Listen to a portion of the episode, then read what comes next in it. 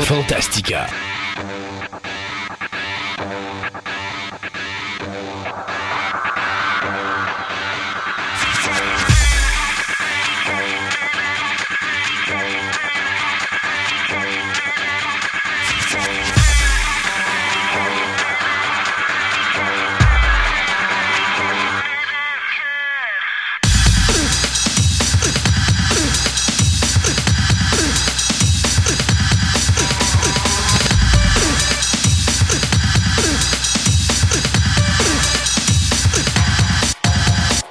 Mesdames et messieurs, bienvenue à cette nouvelle édition de Fantastica.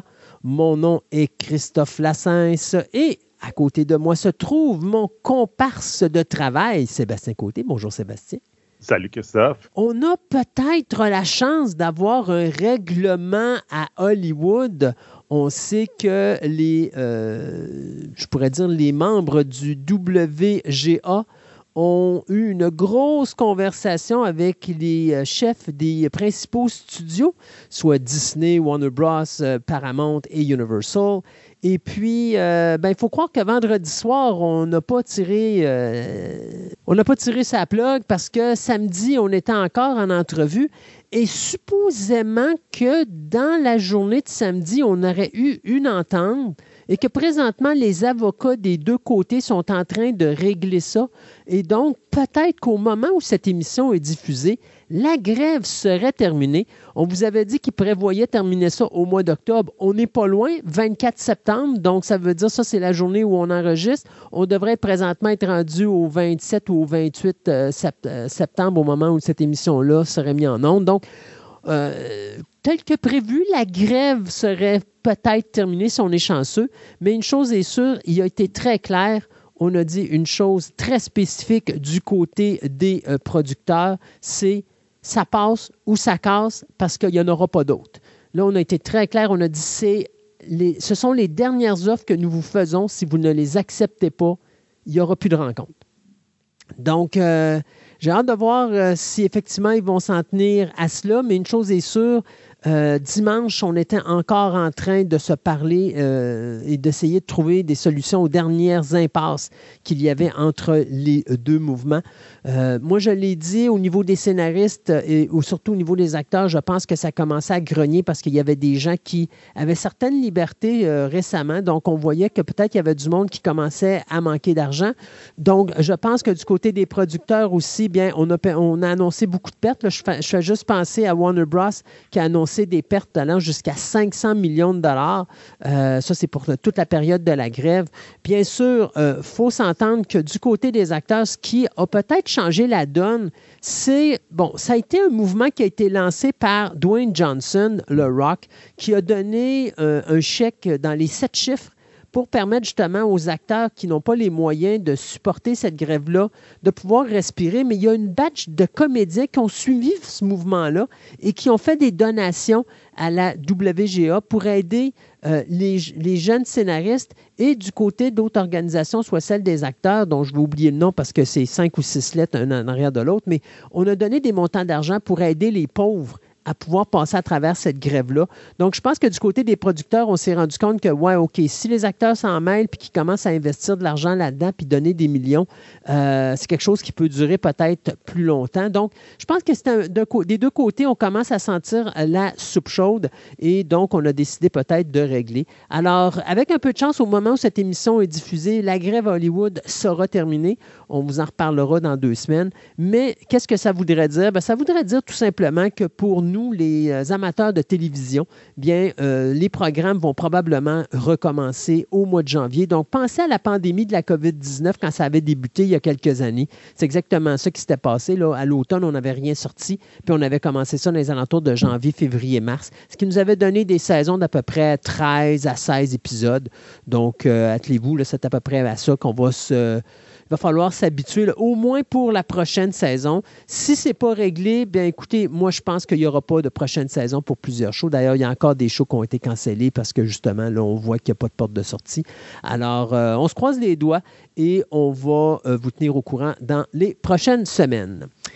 on couvre un de nos commanditaires. Et après ça, bien moi et Sébastien, on a décidé de prendre un break avec nos gros dossiers, mais on a décidé de se rentrer dans le dash parce que les deux, on a vu Indiana Jones and the Dial of Destiny. Sébastien nous avait donné déjà ses commentaires désobligeants sur le sujet. Alors... Euh... Je pense qu'on va être d'accord sur bien des affaires. Ah, ça, ben, OK. Bon, tu as changé d'idée, c'est bon. Non, non. non. Mais euh, par sa part, euh, moi, j'ai vu euh, Indiana Jones en fin de semaine passée, puis j'ai dit à Sébastien, je disais, hey, qu'est-ce que tu dirais si on en parlerait, là, vu que maintenant, les deux, on a vu ça, donc... Christophe va en parler. Bon, OK, d'abord. Alors, on va, on va, on va se, se, se, se, se di- on va avoir une discussion sur le sujet dans quelques instants. Ce segment de début d'émission vous est présenté par Horreur Fanatique. Enfin, une boutique juste pour vous, passionnés du monde de l'horreur. Horreur Fanatique est un véritable cabinet de curiosités où vous y trouverez divers articles inusités touchant à ce domaine, incluant des films en cassette vidéo, D V D ou Blu-ray, de la musique en cassette, C D ou vinyle, une multitude d'accessoires promotionnels de toutes sortes, ainsi que des objets de rituels voodoo africains. Allez découvrir ce magasin incroyable et mystérieux situé au marché aux puces Saint-Michel, au soixante-dix-sept zéro sept avenue Shelley à Montréal. Ou encore, vous pouvez assister à leurs différents encans en streaming en vous rendant directement sur leur site web au horreur fanatique point c a. Horreur Fanatique est la place où vous rendre, vous, amateurs du monde de l'horreur. Bien, il faut croire, Sébastien, que même si on avait licencié notre euh, dernier scénariste parce qu'il faisait une job de, d'abruti, bien, le nouveau n'est pas mieux parce que euh, j'ai oublié de vous spécifier de quoi qu'on allait parler à cette émission aussi. Il avait trop hâte de dire qu'il voulait dire des affaires contraires à Indiana Jones que moi. Là, c'est bien, ça, là. C'est exactement ça. Euh, donc, dans l'émission d'aujourd'hui, on va avoir la visite d'Eric Flynn. Euh, pour nous parler de musique, ça faisait longtemps qu'on n'avait pas parlé à Éric. Donc, Éric va nous parler un petit peu de l'histoire de la musique pop. Euh, du côté de la zoologie, bien, écoutez, vous le savez, pour l'Halloween, cette année, on a une émission spéciale sur les sorcières. Bien, François va nous parler un petit peu, puis c'est une avant-première pour cette émission-là, mais François va nous parler un petit peu des animaux qui sont reliés au domaine de la sorcellerie. Et euh, finalement, eh bien, euh, Maxime va nous parler dans la section animé-manga de Vinland Saga. Donc ça, c'est ce qu'il va y avoir dans l'émission d'aujourd'hui. Maintenant, Indiana Jones and the Dial of Destiny.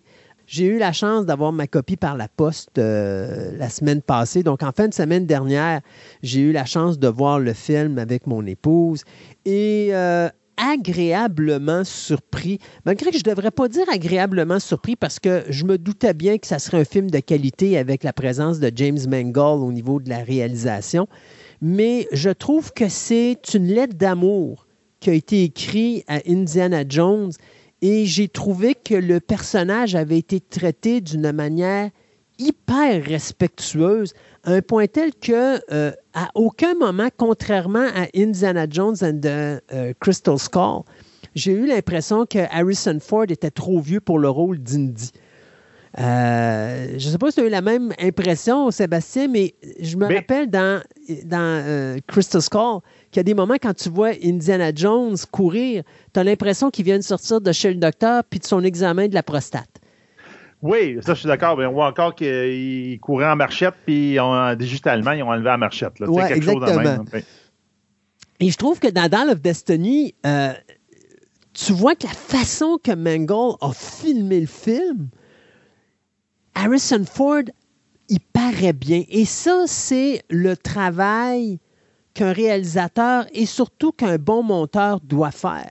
C'est-à-dire de s'assurer que son acteur principal paraissent bien, même quand il n'est plus capable de bien paraître à l'écran parce qu'il est rendu trop vieux. Ça, je suis d'accord avec toi. Le, je te dirais que le pendant de ça, c'est comment il a fait pour bien le faire paraître. Mm. Moi, ça m'a fait beaucoup de scènes de très, très, très proches. Tu sais, mais... des scènes d'action axées sur la tête du personnage. Je sais qu'ils n'ont pas eu le choix avec ça, là, ouais. Mais ça me détachait. Ça, j'arrivais pas à voir l'action en, en, en, dans son ensemble comme les bons vieux films d'Indiana Jones. Je trouvais ça un petit peu dommage. Là, c'est, j'aurais peut-être aimé, je sais que ça aurait pris des doublures là, dans certains cas, mais j'aurais peut-être aimé un petit peu plus de doublures pour de loin, pour... Je sais pas, là, regarde, essayez de... Mais tu peux pas... Tu peux je pas... sentais pas l'action à cause de ça. Ah, oh, moi, je suis pas d'accord. Euh, mais remarque que toi, tu l'as vu sur grand écran. Oui. Euh, quelque chose que malheureusement, moi, je ne peux plus faire à cause de ouais. mes merveilleuses labyrinthites que j'ai eues. Donc, quand je m'en vais au cinéma, j'ai toujours l'impression de tomber dans un vide euh, incroyable parce que je suis euh, maintenant soumis à des vertiges faramineux. C'est triste parce que j'adore le cinéma et malheureusement, je dois tirer la révérence. Mais ça ne m'empêche pas de profiter d'un film. Mais moi, bon, c'est sûr et certain que tu vas me dire, ouais, toi, tu as une petite trente-deux pouces, il y a une différence entre une trente-deux pouces et un écran de ciné, mais il y a en aucun moment, tu sais, j'ai déjà vu des films un peu comme euh, un certain euh, Michael Bay nous fait dans certaines séquences où est-ce qu'il filme tellement proche ou tellement de travers que tu vois, mais rien pantoute. Tu vois même pas le décor en arrière, là. Tu vois à rien pantoute.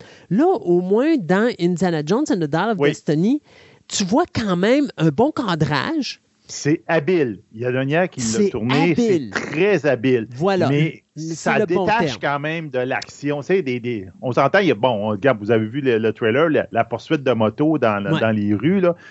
À un moment donné, il s'est dit que, ah oui, recule la caméra, fais un zoom out. J'aimerais ça voir un petit peu plus, de, de sentir mais c'est l'action. C'est peut-être ce qui fait que le film a l'impact qu'il a parce que faut être réaliste. Si tu mets toujours une doublure, tu reviens avec le problème de Crystal Skull où est-ce ah, que tu totalement. dis, ouais, OK, d'accord. c'est pas crédible.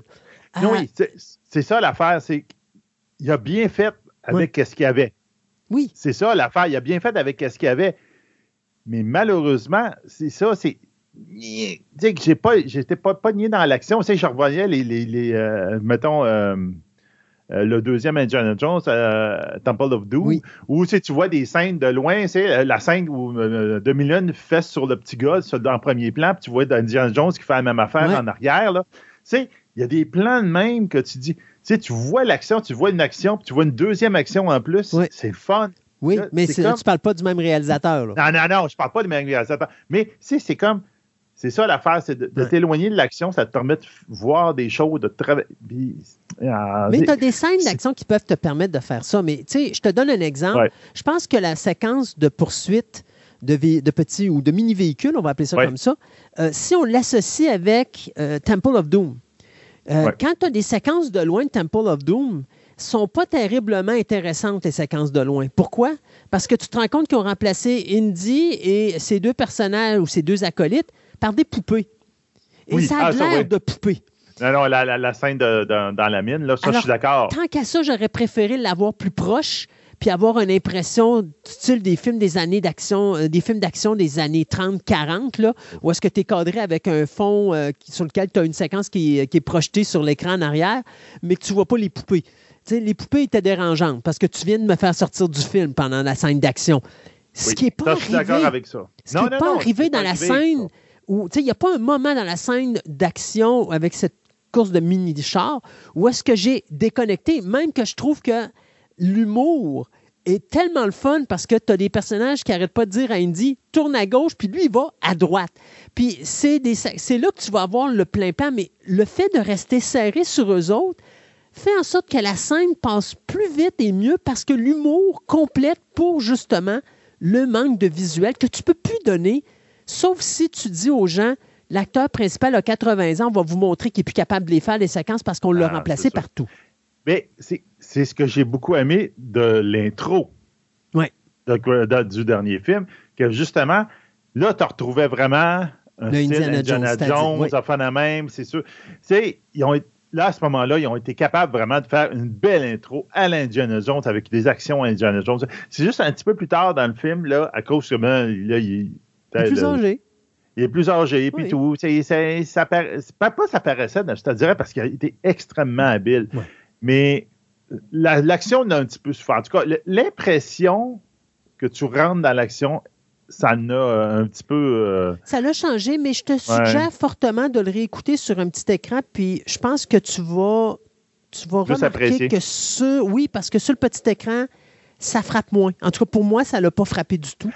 C'est euh, peut-être ça. C'est peut-être l'effet grand écran. C'est, dans, c'est un grand écran d'un cinéma, tu t'attends à un grand déploiement. Exact. Euh, puis là, c'était comme, c'était très intime, ouais. on pourrait dire, comme tournage. Donc, c'était comme, ça cadrait peut-être pas avec un cinéma. Ça, c'est possible. Mais, bien que je suis, je fais partie des rares qui ont aimé euh, Crystal Skull, c'est nettement une, c'est vraiment une nette amélioration. Oui. à Crystal Skull. Euh, Mangold a fait une super de belle job et j'adore... Tu sais, quand tu regardes ça, j'aime mieux le personnage de Phoebe Waller-Bridge pardon, que celui de Shia LaBeouf. Oh, euh, totalement. Et cette actrice-là qu'on ne connaît pas, ben, il y a beaucoup de monde qui connaissent probablement l'actrice. Moi, personnellement, avant ça, je ne l'avais jamais vue ailleurs. Elle m'a impressionné et elle a gagné mon cœur. J'aurais préféré que ça soit la fille de Indy, que Shia LaBeouf soit le fils de Indy. Je trouve qu'être Indiana Jones, j'ai plus honte de mon fils que j'aurais honte de ma fille parce que honnêtement, euh, ma fille, elle l'a dans le coffre et je trouve l'actrice merveilleuse. Euh, j'ai adoré la prestation d'Antonio Banderas. S'il y en a qui ne l'ont pas remarqué, il est méconnaissable dans son ah, oui, rôle. Oui. Euh, il est vraiment bien. Il est excellent là-dedans. Et c'est toujours le fun de revoir les vieux acteurs de l'époque. Là, je pense à John Rhys Davies mm-hmm. euh, ou encore, euh, mon Dieu, l'actrice qui faisait Marion qui était... Euh, là, mon Dieu, je m'en veux de ne pas avoir son nom. Là. Euh, mon Dieu. Ah oui, Karen Allen, excusez. Ouais. Euh, ça, c'était toujours un beau petit plaisir, mais c'est sûr et certain que, tu sais, je trouve que c'était une belle lettre d'amour pour Indiana Jones. Je trouve que c'était une belle, une belle fin pour le personnage. J'adore la séquence finale quand il est dans le passé puis que, justement, il veut rester dans le passé. Tu sais, je trouvais que c'était parfait pour faire la fin d'un personnage dont le, per- le rôle, c'est d'être dans l'archéologie puis de, de travailler le temps, de finir dans le temps. Euh, fait que Scénaristiquement non, parlant, ce que j'ai moins aimé... c'est que c'est, comment on pourrait dire en français, moi en anglais je l'avais écrit, euh, c'est too convenient que tout le monde trouve tout le monde. Mais ça c'est bien expliqué, parce que tu as quand même un gars qui a étudié plusieurs années dans le domaine, puis euh, quand il se fait faire des mensonges, ben à un moment donné il n'y a pas le choix, c'est blanc ou c'est noir, fait que si c'est pas blanc, il faut que ça soit noir. Fait que tu sais, à chaque fois que tu le vois, tu es conscient de comment il arrive à la déduction qu'ils sont rendus à telle place. Parce que tu n'as pas deux cent cinquante affaires. Là. T'as, t'as, lui oui, a fait les mêmes recherches que, que le père de, de... D'accord. Mais c'est que, à un moment donné, c'est comme... Ah, lui, ça y prend euh, vingt minutes, euh, mettons, euh, quinze minutes de trouver le secret de... Puis lui, il arrive là. Ah, ils sont passés par là. OK. Mais tu pourrais là, au moins un petit peu chercher. Là, mais c'est comme... là, il n'y a pas besoin. Il l'a déjà fait avant. C'est, c'est mon ah, point. Tu sais, euh, tu as... Euh, la différence entre le, le personnage de, de, mon Dieu, de, de, de la filleule de Indiana Jones oui. et justement du, euh, du personnage du nazi, c'est que le nazi a fait les mêmes recherches que le père de la filleule d'Indiana Jones. La filleule d'Indiana Jones a hérité des recherches de son père, donc elle n'a pas eu à faire les recherches, donc d'une certaine façon, elle, elle a des réponses que l'autre n'a pas, mais l'autre a fait le même travail que son père. Donc, il connaît aussi les déductions. Il les a aussi ah, les réponses. C'est juste qu'il n'y a Et... pas la finalisation qu'elle arrive à avoir parce que son père avait des, des informations de plus que lui n'a pas. Mais tu as A ou tu as B. Donc, si ce n'est pas A, automatiquement, c'est B. Et je pense que la, la pire séquence où est-ce que, je, justement, je, je me rappelais de ton commentaire, où est-ce que tu me disais ça, c'était la séquence quand il part... Ils disent comme ça, c'est à l'est, mettons, puis finalement, eux autres vont à l'ouest. Mais tu le vois qu'ils sont avec les jumelles, puis ils disent oh, attends une minute, ils s'en vont pas à l'est, ils s'en vont à l'ouest. Donc, ils automatiquement... s'en vont à l'ouest, mais avec ça, je suis capable de déterminer la ville dans le pays où ils s'en vont. Oui, parce que dans ses recherches, les recherches de son père, ça remonte oui. quand même à un endroit de dire il y a cette ville-là qui était associée à la recherche, qui est située, oh, à l'ouest. Donc, automatiquement, il sait où est-ce qu'ils s'en vont. C'est ça, c'est ça. C'est... Je suis d'accord, il y a peut-être une petite logique, Alain, mais quand tu écoutes le film, tu ne rationalises pas de cette manière-là. Tu, ouais. tu sais, donc, tu stretches un peu la... Là, tu fais... Ah, tu sais, comme... Ah, ça accroche sur le coup, là. Tu fais... Ah, oh, là, regarde, ils vont encore le trouver, là, mais tu sais, c'est un peu comme... Ouh, ça m'a pas accroché. Demain, non, ça ah, m'a pas accroché. Ça m'a accroché, ouais. Puis d'ailleurs, pour montrer ses défaillances, puis tu vois, pour, pour juste appuyer la théorie que je te donne, euh, encore là... Il fait des recherches. Il sait exactement les recherches que le père de la filleule d'Indiana Jones faisait, qui était l'ancien partenaire à Indy. Ouais. Mais il n'y avait pas toutes les réponses que l'autre avait. Et même la filleule d'Indy n'a pas toutes les réponses, d'où la raison pourquoi il se trompe dans le voyage ouais. temporel à la fin puis qu'il ne se ramasse pas à la bonne époque. Parce qu'il y a juste Indiana Jones qui étaient là au moment où ils avaient fait cette recherche-là, puis qui étaient au courant du justement de, de, de, de, de, de la modification temporelle ou des, des houlas, houlas temporels qui pouvaient faire en sorte que, oh, OK, mais tu n'as pas pris en considération telle chose et telle chose et telle chose, qui fait que tu t'en vas pas à la bonne place. Euh, donc, tu sais, moi, je trouve que les, les, le scénario était quand même bien écrit. Les points sont là. Il faut juste que tu travailles un peu de ta tête. Mais il n'y a rien qui m'a frappé pour dire que, que je t'ai déçu. Non, c'est pas... Euh, c'est sûr. Non, mais c'est un bon Indiana Jones. Oui, c'est un très le, bon Indiana Jones. En, en arrière de ça, si, si je recule, il y a un fait qui m'énerve. Mais c'est, ça ne veut pas dire que ça m'énerve pour ce film particulièrement-là, OK? Mm-hmm. Tu vas comprendre, j'en avais parlé dans mon année, c'est de la... On pourrait appeler ça la décrépitude des héros. Ouais. C'est le fait que tu prends Indiana Jones, il faut que tu le montres vieux, cynique, qui est assis devant sa T V, puis il n'est plus capable. Mais... Tu montres un autre, un autre héros dans un autre, un autre contexte, tu vois là, exactement la même chose. On dirait que là, c'est une mode. Ben là, Sébastien, les, les bons acteurs sont rendus à ces âges-là. Il faut que tu fasses oui. quelque chose avec eux autres. C'est ce ça, que je fais. D'accord, mais tu ne fais pas ça avec le personnage qu'ils ont incarné pendant X années, puis que c'était un symbole de X. Puis là, tu te dis, bon, OK, ben, l'acteur est rendu là. On va faire un film que lui, il est vieux, puis il est bougon, puis il est, il est plus capable. Le rend, de... Ça ne le rend pas plus humain? Ben, je ne sais pas. Je, oui, dans un, tu fais un film là-dessus. OK, parfait, c'est fait. Mais là, c'est comme, ils ont toute tendance à tout faire ça avec tous les héros. Là, tu vois, OK, c'est correct, là. On sait qu'on vieillit tous. On sait que toi puis moi, on est en train de vieillir et qu'on va finir là. T'as pas besoin de me le rappeler. Sors un nouveau héros, sors une nouvelle... Passe là une nouvelle génération. Indiana Jones qui passe à une nouvelle génération, ça a toujours été avec Shia LaBeouf. Il avait voulu essayer de faire ça, mais en fin de compte, ils ne veulent pas. Merci. Et Indiana Jones, c'est sûr que ça ne se fera jamais. Merci. Parce que Harrison Ford, il a toujours dit, il dit, Indiana Jones va mourir avec moi. Oui. Je ne sais pas s'il va avoir le dernier mot au bout de la ligne, là. Si on moi, verra, je, là. Te, je te le dis, quand Harrison Ford va mourir, on aura un remake d'Indiana Jones, ah, mais tant que Harrison ça. Ford va être en vie, par respect pour l'acteur, il ne ça se risque. fera pas ça. Sinon, si se fait de quoi, je te garantis qu'Harrison Ford va interpréter le rôle du père d'Indy. Ben oui. C'est garanti qu'ils vont le ramener dans la franchise comme ça. C'est sûr et certain. C'est, c'est, c'est, un, c'est, c'est pareil comme la mode des super-héros. La mode de... Là, il y a une mode de prendre le héros et le rendre effectivement humain. Humain, oui. Je suis d'accord, mais de le déconstruire, le détruire, entre guillemets, là, puis... C'est juste que, oui, ça se fait bien pour un film. Mais là, c'est comme, ils veulent tout le faire dans tous ouais. les films. Mais pour Indiana Jones, ça n'avait pas le choix. Pourquoi ouais. scraper tous nos héros d'enfance, entre ouais. guillemets, pour non, les mais... rendre vieux et séniles? Mais c'est ça, c'est là qu'ils sont rendus, Seb. Oui, mais c'est ça, mais on part à d'autres choses. Oui, ça, mais... c'est, ça, c'est encore le, le, la maladie du remake. Oui, mais, mais non, mais c'est pas un... Oui, oui, oui, mais là, tu fais un cinquième Indiana Jones. T'as un gars qui a quatre-vingts ans. Euh, puis, je suis pas... Tu sais, dis-toi une chose. Quand c'est fait gratos, c'est gratos. Là, tu comprends que tout ça par quoi qu'il passe, puis c'est un rapport avec son fils, puis je briserai pas le punch aux gens, là. Ah non. Tout ça par quoi qu'il passe, si t'as pas ça, t'as pas la séquence finale à la fin. Oui, qui est extrêmement importante.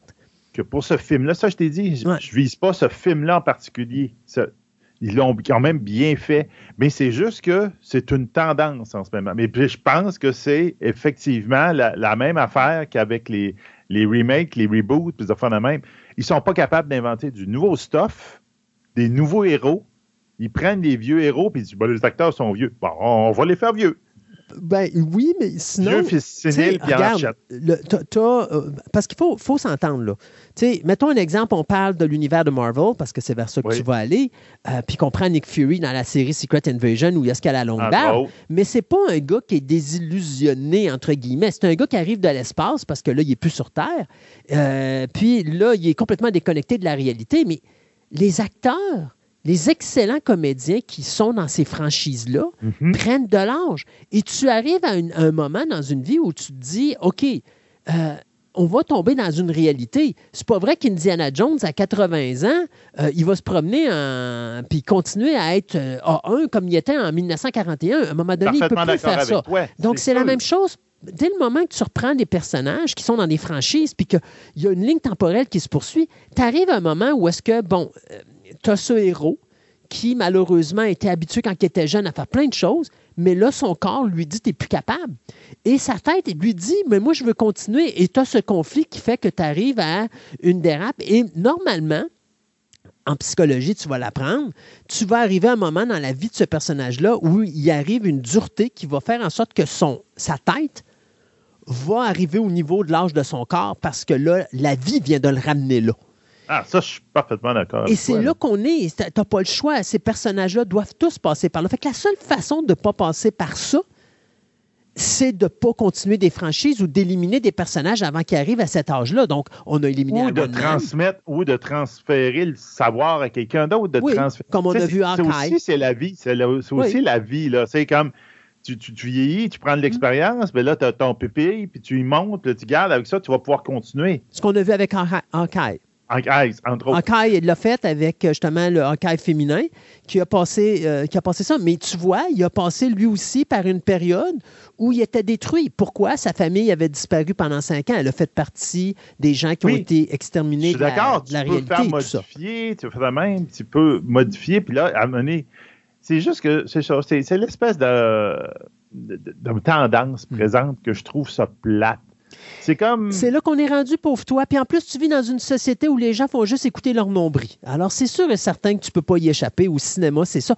Tu sais, je, te, je parlais justement euh, à un auditeur qui était venu me voir au magasin, puis je lui disais, ce que je trouve dommage, c'est que des films... qu'on écoutait à l'époque, dans les années soixante-dix quatre-vingt, exemple, Star Crash, Battle Beyond the Stars. Euh, mm-hmm. Tu sais, des films que tu regardes, là, puis c'est le gros, le gros film de science-fiction, petit budget, qui a juste une mission, c'est juste te faire avoir du fun pendant quatre-vingt-dix minutes, qui ne va pas se conscientiser sur...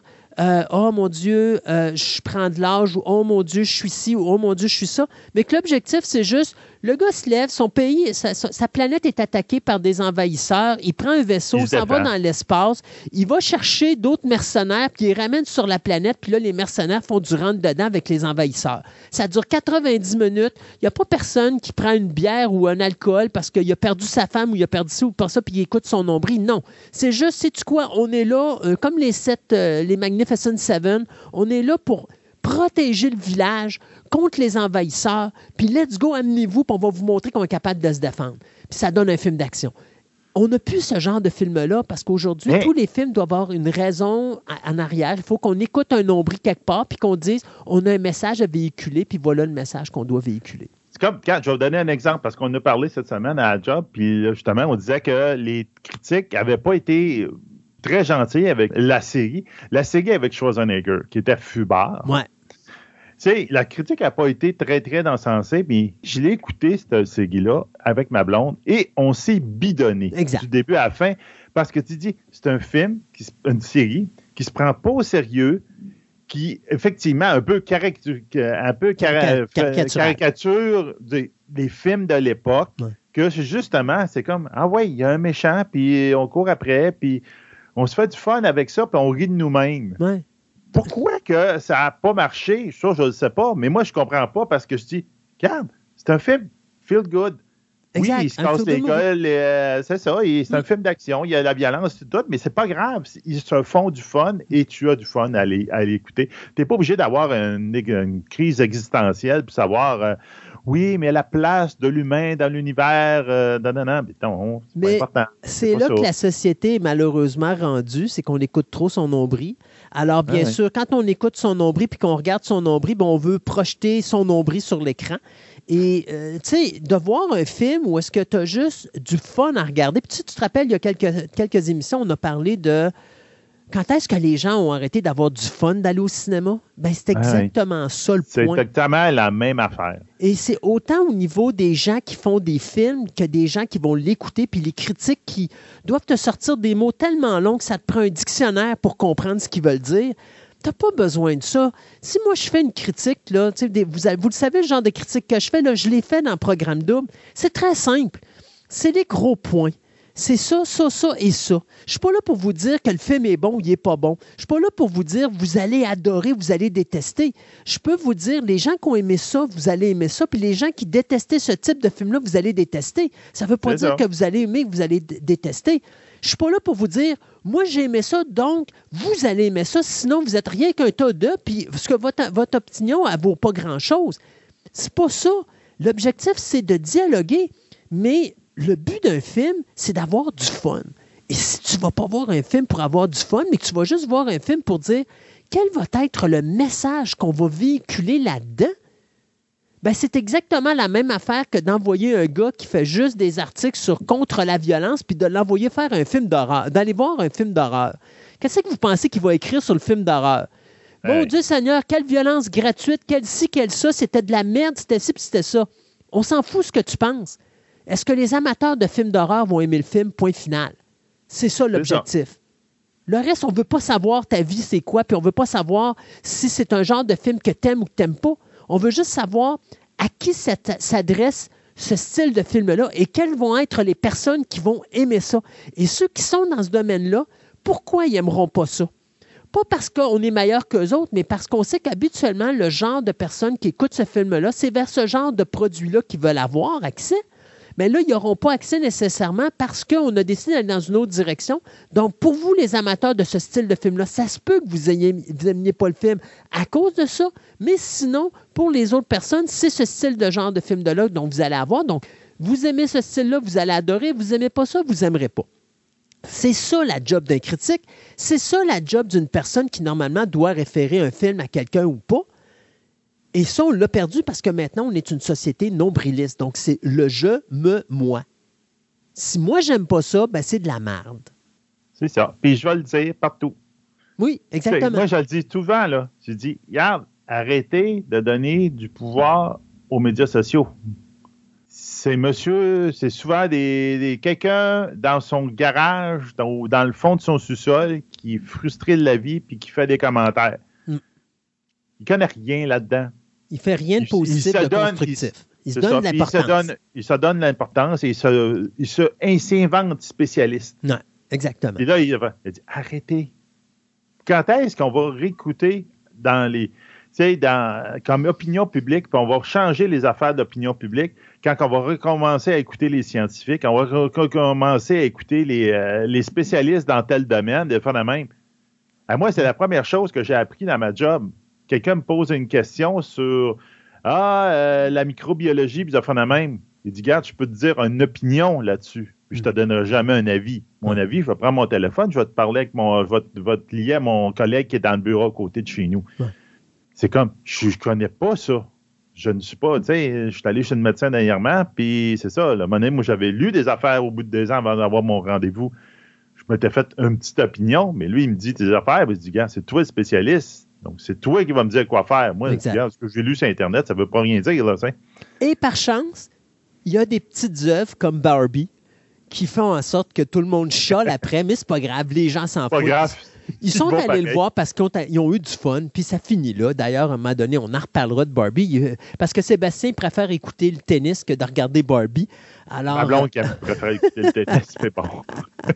Mais on va en reparler peut-être à la prochaine émission, ça serait drôle, euh, oui. Parce que c'est un film que j'ai eu la chance de voir. Mais tu sais, il y a toujours ce petit film de Barbie où tout le monde a critiqué, puis les me, me, moi et je et compagnie avec Monsieur Nombry ou Madame Nombry qui ont dit « Allez pas voir ça parce que tatati puis tatata », puis finalement, les gens ont dit « Ah, oh, savez-vous quoi? Mangez donc un char de, on veut avoir du fun pendant deux heures, fait qu'on va y aller. » Et puis, par chance, ben, il existe encore ces petites merveilles qui font en sorte que, ben, on, la société n'est pas encore perdue à cent pour cent. Il y a encore un espoir hein, en bout de ligne.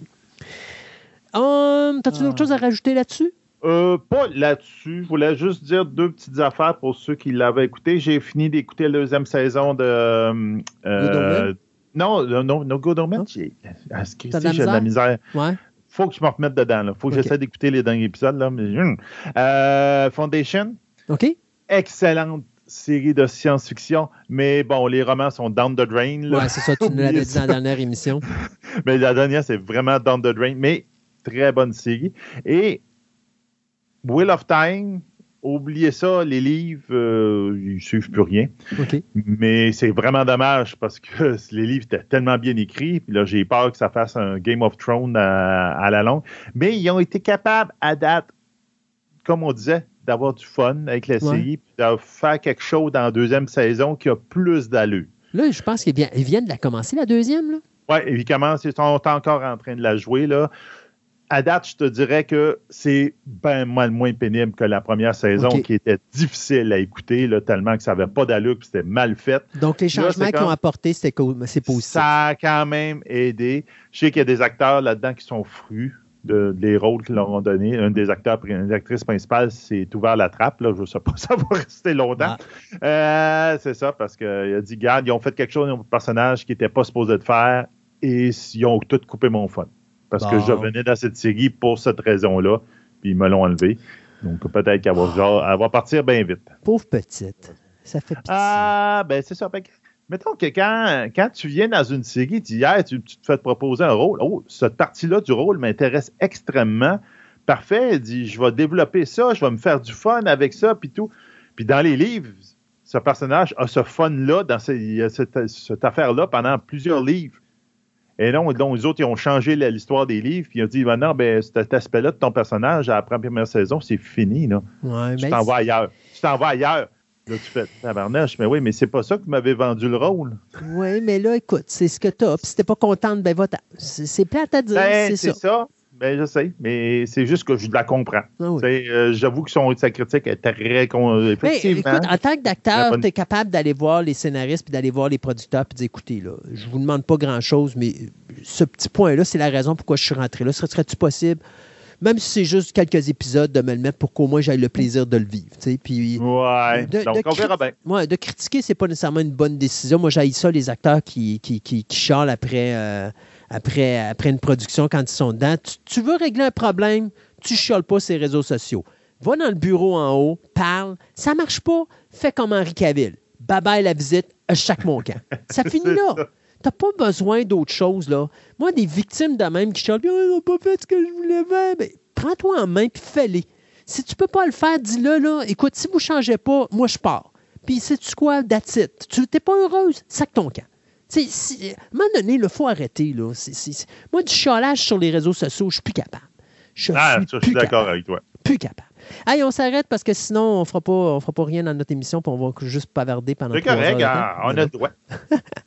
euh, donc, on s'arrête le temps de souligner un de nos commanditaires et on vous revient avec nos nouvelles de la semaine.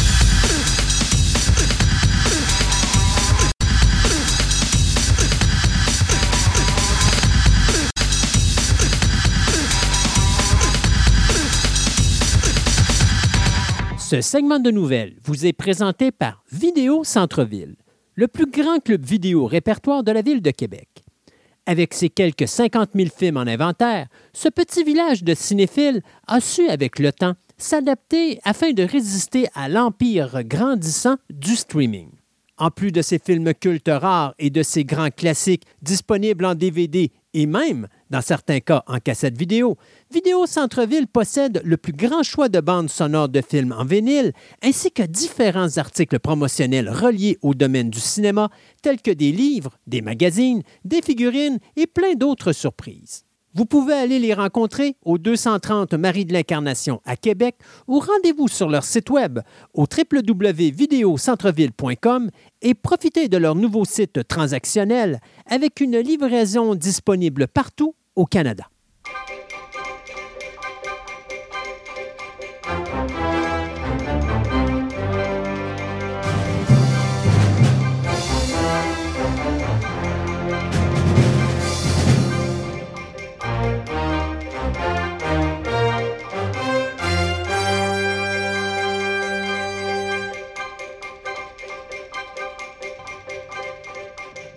Et pour une rare fois, pas de décès à notre émission euh, cette semaine, donc je peux commencer déjà à parler de Once Were Warriors. Est-ce que tu te rappelles de ce film néo-zélandais qui avait non, été fait en dix-neuf cent quatre-vingt-quatorze? C'était un non. film assez rough. Euh, ça racontait bien sûr l'histoire d'une famille qui était descendant des ce qu'on appelle les euh, Maori Warriors. Donc, c'était des... des euh, parce que vous savez que la Nouvelle-Zélande, là, c'était comme... Oui, c'est les Maoris, ceux qui font les, les Oh, tu ils font l'espèce de danse, là. Oui, c'est euh... ça. Et justement, bon, tu es dans la société des années quatre-vingt-dix, où est-ce que tu vois, bien sûr, une femme avec ses enfants euh, qui sont confrontés à euh, un père ou un mari qui est très violent parce que le gars est chef d'une gang, on pourrait dire, de rue. Euh, et à un moment donné, ben, la femme est écœurée et elle décide de sacrer le gars-là. Euh, excellent film qui avait été réalisé par Lee euh, Tamahori. Euh, et ça avait euh, été à l'époque un des films qui avait ramassé le plus de prix et le plus d'argent provenant de la Nouvelle-Zélande. Donc, euh, on a eu une suite à ça. Il n'y a pas beaucoup de monde qui le savent. Moi, j'ai découvert ça accidentellement. C'est un film qui avait été réalisé en dix-neuf quatre-vingt-dix-neuf qui s'appelait « What Becomes of the Broken-Hearted euh, ». Et euh, ça, ça continue tout simplement l'histoire avec les personnages principaux de « Once Were Warriors ». Mais là, on vient d'annoncer qu'il y aura une série télé qui va se poursuivre ou qui va poursuivre cette franchise-là. Ça va s'appeler « Once Were Warriors Generations ». Donc, ça va se passer trente ans après le film original et on va voir la nouvelle génération de personnages. Donc, euh, je ne sais pas si on va aller rechercher les acteurs Temuera Morrison, Cliff Curtis ou même Rena Owen, mais euh, ce qu'on sait, c'est que le producteur exécutif Rick Salvage, lui qui travaille présentement sur The Wheel of Time, est derrière ce produit-là. Donc, euh, oui. euh, Once Were Warriors Generations, j'ai vraiment hâte d'écouter. Si vous n'avez jamais eu la chance de voir ce petit délice de film, euh, c'est un drame, mais c'est quelque chose de très bien fait. C'est un style néo-zélandais, donc j'avertis les gens, vous allez avoir un petit peu de misère avec la façon que, ben, avec le style de film que c'est, la façon que euh, le film est tourné, la façon que le film est joué ou la façon que le film est monté. Parce que c'est quelque chose qui provient d'une autre culture. Donc, c'est sûr et certain qu'il faut s'habituer. Je vous dirais qu'au début, là, vous allez peut-être être un petit peu désarçonné par le style, mais à un moment donné, vous allez vous habituer. Mais Once Were Warriors est un excellent drame euh, et euh, ça mérite vraiment d'être vu. Donc, Once Were Warriors Generations, une série télé qui devrait voir Euh, le jour, probablement en deux mille vingt-quatre. On comprendra que comme ça vient de la Nouvelle-Zélande, on n'a pas de problème ici avec euh, la grève des acteurs et des scénaristes, si des fois, elle devait continuer. « There can be only one », ben, on s'entend qu'il va y avoir probablement il va y avoir un nouveau Highlander à un moment donné. Ah, il est bon. Toujours en travail. Mais ce qui est intéressant, ben, il y a deux choses. C'est que c'est le directeur de John Wick, le Chad Stahelski, qui est à la charge de ce nouveau, mettons, reboot, euh, oh, reboot. remake. Euh, on n'est pas sûr à cent pour cent, mais ben, ça va bon, probablement être un reboot. Là. Si ça repart une autre franchise, c'est un reboot. Si c'est juste ah, un film, c'est un remake. Oui, c'est ça. Donc, on verra bien. Euh, la personne qui est attachée aussi à ce film, ben, il y a quelqu'un qui cherchait de l'ouvrage à faire, donc c'est Harry Cavill. Ah, donc, Harry Cavill. Harry Cavill qui va faire de, de, de Highlander. Donc, McCloud. Je le vois très, McCloud, donc je le vois très, très bien dans ce rôle-là. Ouais. Euh, Monsieur Chad, ben, il espère sincèrement être capable de faire une franchise avec ça. Donc, c'est un reboot. Il dit, c'est ça. Donc, il espère très sincèrement de faire une franchise, de continuer l'histoire de, de, de, avec Harry, de Connor McCloud avec Harry Cavill en avant. On verra bien. Ce qui est intéressant, c'est que oui, il confirme à cent pour cent que Cavill est toujours attaché au projet et que ce nouveau Highlander-là va aussi utiliser des éléments du show télévision. Okay. Ce qui n'est pas une méchante idée. Genre, j'ai l'impression qu'ils vont utiliser les Watchers. Là, je oui, me rappelle exact. bien, c'est comme ça que ça s'appelait. Exact. Moi, ce qui était un excellent principe dans cette série télévision, c'était intéressant comme, euh, mm. comme idée. Donc, je pense qu'on va avoir droit à un nouveau Highlander à un moment donné. Puis, connaissant Cavill, ça doit être quelqu'un qui a dû écouter ces, ces, ces films-là. Il a dû aimer ces films-là et j'ai l'impression qu'il va se faire un méchant fun à les jouer. Donc, je pense que c'est une très bonne nouvelle. Surtout que Chad, en fin de compte, regarde, je le vois bien faire un film de même. Je pense que ça va être bon. Bien, de toute façon, euh, tu sais, il y a beaucoup de projets que des fois, je vais dire, ça, ça mérite. Ça, on peut faire un remake de ce film-là ou de cette série-là parce que c'était pas excellent, Donc, il y a place à amélioration. Oui. Euh, dans le cas de Highlander, le premier film, même si c'était un culte des an- du oui. milieu des années quatre-vingt, le premier film, pour moi, est passable. C'est pas un chef-d'œuvre, c'est un non, chef-d'œuvre. C'est pas un chef-d'œuvre. Non, c'est pas un chef-d'œuvre, c'est un, mais c'est un chef-d'œuvre visuel, parce que visuellement, le réalisateur wow. de ce film-là avait fait une super belle job. Mais le deux était ordinaire, le trois wow. encore pire, et le quatre, on n'en parle pas. euh, puis même après ça, il y a eu le cinq, le six, et puis il y a eu d'autres affaires à travers ça. Là, c'était, ça, ça, ça, ça a dégradé par la suite. Quand tu arrives et que tu fais une histoire et qu'à la fin, il y en a juste un, ben sais-tu quoi? C'est terminé. Là, après ça, tu n'as pas besoin d'aller dans l'espace pour dire que c'est une race extraterrestre puis que là, finalement, ça, quand ils meurent, ils s'en vont sur la planète puis ils peuvent revenir sur la Terre. C'est complètement ridicule. Mais, tu sais, la série télé est probablement ce qu'il y a de meilleur qui a été fait dans l'univers de oui. Highlander. Euh, principalement, je pense, si je ne me trompe pas, euh, après la mort d'un des personnages principaux qui était dans la deuxième ou la troisième saison, où là, le show a complètement transformé puis qui est devenu un show extrêmement sérieux, euh, où est-ce que, justement, là, les histoires étaient beaucoup plus...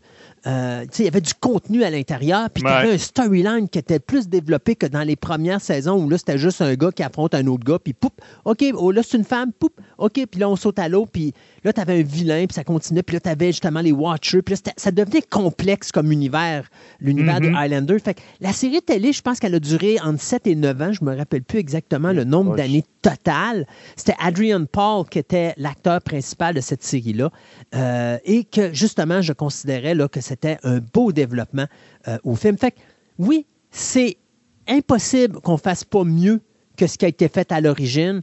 Et avec le gars qui a fait John Wick et euh, Henry Cavill, ça va être, je crois, un, un projet totalement euh, débile. Euh, six ben, saisons. Hey, je suis surpris, six saisons. Ah non, c'est ben, ça, je l'ai dit. Je l'ai écouté partiellement par bout, là. Je n'ai jamais suivi au complet, mais six saisons, ouais. wow. Oui, oui, non, c'est ça. J'ai, j'ai toute la série ici, puis je te dis, à un moment donné, il tue, euh, il tue un personnage principal euh, qui est proche, justement, de... Euh, mon Dieu, c'est, c'est un Connor, c'est un McCloud, mais je ne me rappelle plus son prénom, euh, du personnage d'Adrian Paul.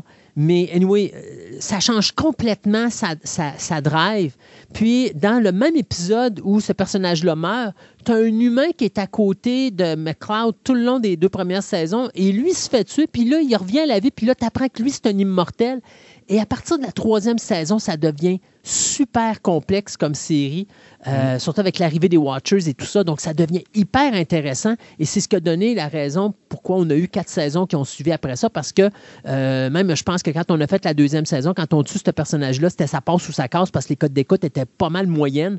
Mais on ouais. voulait aller chercher le maximum. Et ça a fait en sorte que les gens ont embarqué à partir de ce moment-là. Mais oui, très bonne idée de refaire un Highlander. Je pense que ça, c'est une franchise qu'on peut se permettre de refaire, surtout aujourd'hui. Puis, euh, avec ces deux gars-là, ça risque d'être vachement intéressant. Parlant d'une franchise qui va continuer, bien, on a eu un film, je crois que c'était en deux mille dix-neuf, qui s'appelait Brightburn. Si vous ne savez pas Brightburn, ce que c'est, c'est un, basé sur un comic book dans lequel on disait qu'est-ce qui arrivait si Superman avait été ramassé par une famille qui finalement faisait en sorte que euh, le super-héros devienne un super-vilain. C'était le réalisateur Dave euh, Yarovetsky qui avait fait le film et euh, c'était produit à ce moment-là par James Gunn. Pas un film sur lequel j'ai vraiment tripé. C'était Superman, mais en film d'horreur. Je trouvais qu'il y avait des séquences un peu trop graphiques. C'était pas nécessaire. Mais c'est quand même un film qui, avec un budget de six millions, n'avait ramassé trente, plus de trente-trois. Donc, c'était quand même un bon succès. Ben là, la compagnie de production euh, E trois Entertainment vient d'annoncer qu'il y aura une suite à Brightburn. Donc, on va faire un Brightburn numéro deux. On ne sait pas encore si James Gunn va être impliqué dans le processus, parce que c'est quand même Gunn qui était derrière le projet pour mettre ça euh, sur le grand écran. Donc, on ne sait pas s'il va être là. Puis on ne sait pas non plus encore si le réalisateur euh, David Yarovetsky va être de retour. Mais ce qu'on sait, et ça, ça va faire grincer les dents les scénaristes et les acteurs à Hollywood qui sont en grève présentement. Mais du côté de la, des euh, producteurs ou des exécutifs de la compagnie H trois Entertainment, on dit qu'on va se servir de la technologie et de l'intelligence artificielle pour écrire le scénario, mais que ce sera fait dans le plus grand respect des professionnels et des fans, euh, face à l'intégration de, de cette technologie-là à l'intérieur de ce projet-là. Donc, Brightburn deux, ça risque de faire parler énormément dans les prochains mois, surtout si le scénario est écrit par une intelligence artificielle. On parlait tantôt d'Harry Cavill, on va continuer sur un, un thème qu'Harry Cavill aime beaucoup, The Witcher. Ben, l'auteur de, de la série The Witcher vient d'annoncer qu'il est en train de créer, monsieur, essayez même pas de prononcer son nom, hein, Andrzej Sapkowski, mettons quelque chose de même. Hein. Aïe, aïe, aïe, toi les noms, là. Regarde, à la fin, c'est André, là, c'est A-A-N, OK, ça marche, D-R-Z-E-J. Quand Fantastica va tomber sur notre chaîne YouTube, et ça s'en vient dans les prochaines semaines, quand tu vas sortir des noms, on va les écrire sur l'écran. Je pense que ça va être ouais. plus facile pour le monde de Peut-être comprendre. Peut-être on peut faire ça. Mais c'est Drudgy, en tout cas. Mettons que euh, monsieur euh, qui a écrit les, les Witcher va sortir une nouvelle nouvelle euh, bientôt. Euh, c'est sa première depuis deux mille treize, qui a sorti de Season of Storm, qui a sorti en deux mille treize. On s'entend que tous les autres livres qui a sortis à date, Ça ne, con, ça ne continue pas l'histoire originale. De, en fin de compte, qui était terminée il y a plusieurs dizaines d'années, en quatre-vingt-dix, je me rappelle bien, qui s'appelait The Lady of the Lake. Ça terminait sa histoire de, du Witcher de même. Tout, puis tous les romans qui ont sorti après, c'est comme des imbriques, ça s'imbrique dans son univers. Mais c'est jamais après la conclusion de son histoire, parce qu'il dit « Mon histoire est finie, j'y reviens pas. » Mais il s'amuse dans son univers. Donc, il va y avoir probablement un, très bientôt un nouveau livre de Witcher. Donc, pour les amateurs de Witcher qui ont peut-être qui n'aimeront pas la nouvelle saison euh, sur Netflix, ben ils vont pouvoir aller chercher un livre puis avec euh, s'imaginer à côté d'Harry Cavill en train de lire le livre avec de plaisir. Arrête d'être négatif dans la vie. Arrête d'être négatif. Non, non, ben regarde, c'est une série, ça marche autant que les fans vont écouter la série. C'est ça, exactement. Et les fans, présentement, ils ne ben, sont pas, pas de bonne ben, oui, mais ils ne peuvent pas écouter la série et elle ne joue pas. Elle n'est pas sortie. Ben, voilà. Non, elle ne sait pas. Mais c'est ça. Ils l'ont déjà fait savoir avec la, deux, la dernière saison de, avec Harry Cavill qui ont fini comme ben, ils l'ont splitté en deux. Oui, ils l'ont splitté en deux puis ils l'ont euh, fini un peu tout croche. Là. Tu vois que les codes d'écoute n'ont pas bonnes. Ils ont arrêté le tournage puis il y a bien du monde qui se demande est-ce que c'est une belle porte de sortie pour Netflix? On a arrêté le tournage à cause de la grève. Peut-être qu'on peut mettre la hache dedans. Non, je pense pas. Écoute, ils viennent de signer, oui, ils viennent de signer pour une autre saison encore. Là. Fait que, je parle pas ben, de la prochaine. Ça. Je parle pas de la quatrième. Je parle de la cinquième. Là. Ben, fait que, cinquième. Ça, non, c'est, c'est, puis ça a été fait pendant des... la grève. Fait que, bon. On verra bien. Assis-toi dessus, Sébastien Côté. Ah, oh, ben moi, regarde, moi, je l'écouterai probablement pas. La dernière saison m'a juste euh... fait que ça me tente plus de l'écouter. C'est plus intéressant. Suburban Screens. Ah. Suburban oui. Screens, quelque chose que je vais écouter vendredi treize octobre prochain sur la plateforme de streaming Peacock, qui est euh, bien sûr le poste de streaming de Universal. Pourquoi? Parce que c'est le grand retour du réalisateur-scénariste John Carpenter. Euh, un retour, euh, écoute, ça fait treize ans qu'il n'a rien fait. Là. La dernière fois qu'on l'avait vu, c'était le film The Ward en deux mille dix, puis il avait pris sa retraite. Après ça, il a fait de la musique avec son fils, mais c'est à peu près tout. Donc, il va retrouver son fauteuil de réalisateur pour la première fois en treize ans sur cette production. Et ce qui m'amuse, c'est que euh, c'est une série d'anthologies d'horreur non scénarisées. Vous allez me dire, qu'est-ce que ça veut dire, cette patente-là? Bien, c'est simple. Suburban Scream, ça va être une série composée de six épisodes qui euh, vont raconter euh, une véritable histoire d'horreur qui va être racontée par les vraies personnes qui l'ont vécue. Donc, ça va être un genre de série documentaire. Là. Vous savez, là, des fois, vous voyez ça, là, vous avez la personne qui parle avec son nom en dessous, puis son poste, puis il y a un décor en arrière. Puis après ça, ben, on va prendre des euh, reconstitutions cinématographiques, donc probablement des choses qu'on passe à la télévision, dans les, dans les médias. Euh, on va voir des archives personnelles, la couverture média, médiatique euh, de la ville, donc les journaux, la radio, la télé. On va servir de tout ça pour présenter cette histoire-là.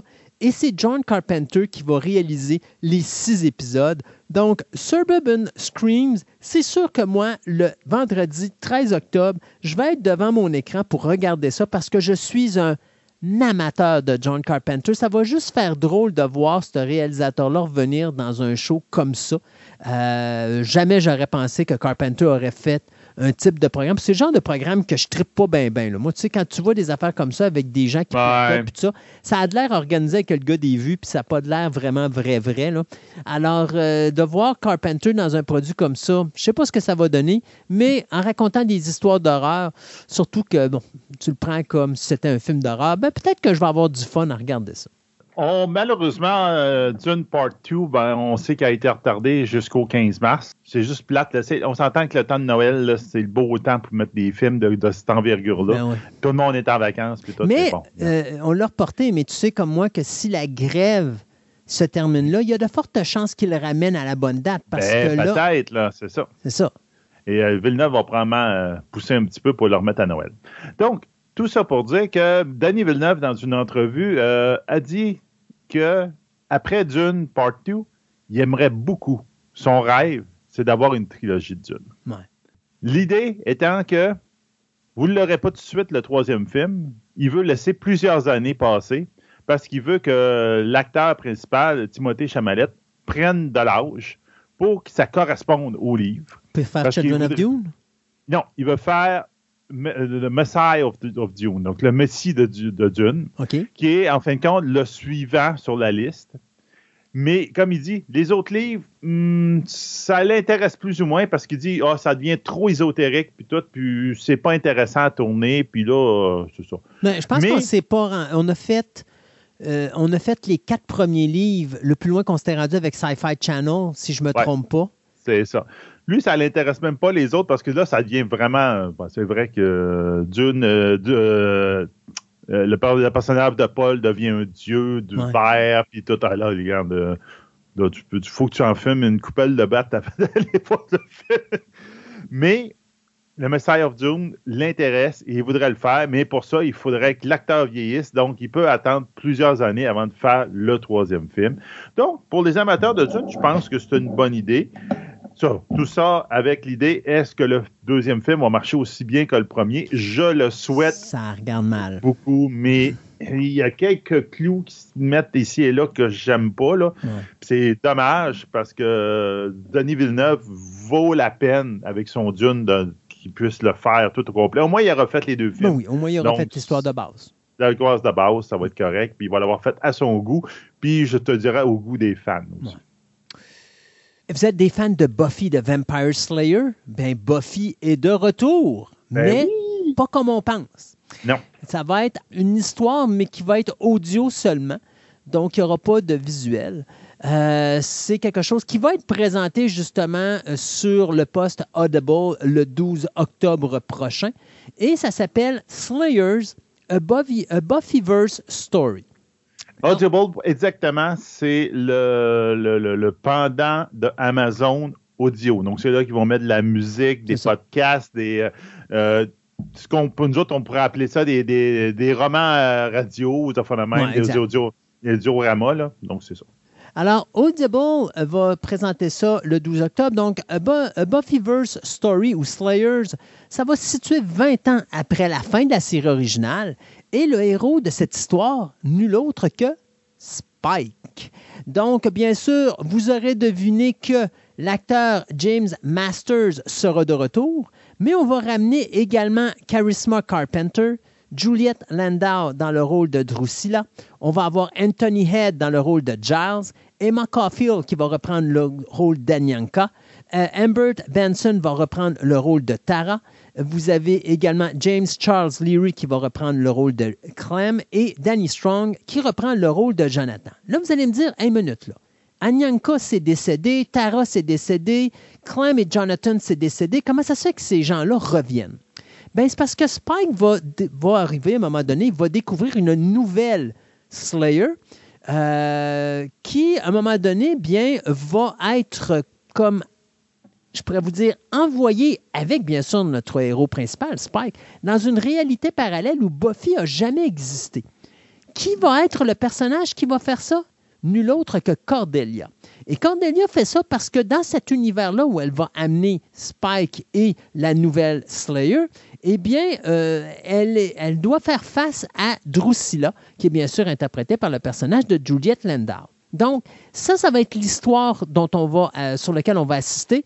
Euh, et c'est quand même bien parce que pour ceux qui sont des adorateurs de la série, ben, c'est une façon de réécouter euh, les personnages qu'on a vus à l'époque. Euh, cependant, ben, il y a juste une mauvaise nouvelle là-dedans, c'est que pour le moment, au moment où on se parle, on est quand même à quelques deux ou trois semaines de la sortie du programme, euh, il n'y a pas de trace de Sarah Michelle Gellar dans le rôle de Buffy, ni d'Allison Hannigan dans le rôle de Willow, ni de Nicholas Brandon dans le rôle de Xander. Euh, donc, les trois, on ne on sait pas s'ils vont être présents. Même Dari, euh, David Boreanaz, dans le rôle de Angel, ne serait pas pour le moment présent. Euh, mais ça ne veut pas dire qu'ils n'apparaîtront pas, ça ne veut pas dire qu'ils ne feront pas un petit caméo spécial de dernière seconde pour euh, surprendre les fans. Pour le moment, leur nom n'est pas impliqué dans le sujet. Ce qu'on sait également, c'est que c'est Amber Benson, elle qui faisait le personnage de Tara dans la série originale et qui reprend la voix euh, de son personnage dans cet épisode-là, qui a écrit et qui a co-réalisé Slayers en compagnie de Christopher Golden et Casey Whelan. Donc, euh, on va présenter euh, Slayers A Buffyverse Story au Comic-Con de New York. Puis par la suite, eh bien, ce sera disponible sur Audible dès le douze octobre prochain. Non, ça devient de plus en plus populaire. Doctor Who, il y en a eu, ça fait de même. Donc là, c'est bien. Moi, je trouve que c'est une bonne idée de continuer un peu les histoires de même. Ah oui, effectivement. Surtout quand euh... les acteurs sont là. Puis, tu sais, j'ai vu une entrevue avec justement James Masters qui disait « Je pourrais jamais reprendre le rôle de Spike. Je suis beaucoup trop vieux. Puis Spike est un vampire. Il n'est pas supposé vieillir. » De le faire ouais. comme ça en audio ou en animation, c'est parfait parce que l'acteur peut revenir dans sa propre voix. Tu sais, on avait entendu parler que I Am a Legend, donc je suis une légende deux. Et il y avait une, quelque chose qui se préparait, qui se tramait en arrière de ça. Bien, en fin de compte, c'est que le cinéaste Akiva Goldman, qui était lui-même coécrit le premier film, c'est lui qui est en arrière de I Am a Legend deux.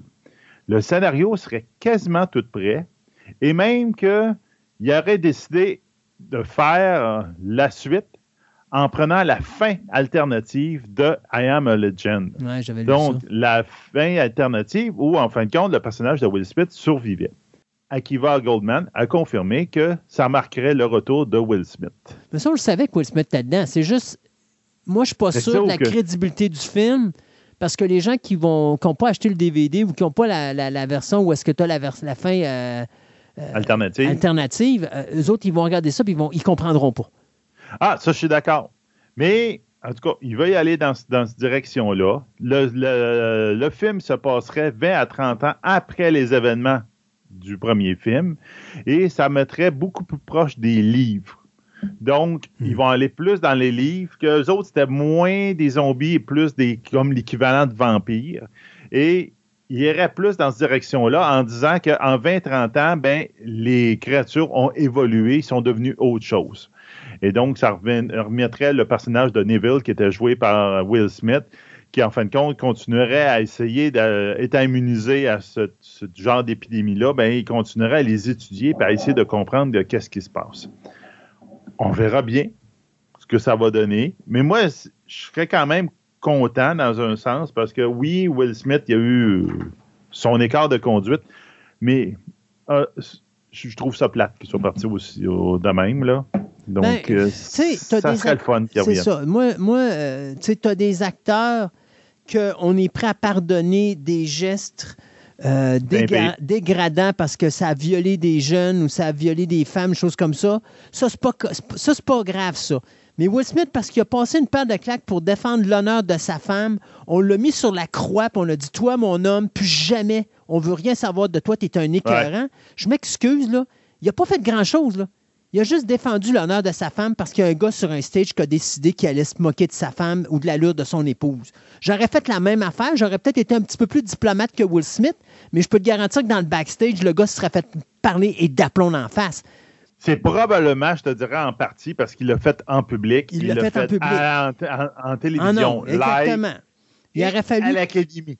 Et regarde, oui. l'académie n'a pas pris ça. Là, mais il y a une différence entre l'académie et le monde entier. Ben oui, c'est ça. Tout le monde a décidé que Will Smith, c'était un moins que rien. C'est pas de même, ça marche, là. Non. Moi, ce gars-là n'a pas violé personne. Ce gars-là n'a pas agressé personne. Euh, Puis quand on parle d'agression, on parle d'agression sexuelle. Là. On parle pas d'agression physique, là. Euh, tu sais, oui, il a passé une paire de claques à un gars, mais il mérite pas à cent pour cent. Parce que, tu sais, il n'y a personne qui a parlé contre Chris Rock. Personne n'a parlé que Chris Rock a agressé verbalement la femme de Will Smith avec ses jokes stupides, sachant très bien qu'elle allait la blesser. Parce qu'il savait, c'était un ami à Will Smith. Donc, il savait que s'il faisait ça, il allait blesser la femme de Will Smith. C'était intentionnel. Le monde le laisse aller avec ça. Ah, oh, c'est correct, ça. Mais ça ne l'est pas plus, tant qu'à moi. Chris Rock aurait dû avoir exactement la même affaire que Will Smith. La seule raison pourquoi vous n'entendez pas parler de Chris Rock, c'est pas parce que Chris Rock, on l'a mis sur la map noire là, ou sur la blacklist. Non, c'est Chris Rock qui s'est tassé de là, par lui-même. Mais Will Smith, on continue à lui faire payer une, une dette qui, tant qu'à moi, est beaucoup trop élevée pour ce qu'il a fait. Je comprends que c'est pas correct. Je suis d'accord que le geste qu'il a commis, c'était inexcusable, mais il n'a pas violé personne, puis il n'a pas agressé sexuellement personne. Il a réglé des comptes avec un gars, il l'a fait malheureusement en public, mais il a défendu l'honneur de son épouse. Moi, je ne dis pas que c'est correct, mais j'ai quand même un certain respect pour Will Smith de s'être tenu debout face à une situation qui a touché son épouse. On pourra dire ce qu'on voudra, là, que sa femme le contrôle et tatati tatata, ça c'est une autre histoire. Ça, on n'est pas dans la, la chambre à coucher à Will Smith, on ne sait pas ce qui se passe dans la maison, mais n'empêche que le geste qui est commis, moi, pour moi, c'est qu'il a défendu l'honneur de son épouse. Il ne mérite pas d'être mis sur une croix et banni à vie d'Hollywood. C'est pas vrai. Non. Là, mais on s'entend, il y a des, comme tu disais, il y a bien du monde qui ont fait des affaires plus graves oh. et qui sont venus. Ben écoute, il y a plein d'affaires qui se passent présentement. Là, on a juste à parler de Kevin Spacey, là, qui est sur le point ben d'en oui. revenir, puis que là, on veut, on veut lui pardonner toutes ces affaires parce que là, les causes tombent une après les autres. Puis là-dedans, les causes qui ne peuvent pas tomber, ben euh, monsieur, il sort l'argent puis il paye les victimes. Fait que c'est sûr que ça ne se rend pas plus loin. Mais il y a eu quand même quelque chose, là. Fait que, tu sais, oui. lui, on va y pardonner. Lui, on va y pardonner. Quand il va ressortir, on va aller le voir, on va avoir tout oublié. Ce gars-là a violé des gens, mais c'est pas grave. C'est correct. C'est mais ça. Will Smith a défendu l'honneur de sa femme, puis lui, c'est un salaud. Lui, on va l'éliminer d'Hollywood. Moi, ça marche pas. Puis, je te le dis, I Am Legend numéro deux, ça va se péter la gueule au box-office. C'est sûr que ça va se péter la gueule au box-office. Certain. Oh, fallait bien que Christophe, il pète un gasket quelque part. Ben oui. Hey, Red One, euh, moi, je vais finir de mon côté ça avec euh, Dwayne Johnson, qui va obtenir le plus gros salaire de toute l'histoire des comédiens. Euh, il va être payé cinquante millions de dollars pour interpréter un film sur Prime Video. C'est même pas pour le cinéma, sacrifice. Oh! C'est pour le streaming. Euh, pour une... hey, euh, Amazon, ils dépensent de l'argent pour leurs séries et leurs films. Ouais, vraiment... Mais ils sont les numéros un au monde en streaming, alors ils peuvent se le permettre. Ouais. Euh, donc, c'est une comédie de Noël, Red One, qui va être réalisée par Jake Kasdan, lui qui nous a donné Jumanji Welcome to the Jungle. C'est basé sur un scénario de Chris Morgan qui a écrit Hobbs and Shaw de Fast and Furious. Et ça va mettre en vedette Chris Evans, Kiernan Shipka, Lucy Liu, qu'on a vu dans Shazam deux, Nick Kroll, Christopher Hivju, euh, J K. Simmons. Vous savez qui est J K. Simmons? C'est bien sûr le protagonisme favori à Peter Parker, G. Jonah Jameson. Donc ça, c'est la distribution du film. Et bien sûr, ce qu'on dit, c'est que J K. Simmons va interpréter le Père Noël, Euh, alors que euh, Dwayne Johnson va être le commandant de l'organisation qui s'appelle E L F, donc E L F. On n'en sait pas plus que ça, sauf que bien sûr, on sait que Dwayne Johnson va battre le record de l'acteur le mieux payé dans le domaine hollywoodien, et ça inclut le cinéma. cinquante millions de bidous pour faire le personnage principal de... Euh, d'un commandant d'une organisation qui doit probablement protéger le Père Noël contre les agissements maléfiques d'un certain Chris Evans qui est écœuré d'être relié au Captain America et qui a décidé que là, enough is enough. Hey, cinquante millions! cinquante millions de billets. Eh hey, ben, par ça, tu te poses des questions. Tu dis, ah, ben oui, les, les acteurs, ouais, c'est ça, ben, c'est ça. Il y en a qui prennent tout l'argent, puis le... ça, c'est ce qu'on disait, là. Il faudrait y payer moins cher dans certains, dans certains cas. Exact. Mais bon. Mais, tu sais, rendu là, on n'est pas ceux qui, euh, qui acceptons de, de payer autant. De payer ça, exactement. C'est pas nous autres qui avons l'argent pour les payer. Exact. Mais, tu sais, des fois, tu as Dwayne Johnson qui va arriver, puis qui va dire, vous savez, il est arrivé telle catastrophe à tel endroit. Donnez. Ouais, c'est ça. Pourquoi? Donner, toi, tu ben donnes, oui. toi, tu donnes-tu? Là, tu viens de faire cinquante millions, là. Non, c'est ça. Lui, il reçoit, là. Mais c'est sûr que Dwayne Johnson, tu sais, euh, on rigole, parce que Dwayne Johnson, c'est un bon gars. T'sais, vous pouvez être sûr que si vous demandez de oh, donner, oui. lui aussi a donné, là. Euh, puis je peux vous dire que quand il donne, c'est pas des chèques à trois chiffres ou à quatre chiffres, là. Euh, ah, rajouter ça. Une coupelle de zéro après, là. Um... Les films de super-héros, on les voit partout. Et donc, H B O Max a décidé euh, de, de jouer là-dedans. Ils vont faire une série qui va s'appeler The Franchise, qui va rire des Marvel et des D C. Donc, c'est une, com- une série de comédies de trente minutes par épisode qui va se passer dans les, comme on dit, dans les coulisses catastrophiques du tournage d'un film de super-héros. Mm-hmm. Donc, ça va mettre en lumière les coulisses désastreuses de, et la face cachée du monde du cinéma des super-héros. Pour poser des questions, comment est réellement fabriquer euh, cette euh, bouillie euh, cinématographique, parce que chaque euh, pout-pout d'histoire a une origine. Donc, qu'est-ce qu'on a là-dedans? Les castings ont été annoncés. C'est Himesh Patel qu'on a eu dans Tenet, Aya Cash qu'on a eu dans The Boys, euh, Jessica Hine qu'on a eu dans Shaun of the Dead, euh, Billy Magnussen qu'on a vu euh, dans Mourir peut attendre, Euh, Lily Edé-Fopé, qu'on a eu dans Miracle Walker, Darren euh, Goldstein, qu'on a eu dans Sur l'ordre de Dieu, ainsi que Isaac Powell, qu'on a eu dans American Horror Story. Donc, il, il annonce déjà des, des, des invités savoureux, tels Richard E. Grant, qu'on a vu dans la série Loki, et Daniel Brühl, qu'on a vu qui a joué le personnage de Helmut Zemo dans l'univers de Marvel. Ouais. Donc, ils sont même allés chercher des, des acteurs qui ont joué dans des films de super-héros en ce moment. Exact. Donc, je pense que ça risque d'être très rigolo. C'est surtout qu'ils vont rire du backstage du cinéma, du film, des affaires de même. Ils vont se faire un méchant fun à taper sur le clou. Ça peut être intéressant. Exact. Ça va être à voir. Yes. Euh... On s'arrête ici, le temps de nos chroniques, et on vous revient en fin d'émission avec nos nouvelles express et tout ce que Sébastien a encore une fois eu le courage de mettre sur ex-Twitter.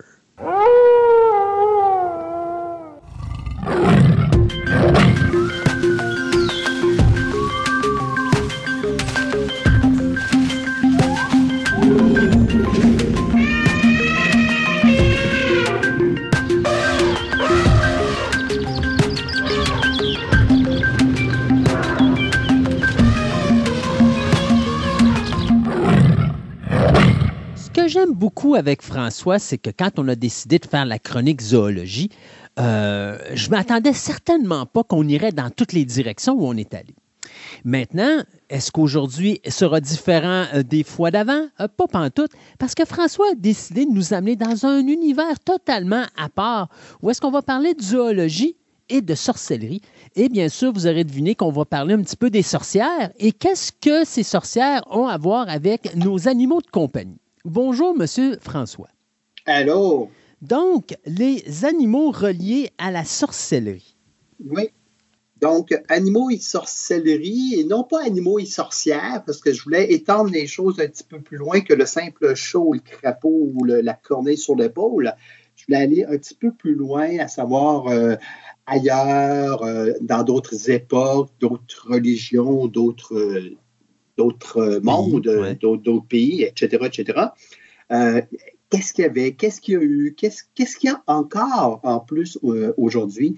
Euh, où est-ce que tout ça est relégué aujourd'hui au monde du cinéma, de la B D, de la littérature, pour euh, Harry Potter et compagnie? Et que là, bon, ouais, ouais, aujourd'hui, les, le chat noir, ça, ça, ça pue la même signification, le lézard, le crapaud, euh, c'est du folklore. Ou euh, est-ce que ce folklore a encore des traces aujourd'hui? C'est un peu ce qu'on va voir ensemble. Euh, écoute, en préambule, si j'avais à te dire vite, vite comme ça, de nous citer des animaux classiques de la sorcellerie, tu penses à... Ah, mon Dieu, tu as le chat noir, ça, c'est sûr. Euh, c'est, c'est le premier, hein? C'est vraiment le premier dans ma liste, c'est le premier. Euh, tu vas avoir le hibou, probablement. Oui. Euh... La corneille? Oui. Euh, mon Dieu Seigneur. Allez, on ajoute le crapaud, le serpent, ah, les Dieu. lézards, les chauves-souris, le loup, les araignées euh, et le bouc. hein, euh, pour nommer que ces grands classiques qu'on retrouve en général assez souvent dans la, comme je disais, dans la littérature, dans la bande dessinée, dans le cinéma d'horreur ou pas d'horreur euh, qui touche de loin ou de près les sorcières, ce qu'on voudra, les séries télévisées, et cetera. Euh, surtout à une certaine époque euh, moyennement médiévale, début Renaissance, euh, nouvelle colonie, hein, surtout en Nouvelle-Angleterre. Donc, on a cette image-là de ces fameux animaux euh, qui, qui sont des grands classiques, effectivement. C'est, c'est, c'est facile. Euh, tu, tu regardes les décors d'Halloween qui ont commencé à sortir dans euh, les, les, les magasins, et quand on veut des animaux qui vont faire partie de ton décor d'Halloween, eh bien, on retrouve ceux qu'on vient de nommer, tout simplement. Euh, en tir, en portis, ou en, en plastique, ou en faux toutou. C'est un grand classique. Euh, on peut se demander pourquoi que ces animaux-là se sont retrouvés avec le monde des sorcières et autres, euh, autres sorciers, si je peux dire. Euh, pour, pourquoi il n'y a pas de jolis papillons blancs ou de, de petits lapins ou de colombes, d'une coccinelle, d'un écureuil, d'une biche, une poule, euh, un bébé phoque? Euh, t'sais, t'sais, pourquoi ces animaux-là auraient pu ou ne, ne font pas partie de ce folklore de sorcellerie? Parce que... Ben, moi, je ne les vois pas comme, anim, euh, comme animaux reliés au côté sombre de la force, mon cher Paganel. Ah! Réponse parfaite! Euh, si j'avais une sonnette, je te donnerais euh, dix points. OK, j'aurais euh, un, un morceau de robot. Oui, tu aurais un morceau de robot pour les plus anciens. Euh, écoute, effectivement, ils sont trop cute. Ils ne peuvent pas faire peur, ces animaux-là. Tu sais, c'est les petits yeux larmoyants, le, le petit... Qu'est-ce que tu veux faire avec ça? Tu ne feras pas un film avec ça. Oui, tu peux faire des films, mais pas des films de sorcières. C'est impossible d'avoir un panda à côté d'une sorcière. Tu as juste le goût de cajoler le panda. Oui, peut-être pas la sorcière, mais le panda, oui. oui. Euh, écoute, c'est au départ des animaux qui font peur, OK?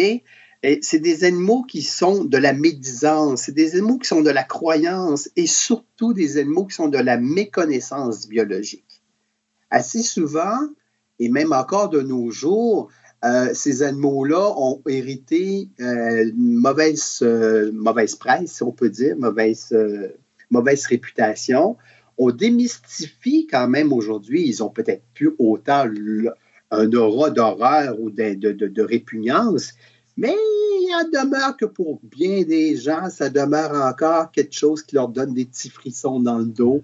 Euh, donc, mets-toi à, à une époque où, justement, la, la connaissance des sciences biologiques euh, et les outils de, de, de, de, de communication, ce qu'on peut dire, étaient assez euh, rudimentaires. C'était la parole, quelques écrits.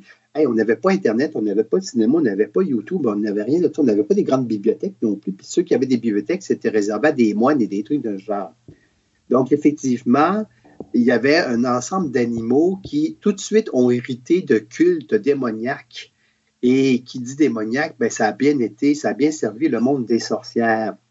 Euh, essayons de, de faire le portrait du pourquoi ces animaux-là viennent nous... nous nous donner des frissons dans le dos. Eh bien, dans un premier, dans un premier rapport, l'aspect de l'animal, hein? euh, ce sont des animaux qui rampent, soit qui ont trop de pattes, soit qui ont trop d'yeux, soit qui piquent, soit qui volent et qui ne devraient pas voler, ou encore, suprême de suprême, ils sont venimeux. Donc, euh, et ils sont tout petits, ils sont sournois, hein?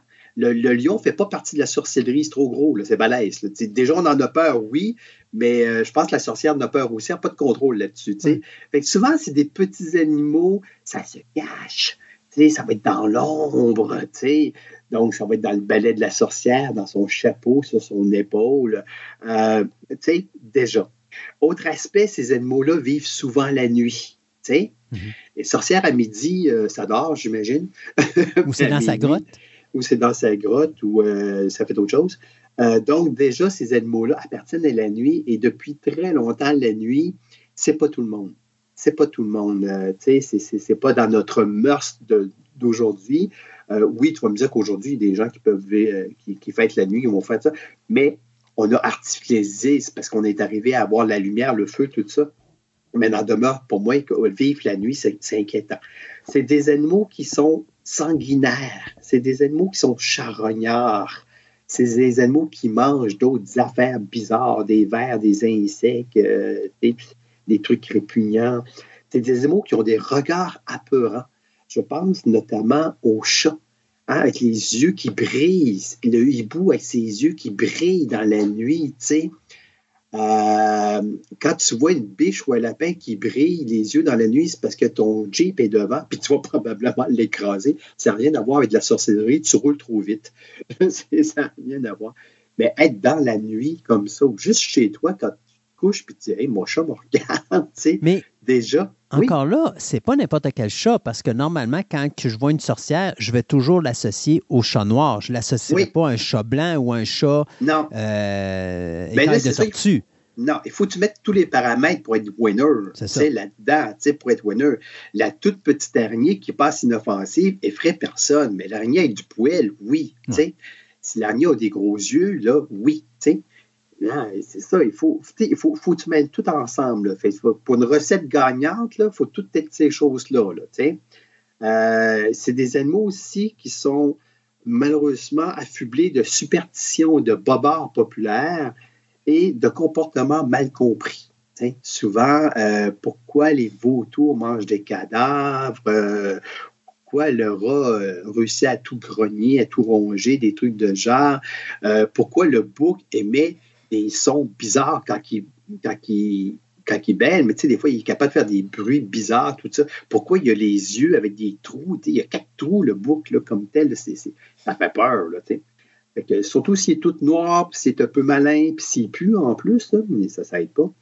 Euh, tout ça fait en sorte que tu as un ensemble de, d'animaux qui vont parfaitement servir euh, ou illustrer, du moins, euh, la sorcellerie, et que les sorcières vont utiliser, ben, quand je dis les sorcières, euh, c'est pas juste les sorcières, tu vois, c'est d'autres, euh, d'autres personnages euh, qui vont utiliser à des fins, justement, de pratiques de sorcellerie.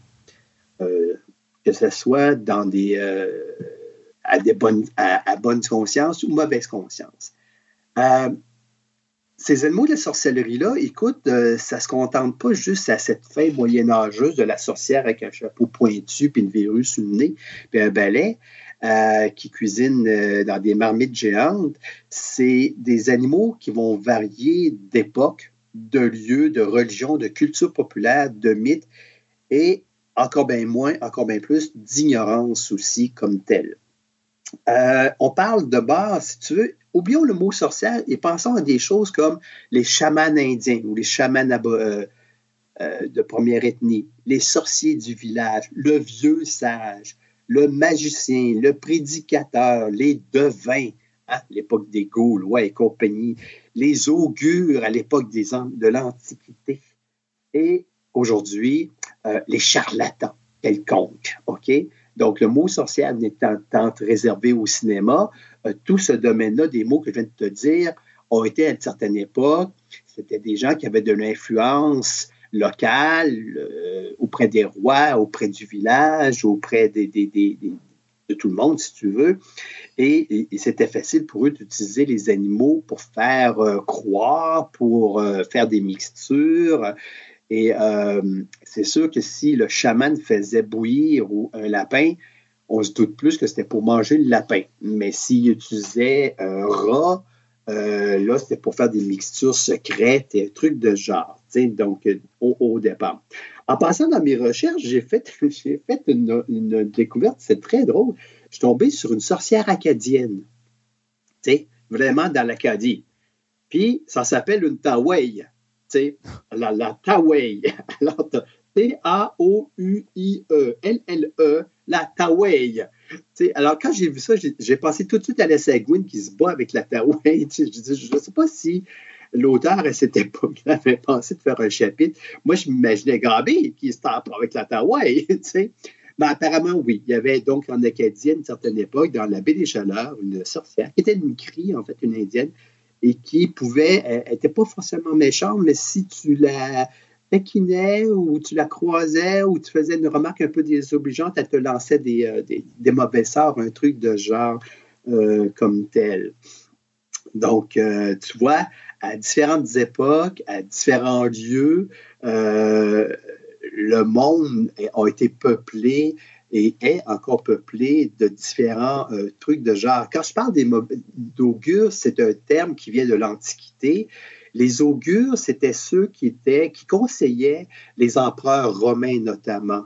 Dans un classique des Astérix, il y a un moment donné, le devin, on parle d'augures qui parlent, qui, les augures, leur spécialité, c'était l'étude ou l'analyse du vol des oiseaux. Et là, la vieille mentalité, la vieille... Moi, je me rappelle, ma grand-mère disait ça, quand les oiseaux volent bas, il va pleuvoir. Ouais. Tu sais? Euh, aujourd'hui, on ne dit plus ça. T'sais, aujourd'hui, on regarde Météo Média, là, on ne regarde plus si les oiseaux volent bas. Euh, donc, à cette époque-là, on faisait de l'interprétation. C'était pas, quand on dit de mauvais augure, parce que, bon, le mauvais augure venait du fait qu'il avait mal prédit son affaire, d'où cette expression-là. Et euh, ces fameux devins et compagnie, ils devaient être quand même rusés, parce que conseiller les rois, c'était pas sans risque, t'sais. Ça tournait mal, sa prédiction, euh, soit qu'il tombait vite au chômage, soit que sa tête se retrouvait sur un piquet. S'il était assez fut, fut il déménageait de province, ouais. Tu sais, notamment. Changeait donc, de royaume. Et, mon Dieu, oui, puis vite au galop. Euh, il avait intérêt à se trouver un balai qui va vite. Euh, écoute, euh, il y a des choses comme ça qui sont restées. Je ne savais pas non plus, mais les augures regardaient les poules comment manger. Et ils pouvaient faire des prédictions selon la façon que la poule mangeait, ou comment la poule, qu'est-ce que la poule allait manger aussi. Donc, euh, je ne sais pas ce que ça donnait à cette époque, mais n'empêche que mais, grand nombre de ces... Oui. Ça, c'est, c'est simplement de l'analyse de comportement animal. C'est un peu comme oui. Si on regarde, à un moment donné, euh, moi, tu vois, cette année, j'ai un, un nid d'abeilles, puis mon nid d'abeilles, euh, habituellement, j'ai, tout, j'ai des nids d'abeilles, quand ils sont bas, on sait que ça veut dire qu'il n'y aura pas beaucoup de neige dans l'hiver, mais si ce spot a une grosse, à une certaine hauteur, ben là, je sais que cette année, on va en manger une sincère parce qu'il est sur la toiture de ma maison. Oui. Euh, fait que, tu sais, il y, y a des comportements animaux qui, quand même, permettent à certaines personnes d'être capables de prédire certaines choses. Oui, oui, oui, tout à fait. Écoute, euh, oui, mais est-ce que dans ces comportements-là, comme, tu disais, comme je te disais tantôt, le vol bas des oiseaux, ouais. Il y a des mythes qui sont restés. Euh, puis d'autres qui ne sont pas restés. Oui, la, la, la, les abeilles, les trucs de genre, il y a des choses, des migrations des animaux. Des fois, on peut aujourd'hui prédire les fluctuations animales puis dire « Ah, l'hiver va être dur, va être dit. » Ça, le fait des statistiques cumulées nous permet de la, de, aussi le, l'analyse de comportement, tout ça nous permet. Mais à l'époque où les oiseaux volaient bas, je ne pense pas que c'est parce qu'il allait pleuvoir. T'sais, c'est plus parce qu'ils couraillaient après des insectes, un truc de genre.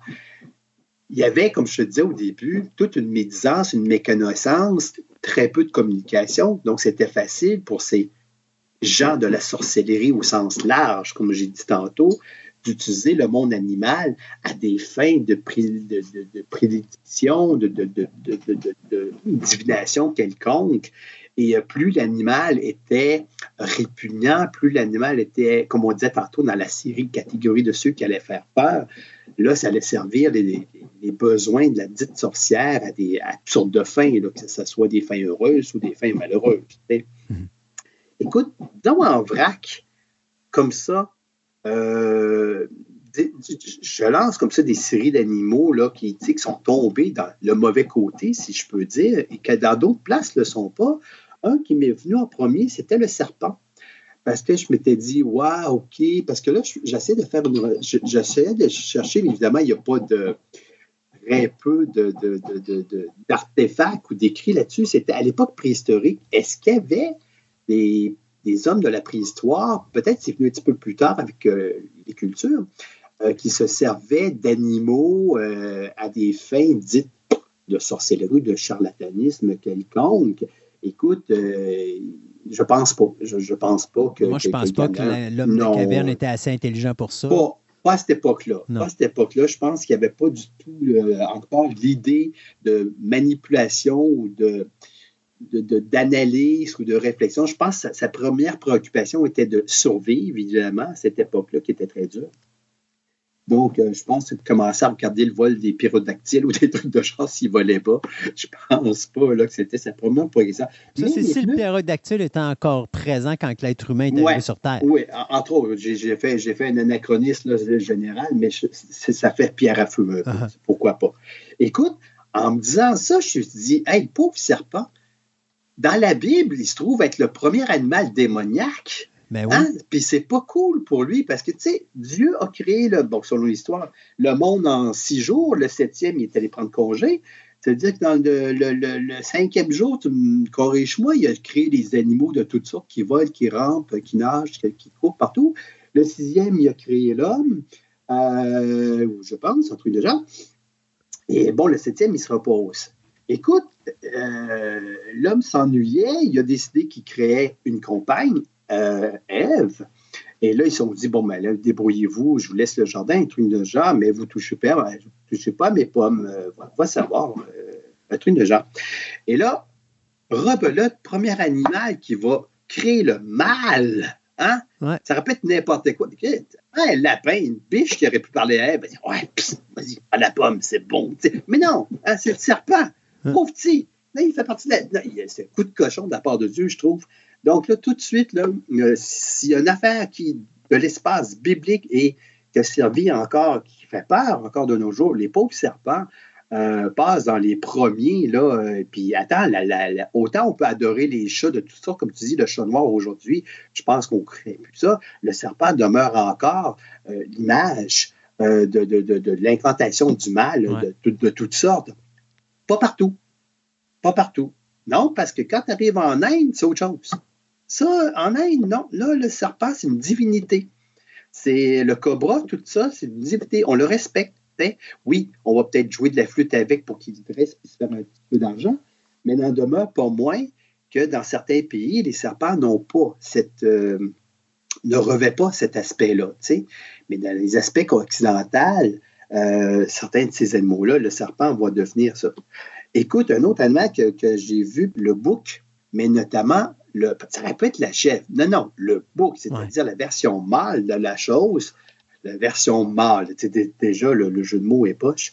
Mais, tu sais, surtout s'il est noir, comme dans le, le film, le, le, euh, comme dans le film euh, The Witch, euh, Black Phillip, écoute, l'image du bouc vient du fait que, bon, premièrement, c'est une bête avec des cornes, qui a une barbichette, qui a des yeux horribles, euh, qui pue, euh, qui veut euh, s'accoupler, hein, qui, qui, qui est un chou, euh, j'allais dire un chou lapin, un chou bouc, et euh, qui, qui euh, crie bizarrement.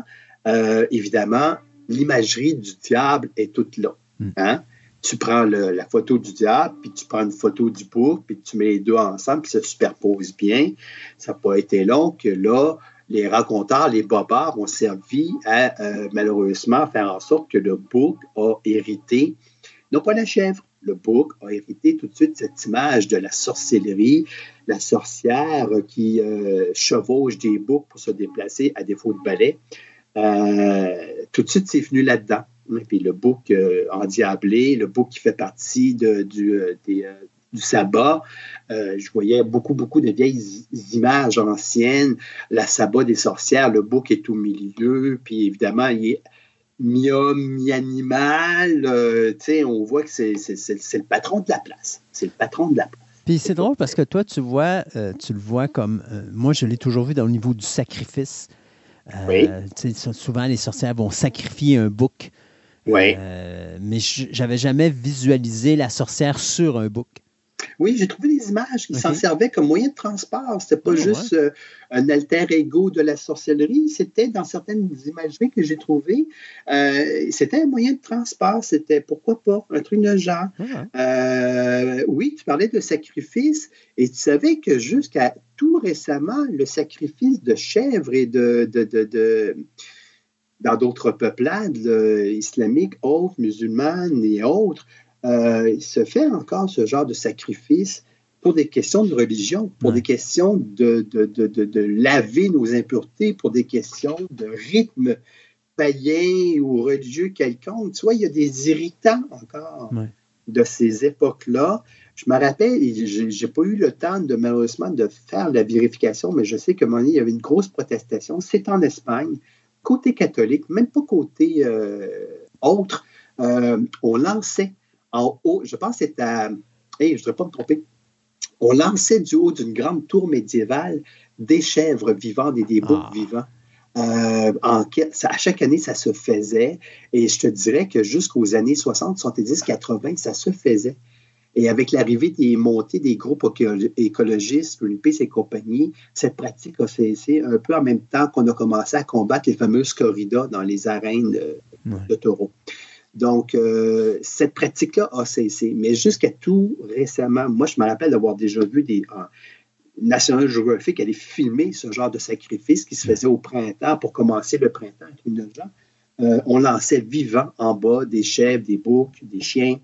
Euh, un héritage, une espèce d'héritage de tout, tout petit village qu'il y avait dans le nord de l'Espagne, si je me rappelle bien. C'est, c'est, c'est quelque chose que, vite après ça, c'est, c'est, c'est devenu mauvaise presse, puis que là, aujourd'hui, ben, heureusement, ils ont arrêté ça euh, comme tel. Écoute, euh, je ne reparlerai pas du chat noir, c'est un classique.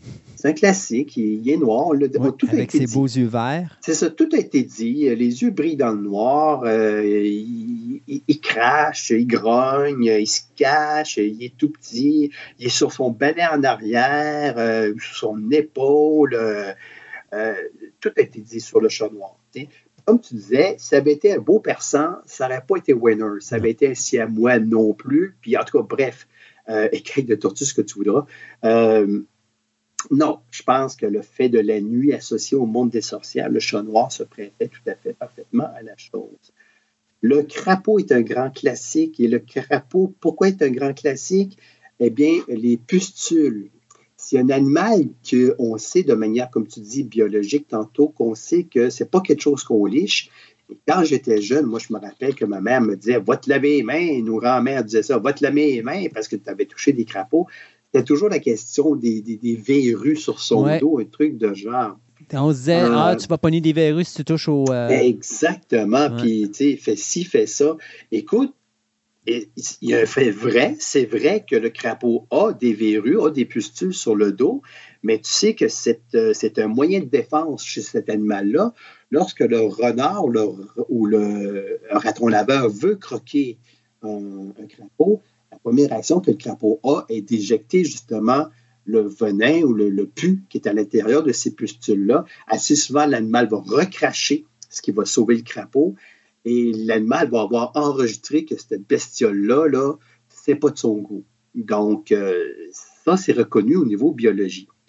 Évidemment, les sorcières vont pouvoir s'en servir parce que quoi que de plus euh, répugnant que les crapauds, puis de lancer des sorts, puis euh, tu sais, si quelqu'un vient voir la sorcière, elle dit « Écoute, je voudrais nuire à mon voisin » ou euh, « T'es un truc de genre », elle dit « Ah, juste, juste, juste ce qu'il te faut, mon grand ». Euh, tu sais, puis là, tu sortais trois, quatre crapauds qu'elle squeezait de même, ça y sortait, puis elle faisait une concoction quelconque. Donc, c'était prêt. Sachant que les crapauds, il ne fallait pas y toucher pour avoir des verrues, c'était l'ingrédient euh, parfait dans la nature euh, pour les sorcières là, de faire un truc.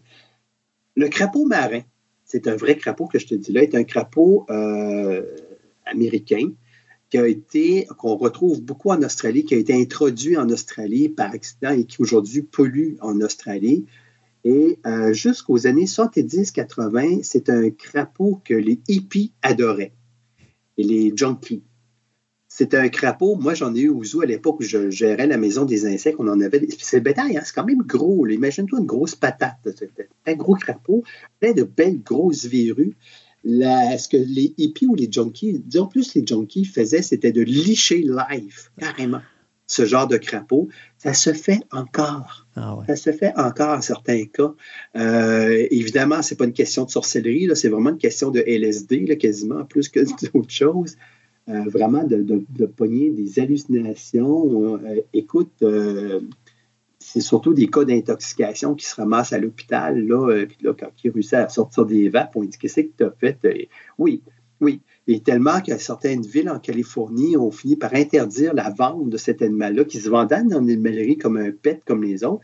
Et euh, aujourd'hui, euh, certains zoos doivent avoir euh, des permis spéciaux pour euh, le, le, le crapaud marin, notamment. Et il est un, un très gros crapaud, euh, le big boss situé de la famille des crapauds, donc le big boss des grosses verrues, des pustules, donc euh, un attrait pour les gens qui ont vraiment de sérieux problèmes d'odorat. Malheureusement, il a fallu... Euh, c'est un Allemand qui est quasiment aussi, euh, dans certaines places, en voie de disparition à cause de ça. À cause de, il se fait du trafic de cet animal-là comme tel. La corneille, elle est noire, comme le chat. Elle parle, elle, du moins elle imite des sons. Elle est intelligente. Hein? C'est fou, l'intelligence d'une corneille. Alors, pourquoi ne pas être associée justement avec la, la sorcière? Euh, ça passe bien là, comme image. Là, elle aurait un pigeon sur le dos, là, que sur l'épaule, c'est l'image qui ne passerait pas. Mais la corneille, de fait de son regard, de son croix-croix qui fait peur, c'était parfait. C'était parfait comme animal pour la, pour la sorcière. Le rat aussi. Hein? Le rat, euh, quand on dit queue de rat dans la marmite, puis toutes les recettes qu'elle peut avoir, les trois poils de rat, ce que tu voudras. Écoute, le rat, c'est les maladies, c'est l'horreur, c'est la peste. C'est tout. Hein? Ça, ça représente bien l'animal le, le, parfait là, qui va pouvoir là, être associé à la, à la sorcellerie. Mais encore là, dans certains autres pays, pas du tout.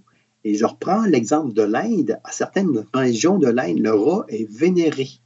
Il existe un temple connu en Inde, mais je n'ai pas repéré, repéré c'est-à-dire l'adresse du temple, en soi-disant, mais c'est des centaines de rats qui sont nourris dans ce temple-là, comme tel.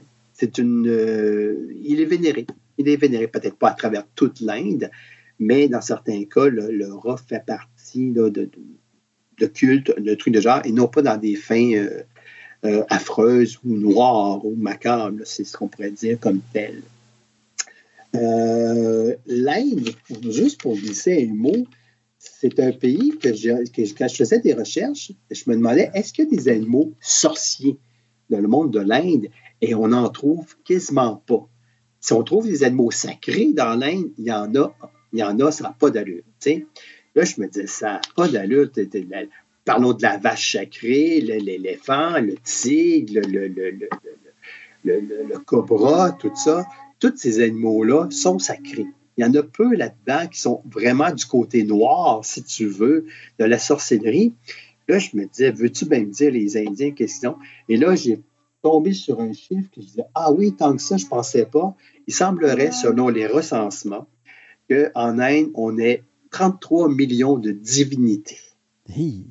trente-trois millions. Moi, je savais qu'il y en avait une couple de mille, mais pas trente-trois millions. Ça veut dire que n'importe quel boulon, luminaire, lampe de poche ou batterie de poche, aujourd'hui, les cellulaires doivent faire partie, faire partie des divinités indiennes.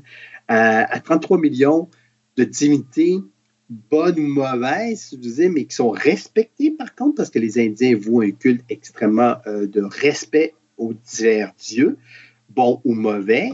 Là, on comprend qu'à ce moment-là, on dit, ouais, OK, les animaux de sorcellerie en Inde, c'est pas un truc qui fonctionne. Je dis pas qu'ils n'ont pas des auras, qui n'ont pas des perceptions, mais pas dans le monde dit méchant de la sorcière. Il en va de même pour l'Australie, ça aussi, parce que là, je m'étais mis, euh, allons voir dans d'autres ailleurs, comme ça. Euh, chez les Australiens, les aborigènes, si je peux dire, je ne parle pas des, des gens d'aujourd'hui, chez les, les, les aborigènes de, de l'époque, ou du moins à cette époque, les spectres, les spectres jam, euh, chamaniques relève du rêve, relève de l'onirique.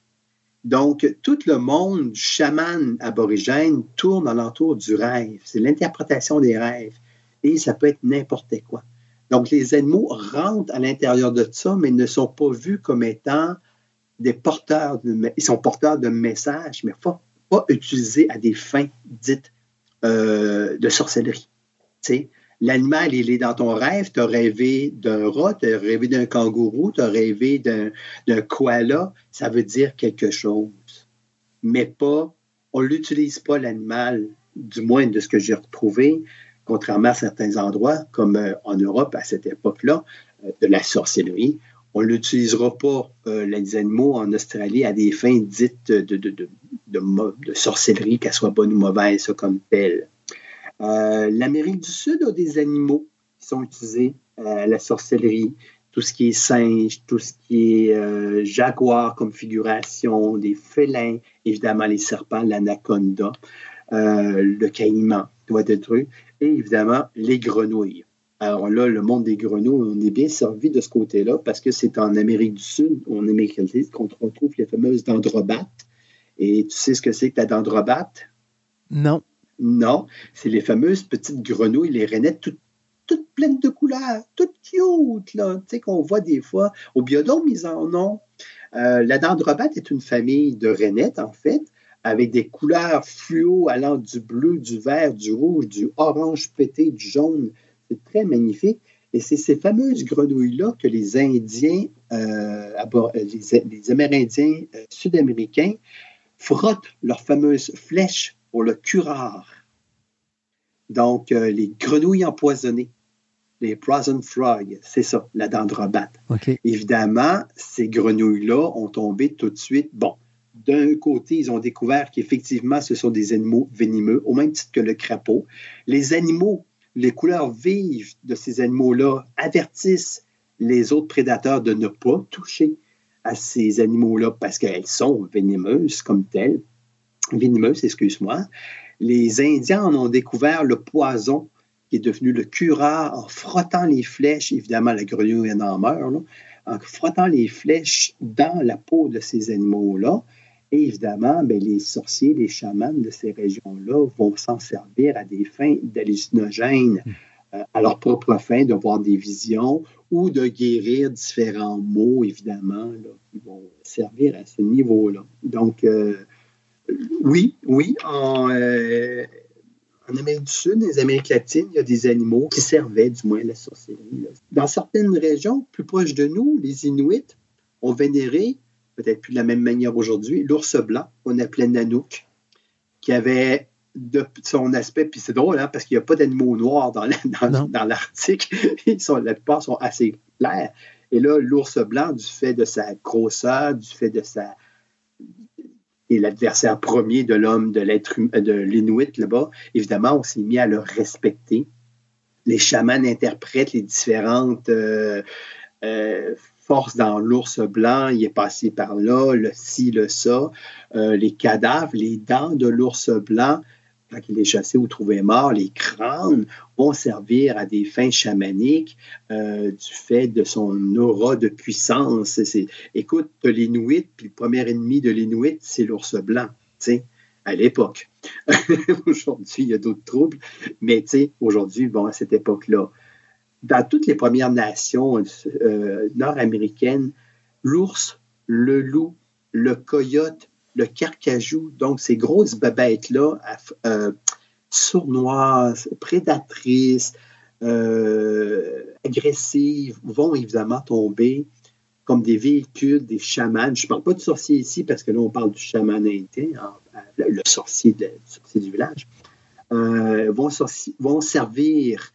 Euh, à des fins de sorcellerie, à des fins de transport, à des fins de mauvais présages, à des fins de divinité.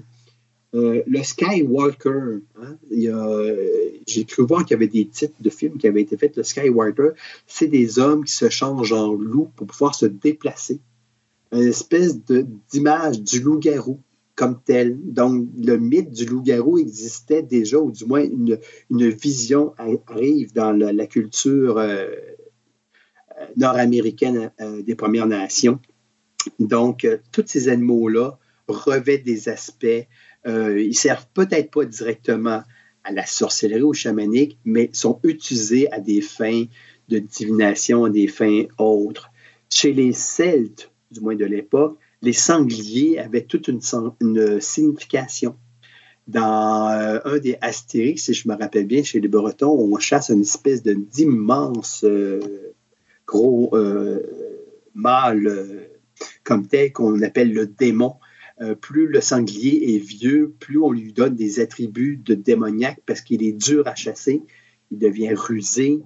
Euh, on parle, je me rappelle déjà vu dans le, sel, le folklore celte que tellement gros, il laisse son empreinte dans la pierre comme telle.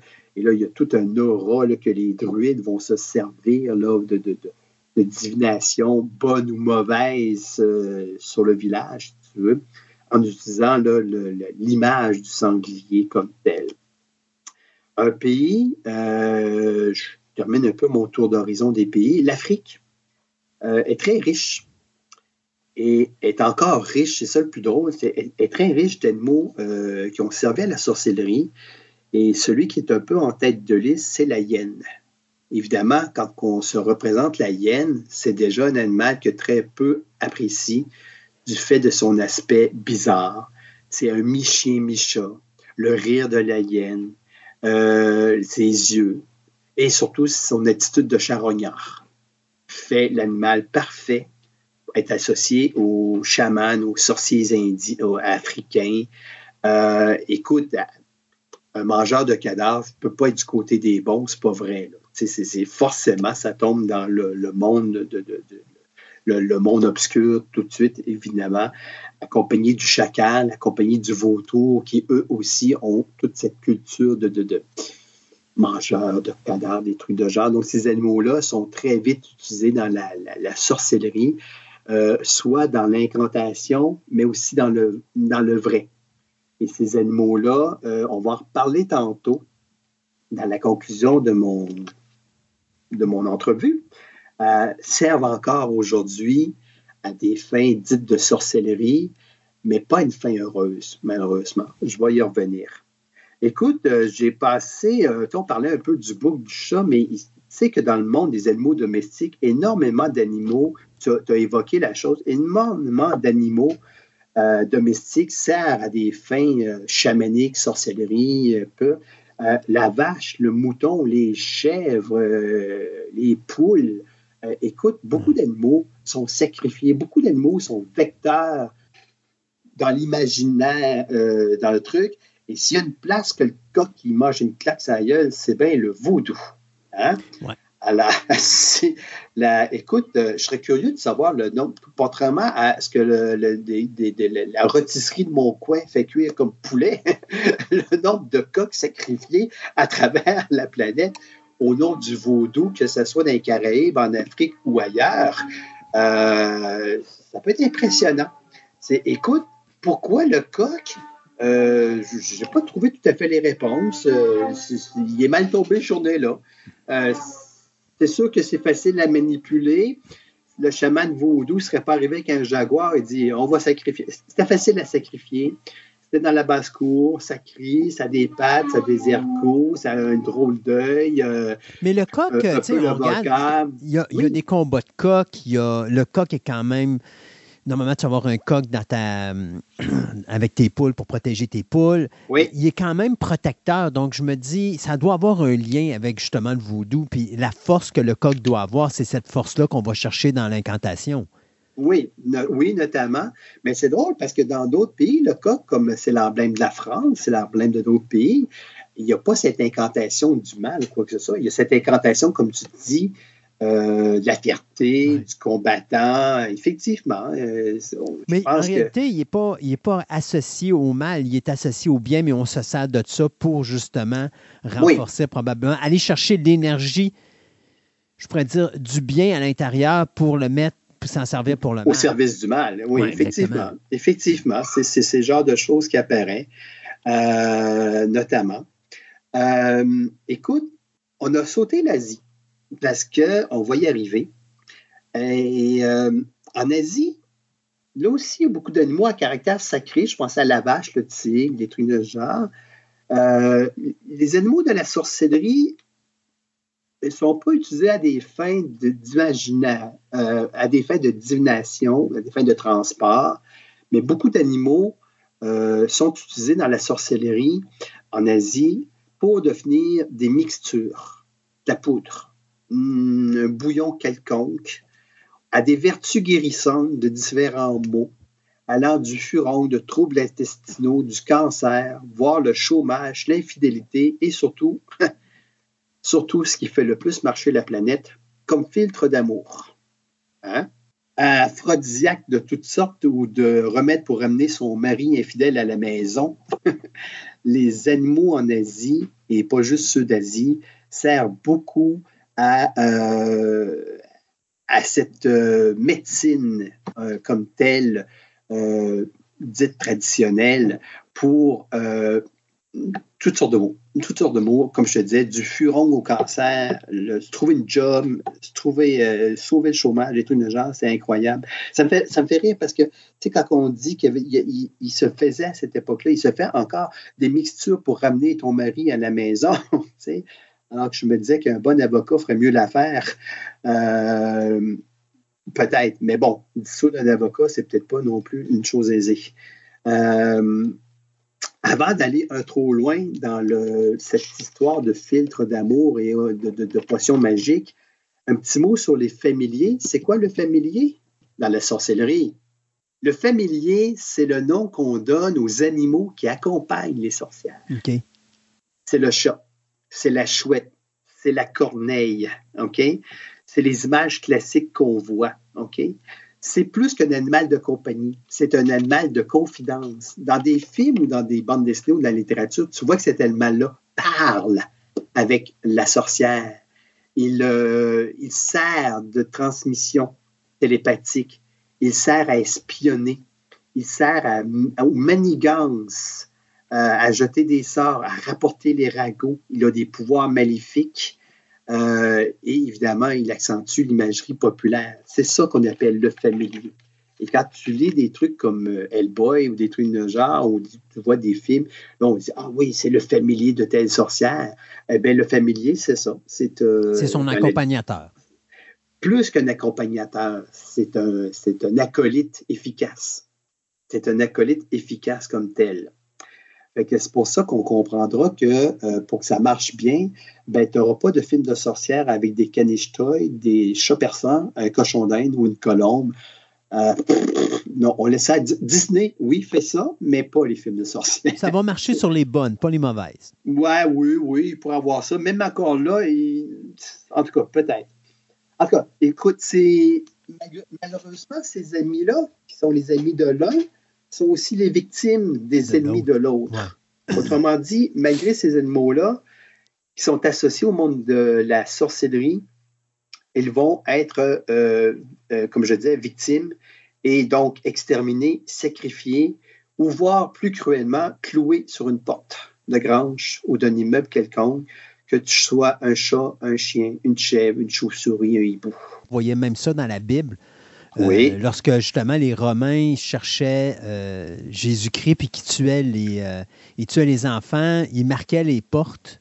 Oui, euh, oui exactement. Ouais, ouais, exactement. Je me rappelle pas si c'était du sang de quoi qu'ils utilisaient pour faire ça. Il y avait le sang de chèvre, si je me rappelle bien. On avait sacrifié des boucs et des chèvres pour, pour faire ce genre de choses-là, lors justement là, de, de, de fameux recensement là, pour chercher le, les enfants. Euh, écoute... Euh, ça m'ouvre la porte pour terminer l'entrevue à ces animaux-là de la sorcellerie, euh, qu'on regarde ça dans les films, on dit « Ah ouais, le chat, ouais, tout ça », qu'il soit bon ou méchant, peu importe, là, Pet Sematary, ce que tu voudras, tu sais, ou dans des comédies où le chat euh, est sympathique, le chat va sauver la situation, on en fait un ami. Euh, dans la réalité, ces animaux-là ont été finalement plus victimes de la sorcellerie.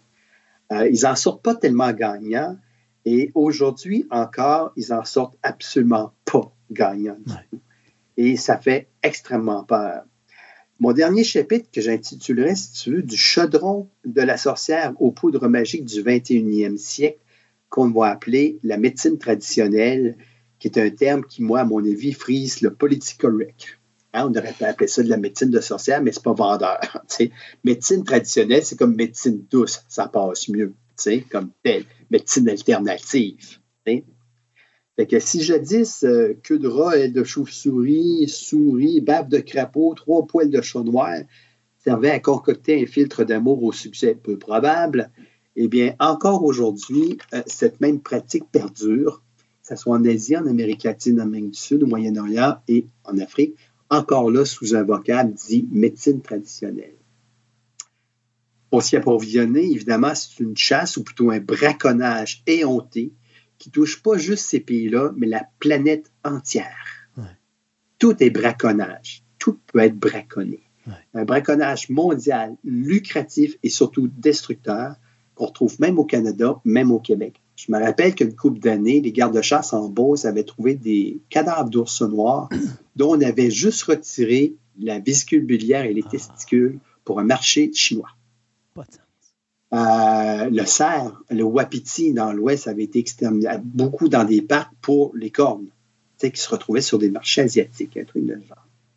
Écoute, c'est épouvantable, que ce soit de la peau de reptile, des batraciens macérés, de l'araignée, scorpions séchés, des crânes de singe, des crânes de félins, des testicules d'ours, du pénis de tigre, de la corne de rhinocéros, la cervelle de hyène, des écailles de pangolin, pensons-y, le COVID, le pauvre il a coudé hein, à cause ouais. de ça, les cornes de cerf, euh, les cadavres de vautours, des dents de toutes sortes, des mains de primates, une liste extrêmement longue qui fait peur, une extermination qui touche presque toutes les espèces dès qu'on lui colle une, éti- une étiquette de épeurant, vénimeux, noir, sanguinaire, pas ben, utile. Pas, non, je peux aller plus loin que ça.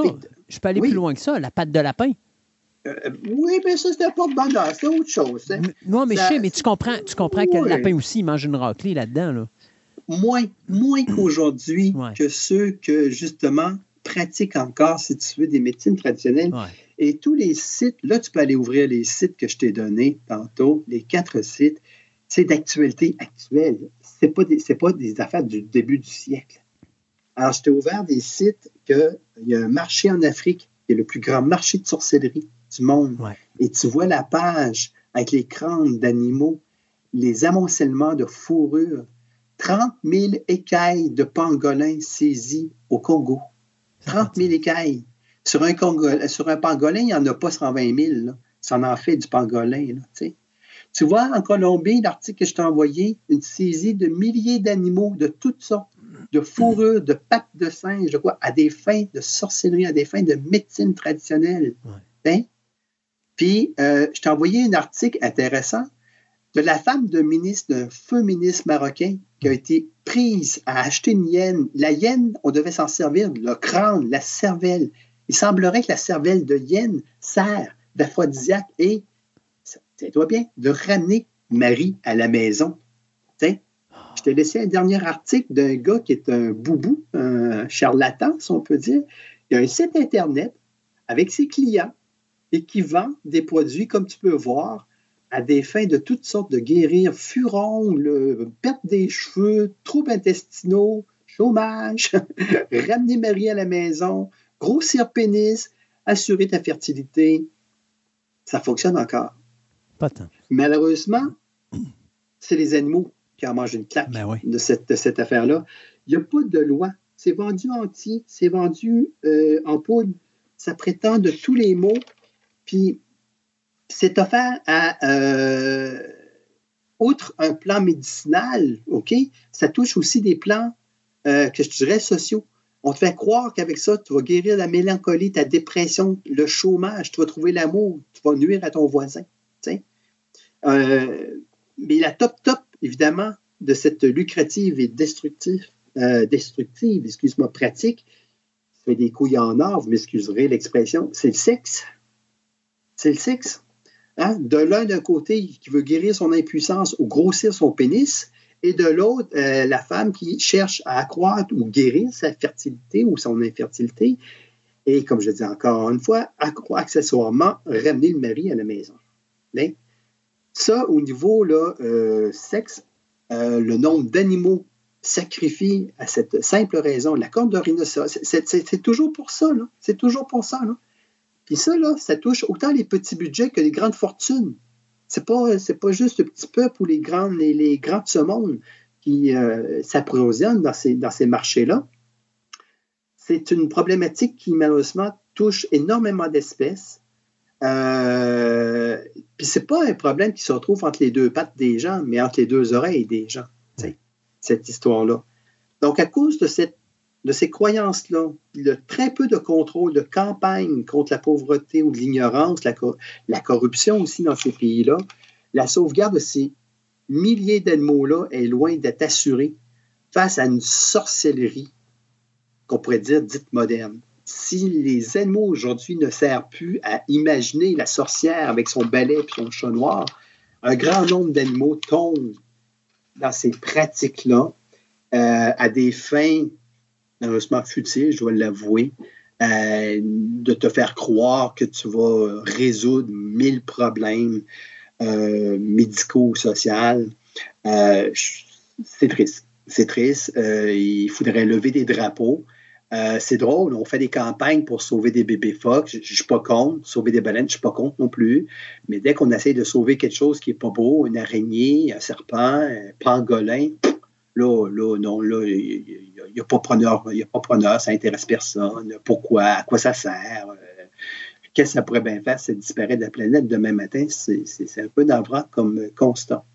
Ça me fait penser, petit mot de la fin, quand j'étais au zoo à l'époque, puis qu'on parlait de cette problématique-là, de, de la croyance de la corne de rhinocéros, puis qu'on avait découvert que ça avait autant de vertus que de ronger les ongles, euh, le conservateur de cette époque-là avait une idée fabuleuse pour pouvoir sauver les rhinocéros, c'était de faire à croire que les pissenlits sont aphrodisiaques.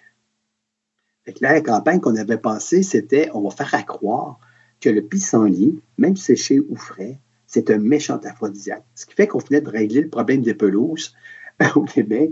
On s'était dit, quel marché lucratif.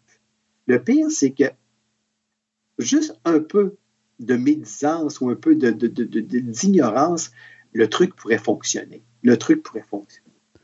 Écoute, ça l'a fait le tour euh, des animaux de la sorcellerie qui, à une certaine époque, ont existé dans l'imaginaire, ont existé dans le vrai, à des fins de pratique quelconque et qui, aujourd'hui, perdurent dans une seule pratique qui, d'un côté, pense faire croire à guérir des troubles, mais qui, surtout, permet à un autre genre, que j'appellerais plus des sorciers, mais quasiment plus des gens d'affaires, des charlatans, qui, eux, se font les couilles. Qu'eux se font de l'argent là-dessus, euh, autant sur la rareté animale, la pauvreté animale, que sur l'ignorance de certaines gens pour pouvoir euh, fournir ça.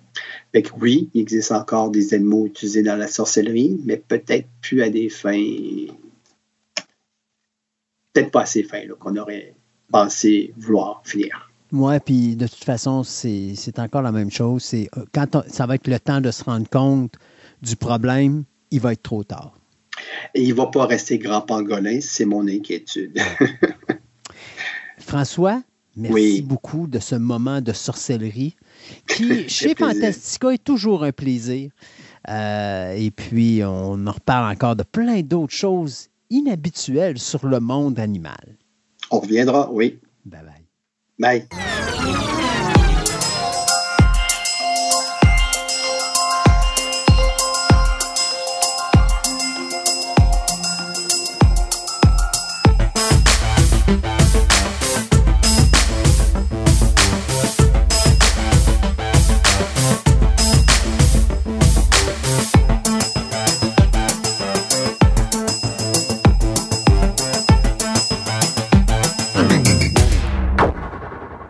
Retour avec nous pour parler animé manga ou manga animation.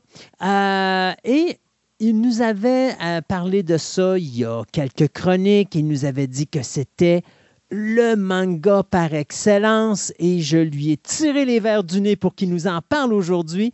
Allô Maxime? Allô, tu vas bien? Ben moi ça va très bien. Et toi? Super, super. Très heureux de partager... Euh... Ce, ce moment avec toi et avec, avec les auditeurs parce que, et les auditrices parce que ben, euh, ici on va parler d'un, d'un manga qui, qui me qui me parle vraiment voilà. beaucoup. On va parler de Vinland Saga. Ouais, Vinland Saga. Donc euh, Vinland Saga c'est euh, une série de mangas euh, un petit peu particulière puisqu'en fait euh, elle s'inspire des, de plusieurs sagas islandaises. Donc on va parler viking en fait aujourd'hui. Hein. Okay. Euh, donc elle va, en fait, concrètement, l'auteur s'est inspiré de, s'est inspiré de la saga des Groenlandais, de la saga d'Éric le Rouge, de Flattenjarbok, euh, qui sont en fait, comme je vous le disais, des grandes sagas euh, islandaises, et il va euh, les prendre pour en faire des mangas.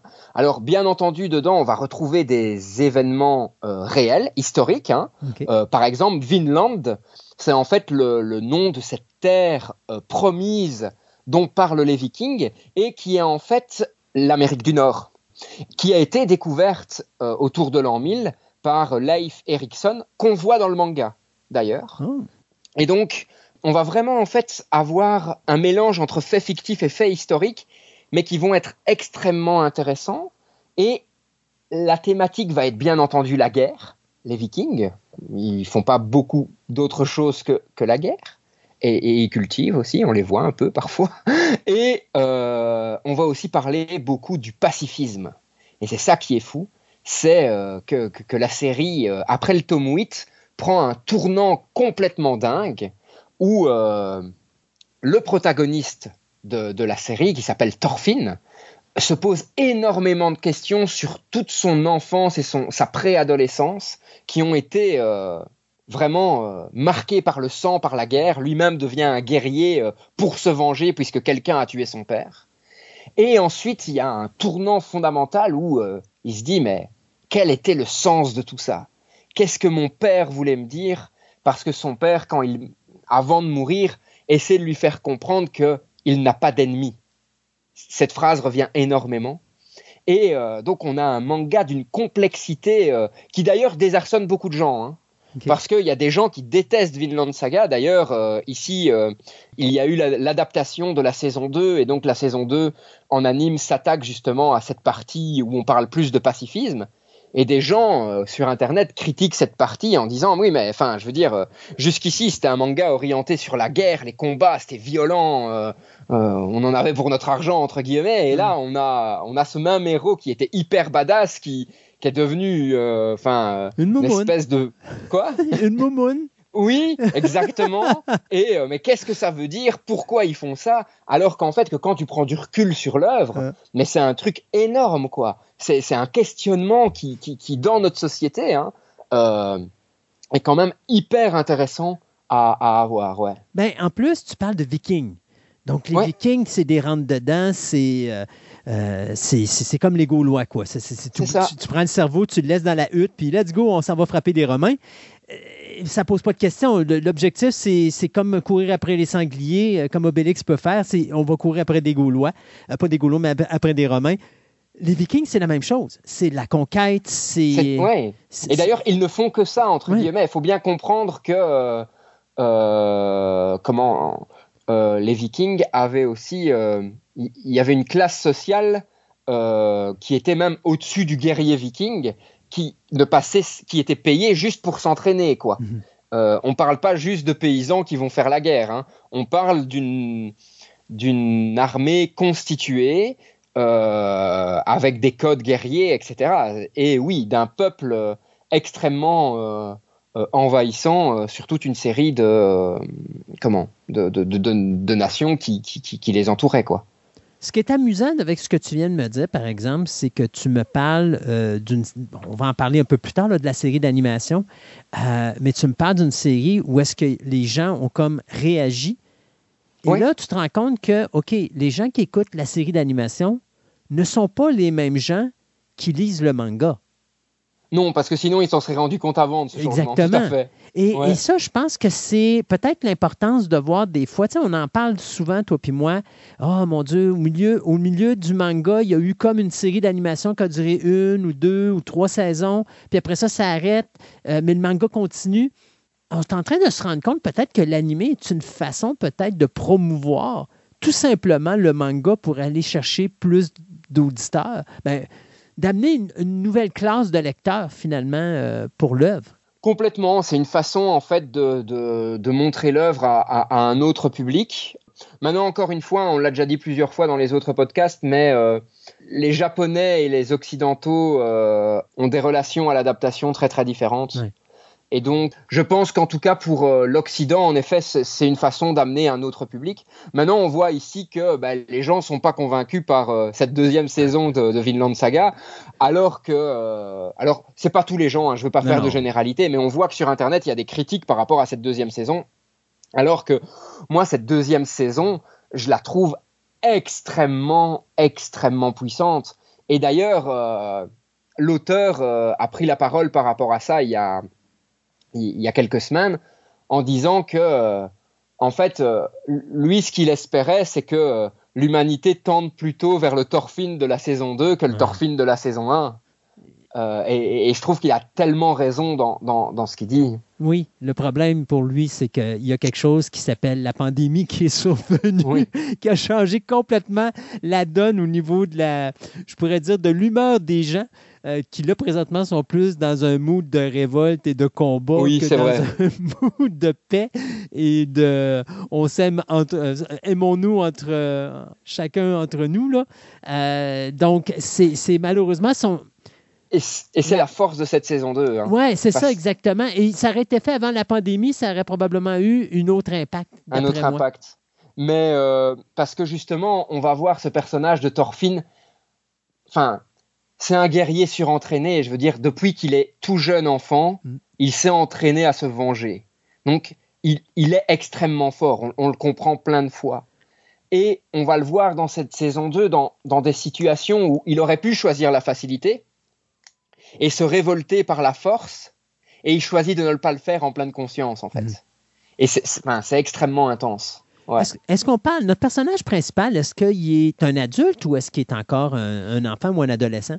Oui, donc en fait, euh, dans, dans la première partie de, de l'arc, euh, Thorfinn, pff, ouais, il est plutôt en préadolescence, en okay. fait. Hein. Et ensuite, en fait, dans, dans, dans la deuxième partie, il y a euh, presque un an et demi qui est pas... Entre la, en fait, entre la fin du tome sept et le début du tome huit, il y a un an et demi qui s'écoule sans qu'on voit ce qui se passe exactement. Et Thorfinn, qui était un guerrier, est en fait maintenant un esclave dans une exploitation euh, agricole. On voit, il a de la barbe, donc c'est un jeune homme. Moi, je dirais qu'il doit avoir une quinzaine d'années à ce moment-là, quinze seize ans. Donc, il est adolescent. Peut-être. Donc, ça explique pourquoi, ouais. parce que je vois des images, puis je vois qu'il n'est pas... Il n'y a pas la corpulence d'un viking. Non, non, mais c'est euh. ça qui est intéressant aussi, c'est que euh, par la force de sa volonté, dans, dans, dans le premier arc, il va devenir un des guerriers, les... en tout cas, euh, il va affronter à un moment un espèce de viking géant, mm-hmm. qui est l'archétype du viking, et sans pouvoir le battre, il va pratiquement faire jeu égal avec lui. Euh, et donc, euh, il va utiliser sa petite carrure euh, à, à son avantage, puisque en fait, euh, Thorfinn est un viking qui se bat avec deux couteaux. Donc, okay. deux, deux petites lames, hein, pas, tr- pas très longues. Des lames, d'ailleurs, doubles. Hein, donc, elles ont un côté tranchant des deux côtés, hein, on voit, euh, plutôt que comme nos couteaux à nous. Et il se bat de cette façon-là, en fait. Donc, il joue plutôt sur sa rapidité, son agilité. C'est quel genre de, de manga? Ouais, là, on est sur un seinen... Enfin, en tout cas, le premier arc, c'est plutôt un seinen violent. Okay. euh, on voit des pillages, il euh, euh, y a beaucoup de morts... Euh, Thorfinn a une relation extrêmement malsaine avec la personne qui l'a pris sous son aile, puisque la personne qui a pris sous son aile Thorfinn est la personne qui a tué son père. Oh, ok. Et en fait, Thorfinn reste avec cette personne parce que le deal qu'il a avec lui, c'est que quand il lui demande, il peut avoir un duel. Pour venger son père. Et, ouais. Et cette personne, en fait, voit, euh, a eu euh, énormément de respect pour le père de Thorfinn, même si c'est lui qui l'a tué. Et donc, on le voit comme un es- une espèce de rédemption aussi de, de la part de ce personnage qui, euh, comment, qui prend Thorfinn euh, sous son aile pour essayer d'en faire un guerrier qui pourra se battre dans le monde de violence dans lequel il vit, en fait. Mmh. Mais ça, c'est quelque chose qu'on va trouver beaucoup dans les histoires de Vikings. Euh, puis des fois, ça m'amuse parce que bon, je suis un petit peu un amateur de Star Trek et j'ai toujours mmh. considéré les Klingons comme étant des Vikings. Ouais. Euh, donc, quand tu regardes les, les Klingons et qu'ils disent « Today's a good day to die », c'est à peu près la mentalité d'un Viking. Là. Aujourd'hui, c'est une bonne journée pour mourir. Euh, je, des fois, je me dis, le, le, l'espèce de proverbe euh, « Garde tes amis proches, mais garde tes ennemis plus proches encore », c'est à peu près la mentalité Viking parce que d'un côté, ils saillissent la face, ils sont prêts à s'entretuer, mais quand il y a un ennemi commun, ils vont s'allier sans problème oui. pour abattre l'ennemi. Puis une fois que l'ennemi est, à, est battu, là, à ce moment-là, ils peuvent se revirer et dire « OK, maintenant, on va régler nos problèmes ». Et il y a une forme d'honneur, en fait. C'est ouais. peut-être un honneur difficile à comprendre pour nous, mais il y a une forme d'honneur en fait derrière euh, tout ça. Alors pourquoi je dis que c'est difficile à comprendre pour nous ? Parce qu'on parle d'un peuple qui pille, donc ouais. on peut se dire ouais mais ils n'ont pas d'honneur. Ben, en fait si, oui. ils en ont un, il y a un code guerrier, euh, il, il y a une forme de, de, de respect de la parole et de euh, respect de l'adversaire. L'adversaire a tout donné dans ce combat et, et j'ai pu le battre, donc je suis plus fort, mais en même temps, cet adversaire m'a permis de me dépasser aussi, ouais. de devenir plus fort. Et donc, je le respecte euh, par, euh, par ça. Et après, il y a des cas où il se tape juste sur la gueule parce que, euh, bah, on y va, euh, t'as dit un mot de travers et c'était pas le moment de le dire, quoi. Donc, il y a vraiment des... Non, mais il y a des paradoxes oui. où... Euh, et en même temps aussi... Euh, c'est des barbares. Il y, y a de la barbarie, ouais. mais il y a autre chose que de la ouais. barbarie. Et il y a aussi des affaires politiques. Enfin, les Vikings, c'est pas juste... Euh, Des, des, des peuples séparés, il y a des rois derrière, il y a des rois qui s'affrontent, des, ria, des rois qui essaient d'unir tous les clans vikings pour avoir une nation viking beaucoup plus forte, des vikings qui rêvent de paix euh, et donc qui, est, qui se disent que peut-être que plutôt que de rester en Islande, ils devraient aller au Vinland parce que c'est une terre légendaire où le blé pousse simplement en le jetant comme ça, euh, sans faire d'agriculture. Il suffit de... La terre est tellement fertile qu'il suffit de jeter la graine et euh, ça poussera, il n'y a pas de problème. Et donc, on est vraiment sur tous ces personnages qui, euh, qui évoluent aussi euh, de façon assez marquée. Euh, et on a ben, un des fils rouges aussi de, de Vinland Saga, c'est euh, la quête d'un personnage pour devenir le roi des Vikings, en fait. Okay. Alors, c'est pas Thorfinn. Hein. Non, non, c'est il y a plusieurs euh, personnages euh, comment, euh, principaux. C'est Canute. Canute. C'est, je sais pas comment on l'écrit. En, en japonais, ils le disent Kunuto. Okay. mais, mais ça ne t'aide pas beaucoup. Donc, moi, je vais le dire euh, comme je le lis. Donc, Canute, C A N U T E, qui est un personnage qui a du sang royal. Donc, il a le potentiel pour devenir roi, mais euh, qui est un, perso- un personnage qui est faible mentalement et euh, physiquement euh, et qui va évoluer vers euh, un, un, un roi pratiquement despotique qui va, qui va pousser au meurtre, et cetera, mais avec une ambition qui est louable, c'est un monde de paix où euh, il n'y a plus besoin de s'affronter. Mmh. Et donc, on a aussi ce, euh, ce, ce, par- ce, ce paradoxe Euh, chez certains personnages où euh, ils finissent par commettre des atrocités pour un, un but qui est, euh, qui est quand même plutôt euh, assez noble, hein, euh, euh, de se dire que euh, ben, on va instaurer un monde où euh, euh, la, la guerre n'existera plus et où les gens s'entraideront. Ce qui est vraiment paradoxal avec ce qu'est un viking. Oui, tout à fait, c'est tout ça. à fait. Mais c'est, et c'est, et c'est tout le paradoxe du personnage de, de Canute, c'est qu'il a, il incarne au début la faiblesse, puis il incarne le viking, mais avec une idée de faire disparaître en quelque sorte mm. la, le, le peuple viking. Ouais. L'auteur, c'était Makoto Yukimura, c'est ça ? C'est ça, c'est ça. Y a-tu fait d'autres choses avant ? Ouais, alors il a fait un... Et je vais en faire un podcast de mon côté aussi, donc certainement que je reviendrai vers toi pour qu'on en parle ici. Mais euh, il a fait une œuvre qui s'appelle Planète, okay. qui est une œuvre de science-fiction. Donc euh, il, est tr- il est très loin de Vinland Saga. Hein. Il a fait ça en deux mille. Euh, Vinland Saga, il a commencé en deux mille cinq. Hein. Ça existe Et, encore, euh, je pense. Planète, c'est une œuvre finie. Non, je veux dire... Euh, Vinland Saga continue à être publiée. Tout à fait. C'est pas une œuvre finie. Planète, ça raconte en fait euh, une histoire qui, moi, me touche beaucoup aussi. On est en deux mille soixante-quinze et en fait, euh, c'est l'histoire d'un groupe de, d'astronautes qui euh, travaillent à la récupération des débris spatiaux en orbite autour de la Terre. Et euh, c'est un des métiers les plus dangereux et en même temps, c'est un des métiers les moins bien payés en fait. Mmh. Et euh, donc, c'est un peu les éboueurs de l'espace. On sait qu'ils sont indispensables, mais pourtant, on crache dessus. c'est, c'est, c'est vraiment ça. Et euh, c'est une histoire qui est géniale. Et donc, ben là, euh, euh, je, je, je suis en train de préparer un podcast pour ma, pour ma série de podcasts okay. euh, là-dessus. Euh, et donc, c'est comme ça, en fait, que j'ai découvert Vinland Saga à la base. C'est parce que, en fait, j'ai découvert Planète. Et après, j'ai regardé un petit peu ce que cet auteur avait fait. Et j'ai vu qu'il avait fait Vinland Saga. C'était extrêmement loin de... De, de, de, de, de son œuvre de science-fiction. et, euh, et pourtant c'est, c'est tellement énorme quoi. Alors il faut savoir qu'il est venu en France euh, au festival d'Angoulême, hein, au festival oh. de la bande dessinée d'Angoulême, okay. et euh, lors, il, il a donné une leçon en fait euh, à Angoulême euh, en tant que mangaka, et le gars euh, il se décrit quand même comme un auteur euh, dans la moyenne. Euh, alors on va regarder vite fait ensemble le nombre de tomes vendus de Vinland Saga et on va voir si c'est vraiment un, un, un auteur dans la moyenne, hein.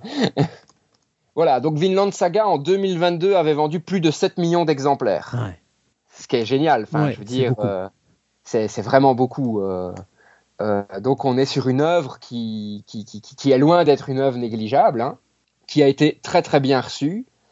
Euh... Là, on parle de quoi? Présentement, il y a vingt-sept tomes, je crois, qui ont été faits de Vinland Saga. C'est ça, c'est, c'est, c'est vingt-sept tomes dans mes souvenirs. Je, je vais... Ouais, c'est vingt-sept tomes et c'est toujours en cours. C'est ça.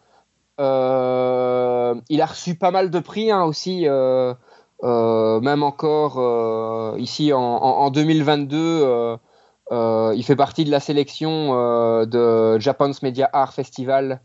Euh, donc quand même un truc qui, qui, qui, qui décerne des, des, des, un prix qui a une signification assez, assez marquée. Euh, donc ouais, le, le manga est vraiment quelque chose de, de connu. Je regarde la date du dernier chap... le dernier tome est sorti le vingt-deux juin deux mille vingt-trois. Et donc là, il y a juste un nouveau chapitre qui est sorti euh, euh, depuis. Donc ouais, on... c'est récent là. C'est, c'est tout récent. Hein. C'est ça, exactement. Euh, ouais. Ça vient de où, son idée de travailler les Vikings? Ah. Parce que là, tu parles de, de, de quelque chose de science-fiction, où est-ce que c'est autour de la Terre et tout ça, et là, tu t'en vas dans l'histoire, dans la vieille histoire, où est-ce que tu t'en vas dans un sujet totalement différent, puis dis-moi si je me trompe, mais je pense pas qu'il y ait d'aspect fantastique ou fantaisiste dans le... Dans, dans, non, dans son pas manga, du tout. Là, c'est ça. C'est... Non, non, on est vraiment sur quelque chose de très terre-à-terre. Hein. Yeah, exact, c'est ça. Euh, donc, si tu veux, une fois qu'il euh, a publié Planète, euh, il publie en deux mille quatre un one-shot. Donc, un one-shot, pour, euh, pour faire simple, c'est euh, un, mang- un, un, un chapitre qui sera unique, mais qui est beaucoup plus long. Donc, généralement, un one-shot, ça va faire soixante, quatre-vingts, peut-être cent vingt pages. Et c'est une histoire qui a un début, un milieu et une fin. D'accord ? Mmh. Et en fait... Euh, il va en fait parler de Soji Okita, qui est le capitaine du premier escadron euh, de Shinsengumi, euh, qui est un personnage historique japonais, hein, qui a existé et qui a un destin assez tragique, puisque euh, en mille huit cent soixante-huit, euh, le Japon est au début de l'ère Meiji, donc on est dans la modernisation du pays, et toutes les traces de l'ancien système, entre autres les samouraïs, disparaissent. Cet homme, donc euh, Shoji Okita, fait partie de cet ancien système et il, dans son manga, en fait, il va vraiment essayer de se mettre à la place de ce personnage et de se demander toutes les questions qu'il aurait pu avoir. Et il a, en fait, il prend énormément de plaisir à se renseigner euh, sur l'aspect historique de son histoire. Il prend énormément de plaisir à, à, à, à un peu être dans un aspect introspectif d'une œuvre. Et donc, euh, il, il cherche une autre piste euh, et il va commencer à se documenter sur les Vikings. Alors, il faut bien être conscient qu'au Japon, les livres sur les Vikings, c'est pas un truc qu'on trouve facilement. Non, donc, c'est ça. Il, voilà. Euh, et en fait, en, comment, en deux mille trois, afin de, de, de préparer cette série, donc même avant que le, le, ce one-shot sorte, il va aller même se rendre en Islande, en visite, pour visiter les musées, et cetera, et pour s'inspirer, en fait. Et euh, il finit, en deux mille cinq, par sortir le premier, euh, le premier chapitre de, de Vinland Saga, qui, euh, directement, euh, rencontre un succès important. Et donc, par la suite, il continue à se documenter. Et en effet, hein, quand, quand on connaît ça, on comprend que ben, cette œuvre aussi, c'est une façon de se poser des questions. Mmh. Et, que, et que le rapport de l'humanité à la guerre...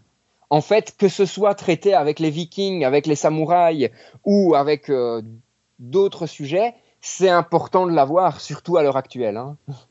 Non, effectivement. Euh, création d'une œuvre. Euh, tu sais, souvent, tu vas nous dire qu'un auteur, genre comme Ma- Makoto Yu, Yu, c'est mm-hmm. Yukimura, euh, va écrire l'histoire, mais il va dessiner également lui-même. Oui. Euh, est-ce que ça arrive des fois qu'un auteur va écrire une histoire puis il y a quelqu'un d'autre qui va dessiner? Tout à fait. Oui, OK. Les deux existent. Hein. Par exemple, on a déjà parlé de Bakuman. Oui. De Bakuman, c'est euh, un scénariste et... et un dessinateur. C'est ça. Euh, on reparlera certainement aussi de docteur Stone à un moment. Ben, là aussi, c'est un scénariste et un dessinateur. Okay. Et par contre, ben, par exemple, quand on a parlé de euh, Space Brothers, ben, c'est un dessinateur scénariste. Okay. Ouais, c'est le, c'est le même. Euh, Ikigami, il est au scénario et au dessin, c'est la même personne. Et ici, même chose pour Vinland Saga, c'est dessinateur et, euh, et scénariste et en scénariste. Même temps. Quand tu fais les deux, puis tu as, mettons, une semaine à écrire ça, est-ce qu'on utilise maintenant plus le numérique euh, ouais. qu'avant? Oui, oui, les auteurs de, de manga utilisent de plus en plus le, le numérique, ils gagnent du temps avec ça.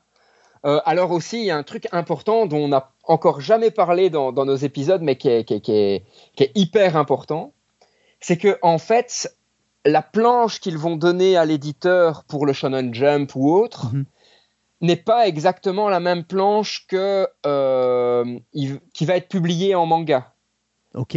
Euh, la, la planche, le, le, la, les planches pour les mangas sont retravaillées pour avoir un résultat plus fin. Ok.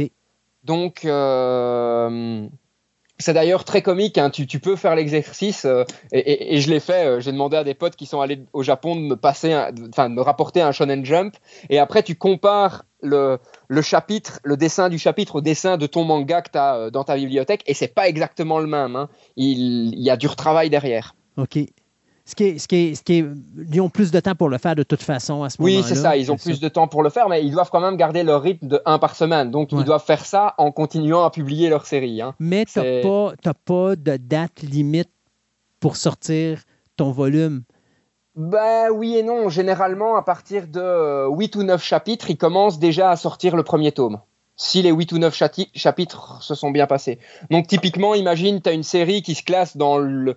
Le, le top trois pendant huit ou neuf semaines, mm-hmm. ben, très vite, la décision va être prise de le transformer en tome. Quoi. Même non. si après, la série s'arrête au bout de deux tomes. Hein. Donc, à ce moment-là, est-ce que ça peut, genre, il se dépêche, mettons, en genre trois, quatre, cinq jours, il a terminé son œuvre, il reste deux jours pour se reposer, mais il profite de ces deux journées-là pour retravailler un petit ouais. peu ses dessins? Plus travailler sur l'adaptation animée, hein, parce c'est que les, les auteurs euh, interviennent dans les adaptations animées, plus les éventuels films, plus ouais. les produits dérivés, juste donner son avis ou faire un dessin inédit. Tu vois que leur vie est... On ouais. en revient encore là-dessus, mais c'est, c'est, c'est pas une vie euh, hyper ça, simple. Hein. Ça n'arrête pas. On se demande comment ils ont le temps de faire des bébés là-dedans. C'est ça. Mais, mais généralement, ils sont pères de famille. Hein. Oui. Par ben... exemple... Euh... On en le, avait déjà l'auteur. parlé. On avait déjà parlé que justement la majorité du temps, c'est un auteur et euh, soit quelqu'un, euh, une, mettons, tu as un auteur masculin avec quelqu'un qui fait du dessin qui est féminin ou, ou qui va retravailler des titres ou qui va être éditeur, mais ils travaillent la majorité du temps un à côté de l'autre, ce qui fait qu'il y a cette possibilité-là de se ouais. rencontrer parce que sinon ils n'ont pas le temps. Là. Mais après aussi, par exemple, on va prendre Oda, euh, donc One Piece. Un peu... Je prends toujours cet exemple-là ouais. parce que One Piece est quand même, enfin. On peut aimer ou ne pas aimer, mais ça reste une œuvre à plus de mille chapitres. Ouais. Donc, c'est une œuvre qui fonctionne, quoi. On, ça. On peut pas, ça, on peut pas le nier. Et euh, bah, le gars, il a deux enfants, deux ou trois enfants. Euh, il a une femme, mais il en parle nécess- pas nécessairement beaucoup. Si on revient à Vinland Saga, bah, c'est la même chose. Le gars, euh, parfois, il fait des petites allusions. Hein. Souvent, les auteurs de manga, dans les tomes de manga, ils font un petit commentaire. Euh, ah, je suis très content que, que vous lisiez ce chapitre euh, aujourd'hui. Quand, quand, ce, quand ce, ce tome sort, c'est telle fête au Japon, ça signifie ça pour moi, et cetera. Et donc, on sait qu'il a trois enfants, qu'il a une femme, mais voilà, on n'en sait pas plus, quoi. Ouais. Et euh, généralement, ils ne vivent pas ensemble. L'atelier de la personne n'est pas dans la maison euh, où, vive sa fa- où vive sa famille. Non, ben, il n'y aura pas le temps, il va toujours être dérangé non. par les enfants, alors il ne prend pas de chance. Ouais, je peux ça. comprendre. Tu sais, tu vas avoir des gens qui vont travailler pour des, mettons, D C Comics ou Marvel Comics. Euh, eux autres vont avoir leur studio à la maison, c'est pas grave parce que même s'ils ont un comic à faire, le comic sort une fois par mois ou une fois ou deux semaines dans le pire des scénarios. Ils peuvent se permettre de s'occuper de la famille. Lui, il n'a pas le temps. Donc, on vient à... Non, ça, juste, c'est fou. C'est ça. Donc, on vient à la mentalité de la femme est ouais. à la maison, s'occupe de la famille pendant que l'homme travaille. Dans un Parfait. cas comme celui-là, là, c'est, c'est ça. Euh, on parle de... de puis encore là, je trouve que c'est un, c'est un sujet qui est intéressant, qui nous amène avec Vinland Saga. Euh, tu parlais tantôt d'articles promotionnels ou de choses, des à-côtés qui sont vendus en rapport mm-hmm. avec le manga. Comment ça fonctionne? Exemple, Vin- Vinland Saga doit avoir des t-shirts, doit avoir euh, ouais. d'autres produits annexes à ça. Est-ce que c'est l'artiste qui s'occupe de ça ou est-ce que c'est la maison d'édition qui s'en occupe et l'artiste a juste à dire oui, j'accepte, non, j'accepte pas, puis... Euh... Euh, ben, je pense que l'artiste n'a pas nécessairement à dire j'accepte ou j'accepte pas. Okay. Je pense qu'à la limite, ce que l'artiste peut faire, c'est produire un dessin qui sera utilisé pour le, pour le merchandising. Mais généralement, tout ce qui concerne le merchandising est dans les mains de la maison d'édition. Okay. Et donc, c'est la maison d'édition qui, qui va décider de, euh, comment, de, de, de ce qui va être fait en merchandising, des, euh, comment, de ce qui va être vendu comme droit à telle telle entreprise pour faire des figurines, des, des t-shirts, et cetera, quoi. Mais je suppose qu'avec le temps, quand plus tu deviens populaire, plus à un moment donné, tu dois avoir un droit de regard sur ces choses-là. Ben, on parle comme One Piece, exemple. Oui, exactement. Je pense que One Piece, le gars a quand même un, un, un mot à dire. Après, il faut aussi se poser la question, c'est est-ce qu'il a envie de donner un mot là-dessus? Ouais. Euh, je pense qu'à un moment, lui, ce qui l'intéresse, c'est de raconter son histoire. Et... Euh, Après, bah, s'ils font des posters ou autres euh, sur, euh, sur l'œuvre, euh, bah, tant mieux pour la maison d'édition et tant mieux pour lui. C'est aussi une, c'est une, aussi une façon d'avoir un, un revenu. Hein. Et on en parlait dans le, dans, dans le podcast euh, comment, sur Ikigami, les revenus des mangakas ne sont pas énormes. Hein. Non, exactement. Donc, le fait d'avoir du merchandising, pour eux, c'est la possibilité d'avoir un revenu qui augmente de façon significative. Exact. On a un manga ici qui a commencé en deux mille cinq et soudainement, quatorze ans plus tard, on décide de faire une série d'animation. Euh, tantôt, on disait que c'était la deuxième saison qui venait d'apparaître, euh, ouais. mais il y a quand même, dis-moi si je me trompe, quatre ans, je crois, entre la saison un et la saison deux, probablement ah, dû oui. à cause de la COVID, je suppose. Alors, il doit avoir la COVID. Il... Il y a aussi euh, le fait que euh, euh, c'est pas le même studio d'animation. Ok. Donc la première saison c'est euh, Wit Studio et la deuxième saison c'est MAPPA, euh, qui est un studio assez connu. Hein, ils ont fait plein plein plein d'autres choses. Euh, Est-ce qu'on voit la différence? J'y ai pas fait attention, je t'avoue. Okay. Je suis tellement pris par l'histoire que j'ai pas fait attention nécessairement à, à l'aspect graphique. Euh, Euh, des choses. Euh, après, je pense que c'est un, tu- un studio, donc Wit Studio, qui travaille souvent avec MAPPA, parce que de ce que je vois, MAPPA et, et, et, et Wit Studio, par exemple, sur euh, euh, l'attaque des Titans, donc Shingeki no Kyojin, ouais. ont, ont bossé euh, tous les deux en fait sur sur la série. Donc, je pense que c'est pas, euh, ils n'ont pas de difficulté à travailler ensemble. Par contre, bah, le fait quand même qu'il y ait un changement de tu- studio, ça peut rallonger les temps de production. Ouais. Et généralement aussi, euh, sur une série animée qui sort si tard, tu peux te permettre de prendre le temps, en fait. Ouais. Et pourquoi c'est intéressant de prendre le temps? Ben, c'est parce que comme ça, tu prépares un max d'épisodes avant que ça commence à sortir, pour pas devoir commencer à courir dans tous les sens quand, quand ta série sort, quoi. Ouais, parce que là aussi, on sait que le monde de l'animation japonaise, c'est un petit peu un monde difficile, quoi. Il y a... C'est, c'est parfois des heures et des heures de travail vraiment à la dernière minute pour peaufiner le truc. Ouais. Donc, c'est pas, euh, ouais, c'est pas simple. Puis, on parle quand même de deux saisons de vingt-quatre épisodes chacun. C'est donc, c'est pas des petites saisons, là. Euh... Non, pas du tout. C'est pas des petites saisons. Euh... Et euh, ben voilà, euh, la deuxième saison, elle est sortie en janvier deux mille vingt-trois. Ouais. Donc, euh, c'est, c'est tout récent. Et... Euh... Malgré ce qui peut être dit sur Internet, je vous invite vraiment à aller voir euh, cette série. Si vous, si vous ne pouvez pas, enfin, si vous ne voulez pas l'acheter en, en, en manga, regardez-la parce que c'est, euh, c'est vraiment incroyable. Très enfin, représentatif de, du manga. Euh, la, la, la série est assez fidèle au, au, au manga. Je pense que ça raconte parfois des, des petites choses en plus, mais qui, qui, qui, qui, qui, se, met, qui, enfin, qui, qui se mettent vraiment bien. Donc, euh, c'est pas du rajout pour faire du rajout. Okay. D'autant plus que, ben, comme je te le dis ici, euh, fondamentalement, la saison deux, c'est le, la fin du tome quatorze. Okay. La fin de la saison deux. Et euh, a priori, il y a vingt-sept tomes. Ouais. Donc, Donc il, serait, il, serait encore, il y aura encore du stock pour deux autres saisons. Exactement. Donc, euh, fondamentalement, l'enjeu n'est pas à rallonger la série pour le plaisir de la rallonger, quoi. Euh, Yukimura, as-tu annoncé s'il y avait l'intention de la finir sous peu ou si lui, ça va continuer tant et aussi longtemps qu'il va y avoir des lecteurs? Ah ben, écoute, tu, tu, tu as bien fait de poser la question parce que euh, Yukimura, dans, euh, dans une interview du vingt-deux août deux mille vingt-deux, non, ça, c'est l'année euh, dernière. Euh, donc l'année dernière, euh, indiquait que euh, Vinland Saga était dans son arc final. Ok. Euh, et que euh, comment le, le, les derniers chapitres arriveront, arriveront bientôt. Euh, il estime pour lui que le, ch- allez, le, le manga devrait se finir aux alentours du chapitre deux cent seize. On est au chapitre deux cent deux. Ok, donc on a presque fini.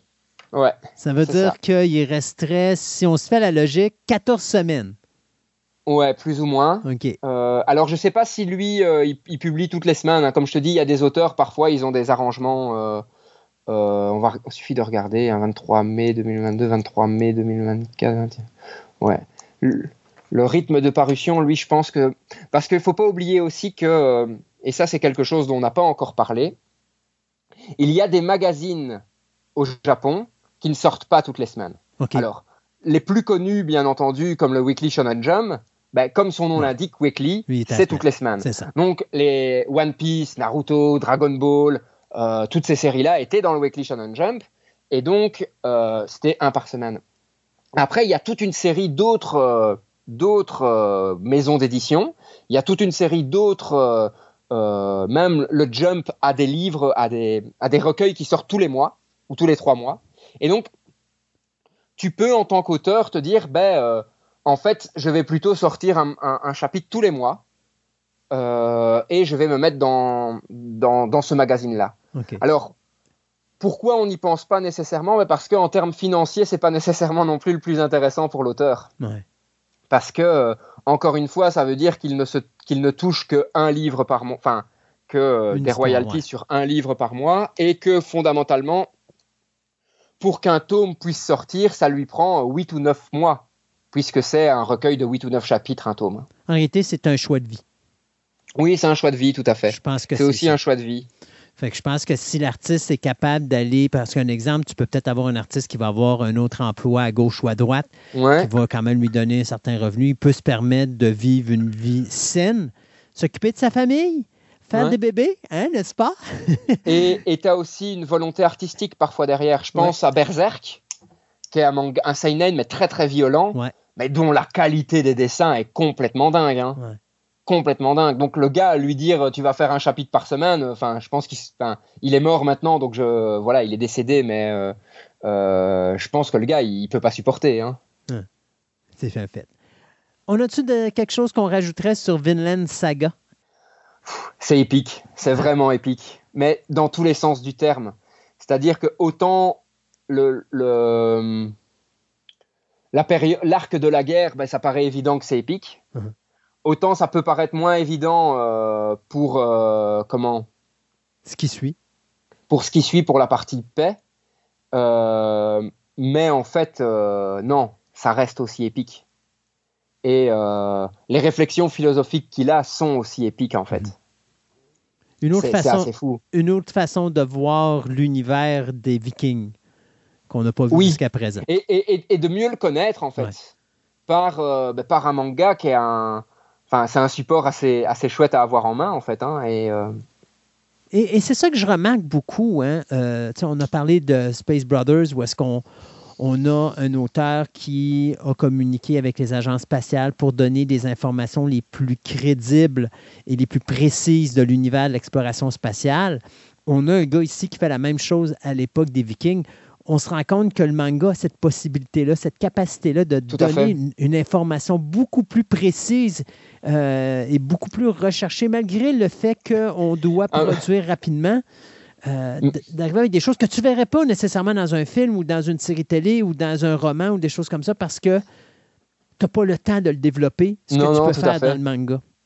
Mais, et puis, je, sincèrement, avec Vinland Saga, je pense que maintenant, il y a des Japonais qui sont plus calés sur l'histoire euh, des Vikings que les Européens. Hein. Ouais. Et, et je dis pas ça en rigolant. Hein, parce que, euh, ben, par exemple, euh, le, le prince Canute, donc Canuto, euh, Canute, comme je le dis parfois, en fait, il, il, il sait le personnage historique qui s'appelle Knut le Grand, qui a réellement existé et qui devient le souverain danois euh, le plus important et qui, qui va même régner sur l'Angleterre, en fait. Okay. Donc, c'est un personnage historique qui existe, quoi. Maxime, merci beaucoup encore. Merci à toi pour, euh, pour ce... ce petit échange. Hein? Ben écoute, c'est, mais c'est toujours plaisant. Puis c'est le fun parce qu'à chaque fois qu'on touche à un manga, il y a toujours à un moment donné une question ou quelque chose qui arrive dans le manga qui me permet de te poser des questions pour en apprendre un peu plus sur cet univers fascinant de la création du ouais. manga. Et c'est ce que je trouve fascinant avec toi, c'est qu'on est capable de, d'aller plus loin que juste l'œuvre, mais de regarder l'arrière-plan de comment se fait une œuvre. Et puis, ben, les gens, s'ils veulent vraiment tout savoir, ben, ils sont obligés de tout écouter au complet, tes chroniques, et de les réécouter par la suite. Ils se disent « Ah oh, ouais, il avait parlé de ça, je l'ai manqué, celle-là, il faut que j'en revienne. » Alors, toujours un pass- euh, passionnant de te parler, mon cher ami. Merci, et puis, super. Euh, On va, je pense que dans la prochaine chronique, tu vas nous ramener justement à l'univers de la création des mangas, un peu ce que tu avais fait quand tu as commencé avec nous avec Bakuman. Parfait. Maxime, on se dit à la prochaine. À très bientôt. Bye. Bye.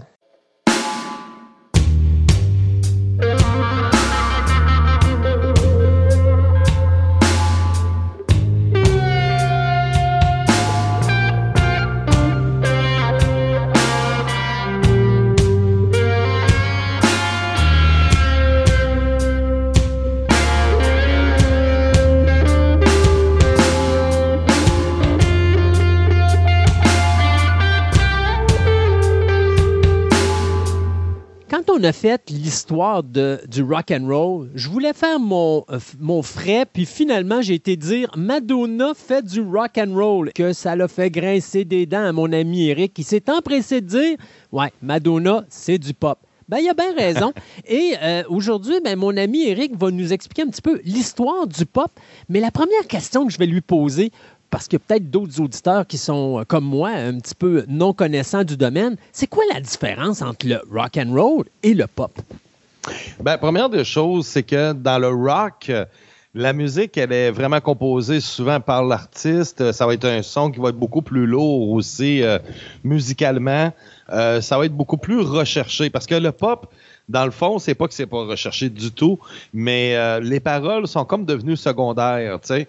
Euh, par exemple, tu vas avoir une chanson, euh, euh, par exemple, comme les Beatles, ils vont monter un concept, ils vont avoir euh, une histoire dans une chanson qu'ils ont vécue, euh, même Alan Mize, Alan, euh, Alanis Morissette dans les années quatre-vingt-dix avec l'album euh, Jagged Little Pill, tu sais, c'est, c'est une autobiographie qu'elle fait, et euh, l'artiste rock euh, va... va vraiment plus y aller avec quelque chose beaucoup plus personnel au niveau musical et le son aussi, parce que la différence entre les deux, c'est que l'artiste pop, ben, elle, le but de l'artiste pop, c'est d'avoir, c'est d'avoir une chanson joyeuse. Euh, une chanson qui rend de bonne humeur, euh, ça c'est ça. Tu sais, Madonna, t'écoutes du Madonna pour, euh, pour parce que t'es joyeux, parce que ça te rend de bonne humeur, euh, mais les ballades, c'est pas... Euh, même les ballades, ça va être plus les rockers qui vont avoir le dessus, malgré que bon, Madonna en a fait quelques ballades, mais presque pas. Les artistes pop, ils en font pas tellement de ballades. Mais sauf que eux, c'est vraiment de la musique joyeuse qui rend de la bonne humeur, qui rend de, de bonne humeur. C'est euh, aussi de la musique avec un son beaucoup plus répétitif, avec un refrain qui, le but, sera accrocheur. Euh, vraiment, ce qui est pas le cas du tout dans le monde du rock. Euh, tu sais, c'est ça là. Et aussi la musique, euh, c'est de la musique jetable après usage. Ce qui arrive, c'est que okay. c'est vrai, tu sais, c'est que souvent, c'est que on va avoir la saveur du mois. Et ça, c'est ça que tout le monde va aimer, mais trois mois plus tard, on n'en parlera plus, là, tu sais. Euh, c'est ce qui a, ça, c'est souvent comme ça, tu sais. Euh, même si Christina Aguilera, qui a connu beaucoup de succès, Euh, au début des années deux mille, quand même qu'elle va sortir quelque chose, ça va passer presque inaperçu. Même Britney Spears, qui est peut-être le gros nom des années deux mille, euh, même, bon, si elle a pris la décision de ne plus faire d'album, mais sauf que euh, c'est plus elle qui est hot, là. Tu sais, là, on est dans une époque où c'est Lady Gaga et euh, c'est ça, on est dans, dans une autre époque, là. Donc, souvent, la chanson sera aussi, pour l'artiste pop, souvent, la chanson sera b- beaucoup plus connue que l'artiste. Euh, ça, c'est souvent le cas. Euh, ils vont, euh, tu vas avoir un artiste, tu vas dire, c'est qui qui chante ça, cette chanson-là? Puis, tu sais, elle est super bonne, la tune. Puis là, tu connais l'air, là. It's my life. Puis, c'est qui ouais. qui chante ça, là? Tu sais, c'est souvent comme ça. Ce que t'as pas à faire avec le rock. Le rock, tu sais tout de suite que ça, c'est du Pink Floyd. Ça, c'est du Nirvana. Tu sais, là, tu, tu, tu connais beaucoup plus le groupe que la musique. C'est, qu'on, c'est que dans le, le pop, c'est vraiment le contraire. Souvent, c'est des one-hit wonder, mais c'est de la musique qui passe partout, par exemple. Le pop, c'est de la musique qui passe partout, euh, qui va... Euh, surtout à la radio. Exactement, surtout à la radio. Et euh, qui va, euh, tu sais, dans une soirée, dans, dans, dans, tu sais, tu vas, tu vas, tu vas mettre de la musique sur le bord de la piscine d'un après-midi, c'est sûr que tu vas avoir plus de succès si tu mets du Lady Gaga, du Cyndi Lauper ou euh, du Beyoncé que si tu mets du, euh, du Pink Floyd ou... Euh, tu sais, euh, du, du Jay Treton, là. Tu sais, j'imagine, j'imagine du, ma- du Madonna à un mariage, j'imagine pas Alice Cooper dans un mariage ou du Ozzy Osbourne. Exactement, à moins qu'il y en a qui le demandent, là, mais ouais. c'est exactement ça. Tu sais, si, comme moi, j'ai été D J, j'en ai fait des mariages, justement, et lorsque je voyais que les gens euh, n'embarquaient pas dans la piste de danse, sur la piste de danse, qu'ils n'embarquaient pas tout à fait... Ben, qu'est-ce que je mettais? C'était pas du Alice Cooper, c'était pas les Beatles, c'était Dancing Queen de ABBA. Ça, c'était l'arme secrète. Dès que tu mets Dancing Queen de ABBA, flux, là, ta piste de danse est pleine. Euh, là, c'est là que tout le monde va venir danser, là. Sauf que c'est un artiste pop, là. T'sais, le pop, il sert vraiment à ça. C'est sûr que souvent, c'est la carrière d'une chanson ou d'un album, tout simplement. Euh, c'est souvent comme ça dans, la, dans les artistes.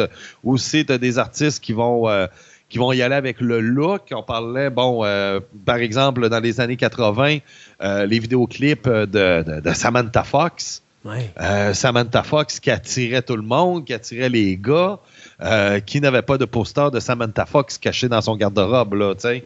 Euh, ça a été, euh, ça a été comme ça pour, pendant une, une période d'adolescence des années quatre-vingts, ben c'est ça, plusieurs avaient un poster de, de, de, de, de, de Samantha Fox. Pourquoi? Parce qu'elle était belle, elle était sexy, même si sa voix est ordinaire, on s'en foutait, tu sais, mais parce qu'elle a une chanson, elle dit « Touch me, touch me now, oh yes, oh oui, moi aussi je veux te toucher », tu sais, c'était ça, là, tu sais, c'est, c'est, c'était vraiment ça. Mais la différence entre les deux, c'est ça, c'est une musique qui est moins travaillée, mais qui est beaucoup plus accrochante, qui va beaucoup plus accrocher, et qui va avoir un son euh, qui va te rentrer dans la tête beaucoup plus qu'une chanson rock. La chanson rock, ça sera vraiment une chanson euh, qui va être plus dans les tripes et qui, euh, qui, va être, euh, qui, qui, qui va être plus lourd aussi. Comme ça, il va y avoir beaucoup plus de guitare parce que c'est sûr que si on prend, par exemple, Bon Jovi, ou euh, puis euh, si on voit vraiment le Bon Jovi puis Madonna, lorsqu'ils sont arrivés en, en, presque en même temps dans le monde de la musique, c'est sûr que Bon Jovi, eux, c'est de la guitare, c'est des instruments, il euh, n'y a pas de, de, de, de, de beep-beep, là, tu sais, tandis que Madonna, ben, elle, c'était ça, tu sais, c'était d'avoir des, des, des, des, des, des refrains qui étaient accrocheurs, « Like a Virgin », tu sais, mm-hmm. et euh, le vidéoclip était important, mais là, les deux, ils, ça, ils, ont, ils ont mis de l'importance là, sur le vidéoclip, là. Vraiment, c'est, c'est vraiment ça la différence entre les deux. Au niveau euh, musical, je parle l'instrument. On, moi, j'ai toujours dit le... le, le ben, quand je parle rock and roll, j'ai toujours cette tendance à, à, à peut-être associer ça avec le hard rock, donc la grosse guitare électrique et choses comme ça, alors que le pop, c'est plus le synthétiseur. Je me trompe-tu? Euh, oui, non, tu te trompes pas. Euh, c'est sûr que tu vas avoir de la guitare... Euh, Euh, tu vas avoir de la guitare quand même là, dans des chansons pop et tu vas avoir beaucoup de, de, de clavier dans les chansons rock. Mais euh, tu sais, c'est un, c'est un son qui est beaucoup moins lourd. Comme je te dis, c'est une, c'est une chanson qui est joyeuse. Ouais. Tu écoutes du pop parce que c'est, c'est, c'est de la musique joyeuse, ça te rend de bonne humeur. Et c'est ça le but de, de, de la musique pop. Euh, c'est, c'est, c'est une musique joyeuse. Ça, c'est, ça, c'est le, le, le premier but d'une chanson pop. Parce que, bon, comme les Beatles, euh, on prend un exemple. Oui, ils faisaient beaucoup de yé-yé, qui était un son beaucoup plus pop euh, au tout début, mais qui restait dans, dans le, le, le paramètre rock avec euh, euh, « She Love You, Yeah Yeah » et ainsi de suite. Là, « She Love You », puis... Euh, Euh, là, pour faire exprès, j'ai plein de noms qui me viennent en tête, puis je suis pas capable d'en prononcer un, là, j'en ai trop dans la tête. Mais les premiers temps des Beatles, là, l'époque She Love You, It Won't Be Long, euh, tu sais, Please Please Me, euh, tu sais, mais sauf que quand tu prends les Beatles, un petit peu plus tard, là, sont beaucoup moins pop. Là, c'est, tu tombes plus dans la période Sergeant Pepper et Jude. Là, là tu sais, tu vois que là, le son a complètement changé. She's euh, euh, in Heavy, euh, c'est pareil. Get Back. Là, tu vois là, le, le son des Beatles qui change complètement et qui a un son là, vraiment différent de ce qu'ils faisaient au début. Là. Mais c'est encore Mais, du pop. Mais ouais, ben on rentre ça un peu dans le pop. Mais le pop, en même temps, ça rentre... Ça rentre un peu dans les expressions populaires. Okay. Parce que je vais te donner un exemple. Euh, moi, je suis un grand fan de Kiss. OK? okay. Et euh, moi, j'ai connu, bon, le Kiss que je connais et le Kiss que j'aime, c'est le Kiss de Revenge, qui a un son qui est lourd, qui est du heavy metal. Et aussi, celui des années quatre-vingt-dix. Euh, Detroit Rock City, euh, euh, le, le, le bout heavy metal. Sauf que quand j'arrive avec ma sœur puis que je parle de Kiss, elle, pour elle, c'est du pop. Parce que la seule chanson qu'elle connaît de Kiss, c'est I Was Made for Loving You. Ouais. Donc, euh, tu sais, pour elle, c'est I Was Made for Loving You. Donc, c'est une chanson qui est disco rock. Et euh, c'est du disco. Donc, pour elle, c'est du pop. C'est la différence vraiment là, entre les deux. Là. Mais... Est-ce qu'il y a une... Mais il n'y a pas une si grosse différence que ça, là, tu sais. Mm. C'est sûr que, comme moi, j'ai, j'ai l'oreille à ça, tu sais, je suis habitué de... OK, ça, c'est du pop, ça, c'est du rock, mais euh, c'est ça, là, tu sais. La musique euh, pop aussi, c'est tiré vraiment de la musique populaire qu'il y avait au Moyen-Âge, euh, la musique du peuple, euh, tu sais, qu'on... qu'on... la petite musique médiévale là, qu'on reconnaît dans les films et ainsi de suite. Ouais. Et ça a été très populaire à partir des années cinquante. Okay. Les années cinquante, c'est... les radios dans les autos qui s'installent, les cinéparks, les jukebox. Avec tout ça, ben, il y a les modes féminines qui changent parce que là, c'est à partir aussi dans les années cinquante que les jeunes filles, par exemple, ne portaient plus le linge qu'ils ne faisaient plus à maman, mais qui pouvaient avoir du linge qui se vendait pour eux autres. Donc, des jupes plus courtes et ainsi de suite. Et euh, là, c'est, c'est, c'est, c'est vraiment une nouvelle mode qui arrive. Et au niveau musical, ben, ça se transgresse aussi. Et là, les jeunes filles, justement, ils se mettent à adorer des artistes euh, qu'on appelle des teen idols. Et des groupes comme Marcel, bah, bah, bah, bah, bah, bah, bah, bah, ouais. un petit peu dans ce style-là, les Coasters, Pat Boone. Et même au niveau féminin, il y avait Doris Day. Et aussi les teen idols, aussi dans les années soixante, avec euh, Engelbert Humperdinck et aussi Del Shannon, qui était très populaire, euh, qui euh, aussi Frankie Avalon, Neil Sedaka avec le Calendager. Il y avait les Heavily Brothers euh, qui étaient énormément populaires, Gary Lewis, euh, Diane, Paul Anka. Oui, c'est sûr, de l'autre côté, il y avait les Elvis euh, qui attiraient les, les, les, les, les, les jeunes filles. Mais si on voulait avoir des artistes qui euh, avaient une chanson beaucoup plus joyeuse, ben beaucoup moins rock aussi, beaucoup moins lourd à l'oreille, ben c'était vraiment tous ces artistes-là là, qui étaient adorés par les jeunes filles aussi. Là, t'sais. Et en même temps, pour les gars, ben il y avait des groupes de filles aussi qui existaient, qui étaient très fortes. Les Shangri-Las, les Cordettes, euh, bon, euh, mister Sandman, les Chiffons, les Ronettes aussi, qui étaient euh, Be My Baby, qu'on, qu'on, qu'on, qu'on a aussi dans le film. Euh, on parle tout le temps de Dirty Dancing, ouais. euh, qu'on entend dans le film. Ben ça, ça a été vraiment... là. Euh, Des groupes de filles, parce que dans ce temps-là, les femmes ne chantaient pas du rock. Il hein. faut attendre seulement que vers la fin des années soixante avec Janis Joplin pour faire du rock. Parce qu'avant, les femmes ne, ne faisaient pas du tout du rock, ne faisaient que du pop. Donc, il y en avait plusieurs comme ça là, qui, euh, qui faisaient tout simplement dans le, dans le pop. Aussi, dans les années soixante, il faut, euh, faut pas oublier naturellement les groupes vocaux, les groupes a cappella. Et on ajoutait de la musique avec euh, des groupes. Il y avait les Marvelettes qui étaient populaires aussi, les Four Seasons, euh, Big Girl Don't Cry, euh, c'est, qui a été un grand classique. Donc, euh, ça, c'est ça. Ça, c'est vraiment le portrait là, des années soixante euh, au niveau du pop. C'est sûr que dans les années soixante, euh, au niveau du pop, en tout cas, il n'y a pas de... Il n'y a pas d'invasion britannique, il n'y a pas de mouvement. Tu sais, c'est vraiment un son qui ne change vraiment pas, là, tu sais, qui va s'améliorer avec le temps. Mais si on y va, parce que moi, il y, y a une chose que j'ai toujours de la difficulté. J'ai toujours de la misère à caser Elvis. Je sais qu'on l'appelle le King of Rock and Roll, mais est-ce qu'il n'y a pas des moments où Elvis, quand il fait de la musique, c'est comme une sorte de pop? Euh, avec le temps, oui, mais si on recule à l'époque, non. OK. C'est que Elvis, c'est... c'est un son qui était rock, mais qui était très évolué pour son époque. Parce que moi, la meilleure comparaison, c'est Blue Sweat Shoes. Lorsque Carl Perkins a sorti Blue Sweat Shoes, oui, la chanson est devenue numéro un, puis euh, tu sais, c'était vraiment là euh, un grand succès, puis euh, c'était rock. Mais sauf que quelques temps plus tard, genre trois mois plus tard, Elvis va reprendre la pièce Blue Sweat Shoes. Mm-hmm. T'as l'impression que la chanson, elle a, euh, elle a au moins euh, quinze à vingt ans plus tard, là, tu sais. Okay. Elle est tellement évoluée, puis euh, euh, le, le, le, la guitare aussi qu'il y a dans la musique d'Elvis, là, tu sais, euh, Jazz All Rock, euh, euh, la, la, la guitare qui se prononce beaucoup, ce que t'auras pas, par exemple, dans Gary Lewis and the Playboy, par exemple, euh, t'auras pas ça, puis là, tu vas avoir beaucoup de voix des, des, de le chanteur principal en avant, et les, les trois autres chanteurs en arrière, là. Mais tu sais, je pense à une chanson, exemple, comme Only You. Only You, c'est-tu considéré du rock ou c'est vraiment considéré du pop? Bon, ça rentre dans le rock, ah, oui, okay. Parce que c'est Elvis. Okay. C'est Elvis, tu sais. Euh, euh, c'est ça, tu sais. Puis, euh, euh, mais, tu sais, ça dépend, comme, comme je te dis, ça dépend des fois de la vision de certaines personnes, là, tu sais.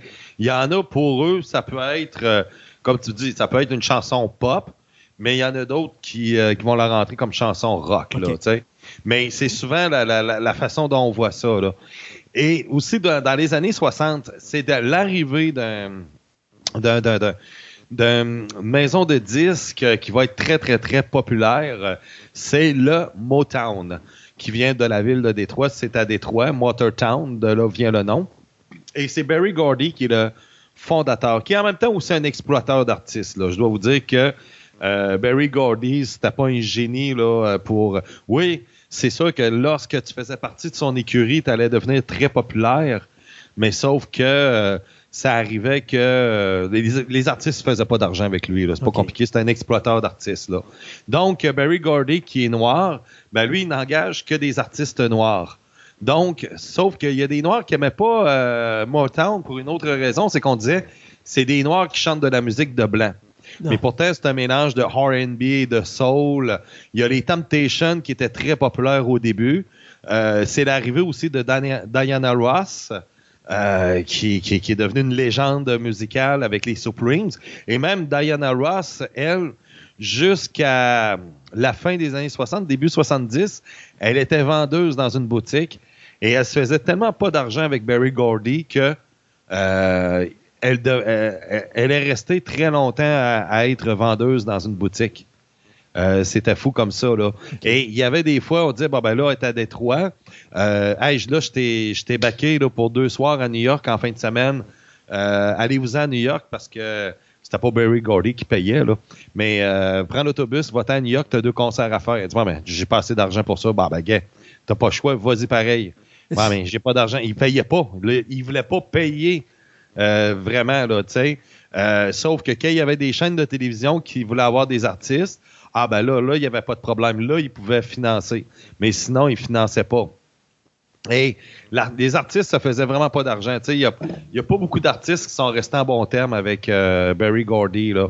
Donc, aussitôt. Puis eux autres, ben, c'était comme un peu un piège au mort. Un coup, tu es pogné avec lui, tu peux pas te défaire, là, tu sais. Euh, c'est l'arrivée aussi des Jackson five euh, qui font partie de cette gang-là, euh, qui vont devenir très populaires avec Michael Jackson et ses frères lorsque Michael Jackson avait quoi, dix ans à peu près à cette époque-là. La reine du soul euh, qu'on, qu'on apprend à connaître, Aretha Franklin, qui est une des plus grandes chanteuses de l'histoire de la musique. Donc, c'est, c'est Marvin Gaye, euh, sont plusieurs, beaucoup d'artistes noirs qui se, sont, qui se font connaître à travers la planète, euh, vraiment grâce à Motown. Et heureusement, Motown a, a été un mal pour un bien aussi en même temps.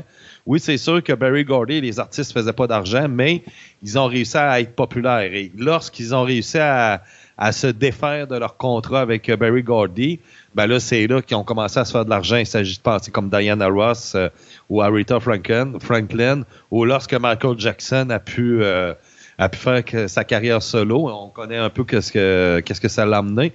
Donc, Motown, dans les années soixante, qui va devenir très fort jusqu'à début des années soixante-dix. On parle de la période Lionel Richie et aussi de Stevie Wonder. Mais yeah, Stevie Wonder, ça rentre beaucoup plus dans le rock. Là, lui, il est un petit peu plus... Tu sais, c'est un son qui est, oui, qui a, qui a du soul, mais euh, Stevie Wonder, ça, c'est un pop rock, là. Tu sais, ça, ça joue vraiment entre les deux, parce qu'il y a beaucoup d'artistes qui font du pop rock, là. Donc, euh, tu sais, ça joue un peu... Comme euh, aussi, comme dans les années soixante-dix, c'est vraiment la période pop rock. Ce qui peut un petit peu être... Euh, Euh, mêlant un petit peu, ben c'est justement, ça va être un petit peu de la faute aussi des artistes des années soixante-dix, parce que tu vois, comme euh, Get Down, Gilbert O'Sullivan, qui est un Irlandais, Don McLean, qui va arriver, qui va être très populaire, le groupe America, Elton John, Sonny and Cher. Donc, euh, tu sais, ils vont faire du rock, mais en même temps, ça va être du pop. Tu sais, ça sera pas considéré comme euh, Grand Folk, Ring Roll, qui sont vraiment des, des, des vrais rockers. Mais tandis qu'eux sont vraiment vus comme des artistes qui font du pop, mais des artistes qui euh, vont vendre énormément d'albums, là, puis qui vont vendre énormément de quarante-cinq tours. Tu sais, euh, I Got You Babe euh, de Sonny and Cher. Il euh, n'y a pas bien ben de rockers qui ont vendu plus de quarante-cinq tours que ça. Là, tu sais, c'est pareil pour Elton John ou bien euh, Horse With No Name de America. Euh, American Pie de Don McLean, tu sais, il n'y a pas tellement de rockers, au point que même Mungo Jerry, avec la pièce In the Summertime, va être le troisième single le plus vendu de l'histoire de la musique.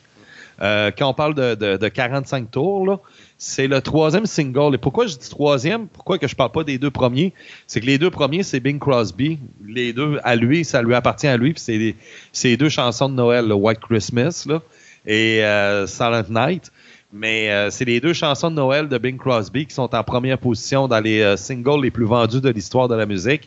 Et quand on parle d'un artiste beaucoup plus contemporain, ben c'est euh, faut aller en troisième position avec euh, Mungo Jerry et la pièce In the Summer Night.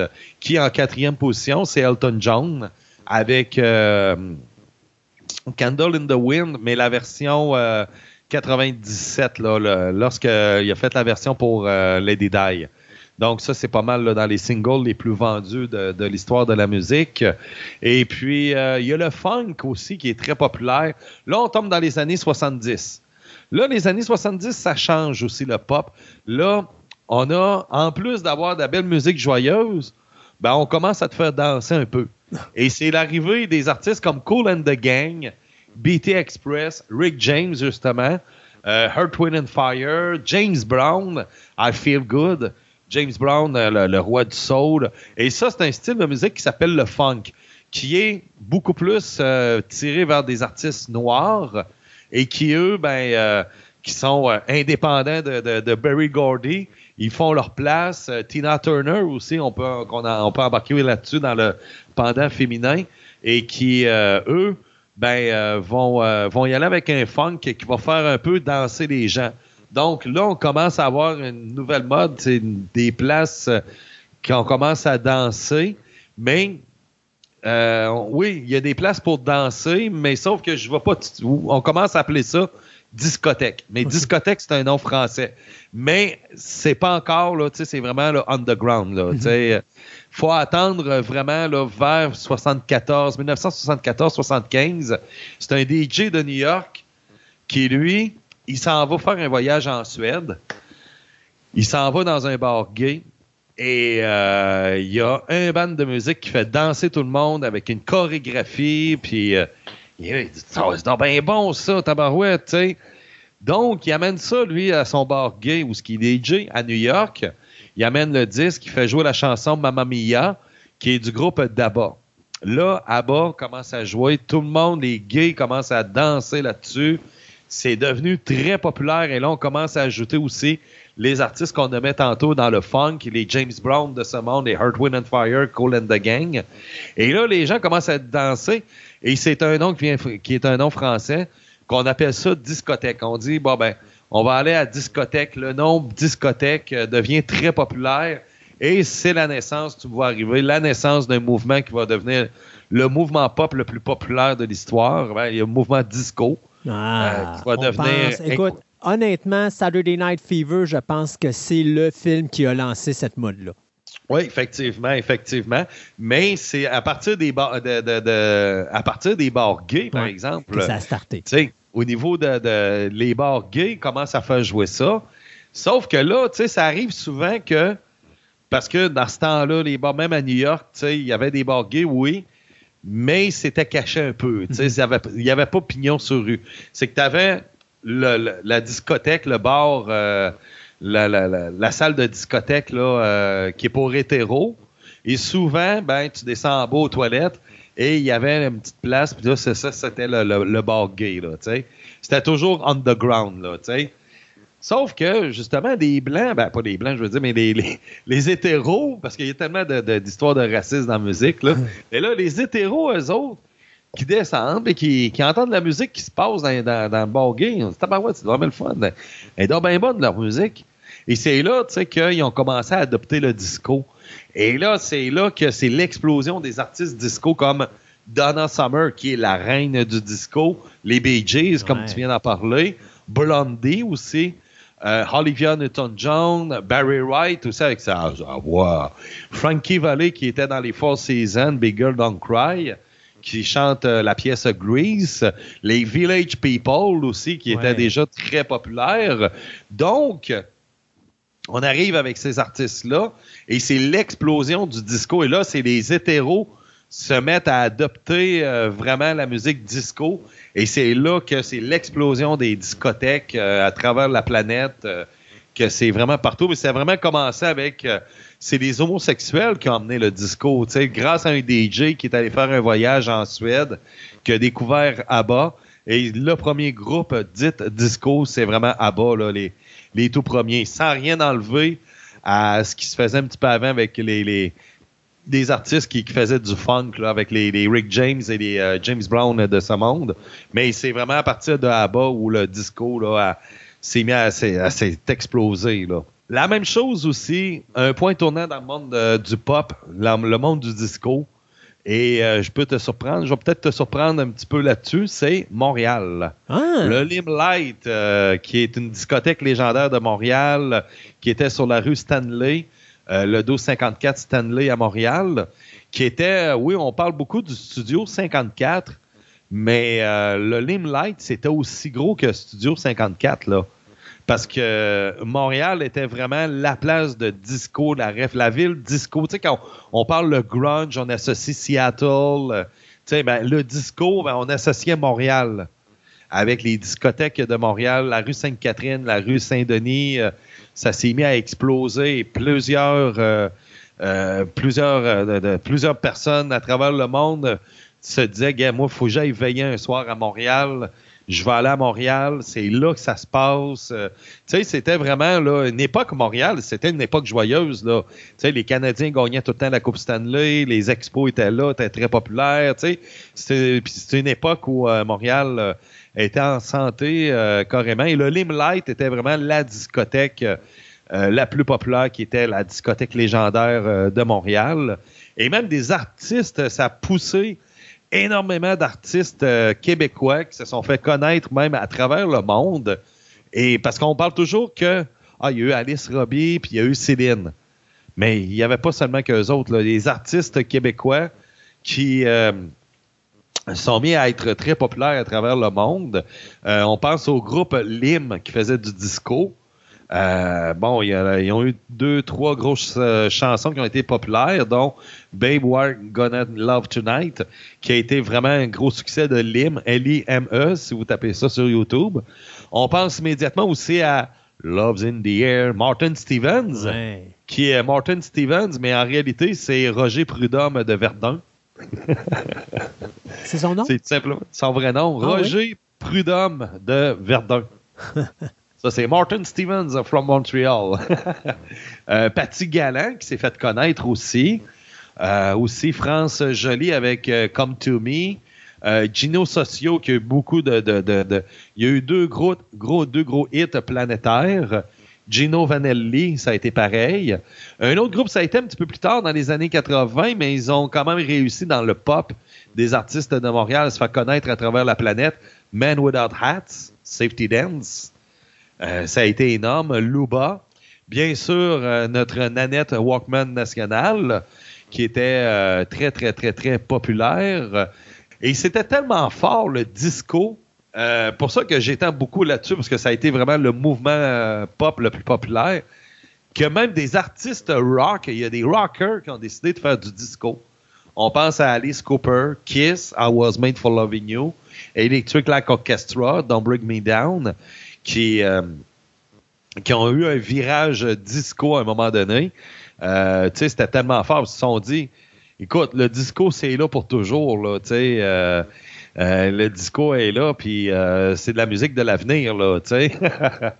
Mais c'était, euh, c'était vraiment, là, euh, une époque où, euh, même qu'à San Francisco, on, on, le douze juillet mille neuf cent soixante-dix-neuf, il y a eu cinquante mille personnes qui se sont présentées au stade de Community Park à San Francisco, un match... Euh, des Giants et contre les White Sox euh, de Chicago dans le baseball. Okay. Et euh, on, on a décidé que euh, c'était terminé, c'était la démolition du disco. On disait que c'est ce soir qu'on va détruire le disco. L'activité était de présenter, euh, bon, c'était un programme double et entre les deux matchs, euh, le match était euh, présenté à la télévision et euh, le but était de lancer le trente-trois tours sur le terrain. Et là, ben, on se mettait à brûler les, les, les trente-trois tours des artistes disco.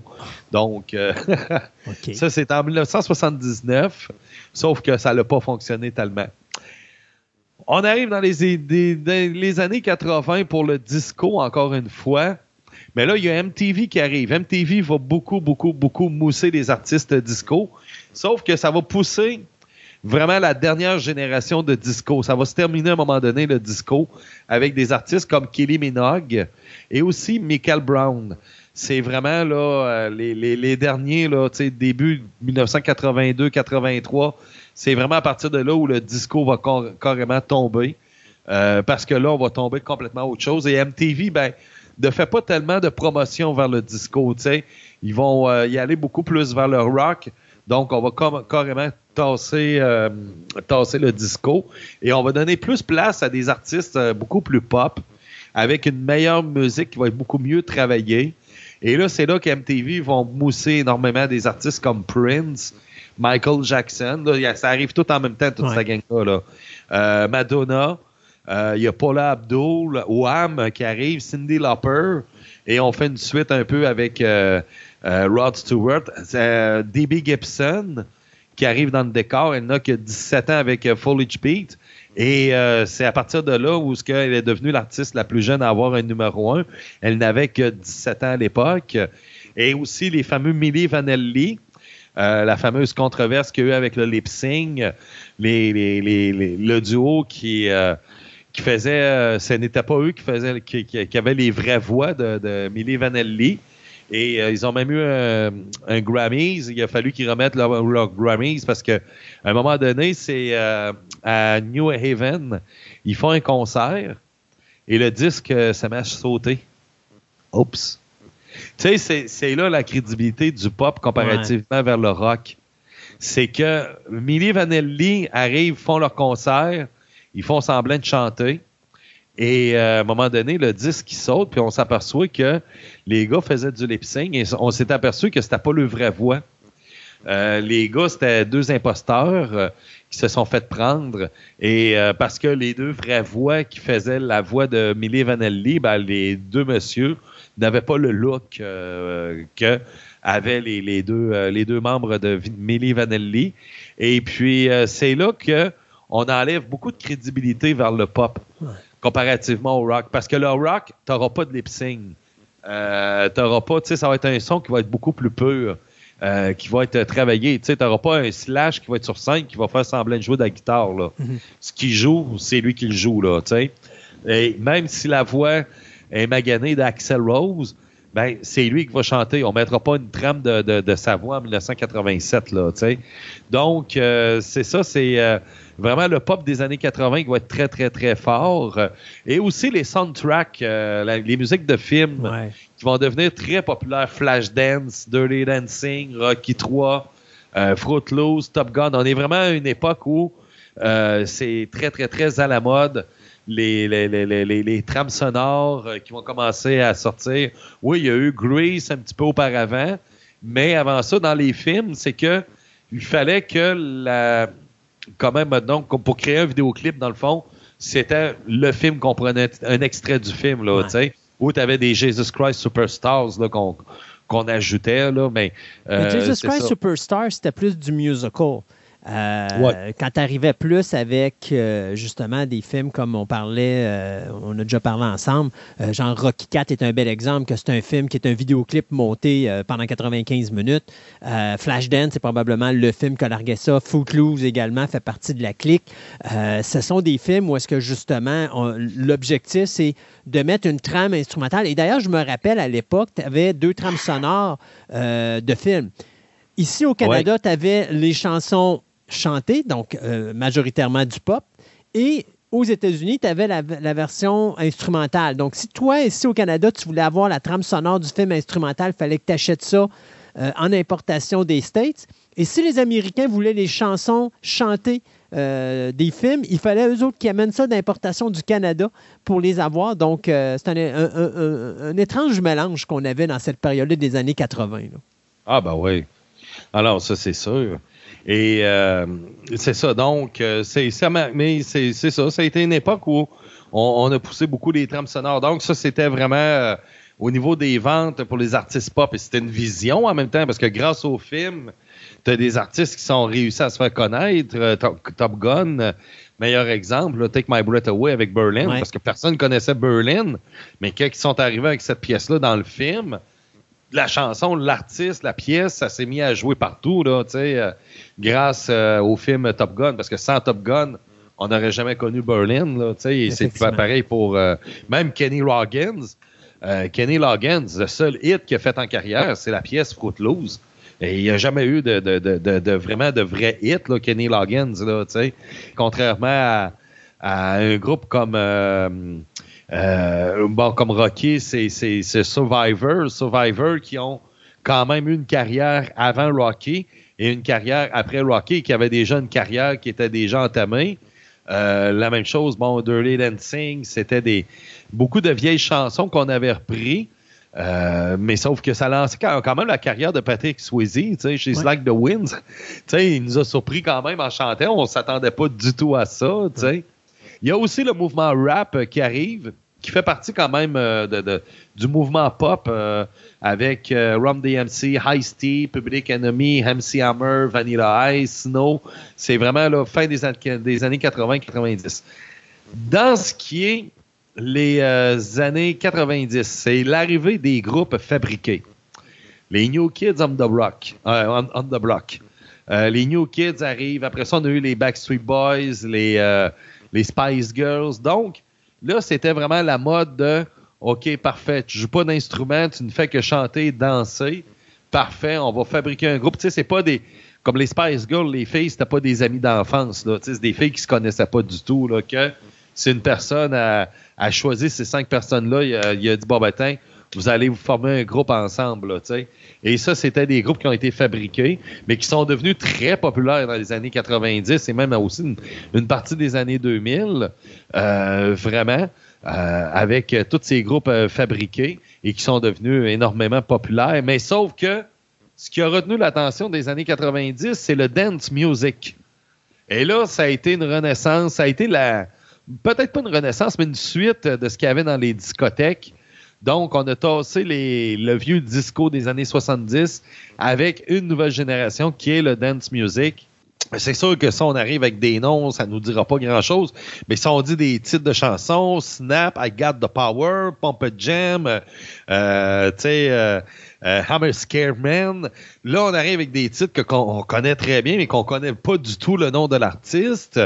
Et c'est là où... Euh, le dance music euh, va être très, très, très populaire au point que même des stations de radio vont jouer euh, en direct d'un, d'un, d'une discothèque leur musique de minuit à trois heures du matin. Euh, tu sais, ça va être très, très, très populaire dans les années quatre-vingt-dix. Euh, euh, le dance music qui va vraiment prendre la relève, le flambeau de, de ce qu'avait le disco. Alors, euh, ça aussi. Mais quand même, dans les années quatre-vingt-dix, il y avait les Jennifer Lopez, Christina Aguilera, les euh, Janet Jackson, Ricky Martin, bien sûr, euh, Britney Spears au début des années deux mille, qui va être la, l'artiste la plus, euh, la plus populaire aussi des années deux mille, avec euh, Lady Gaga aussi, qui euh, sera très forte.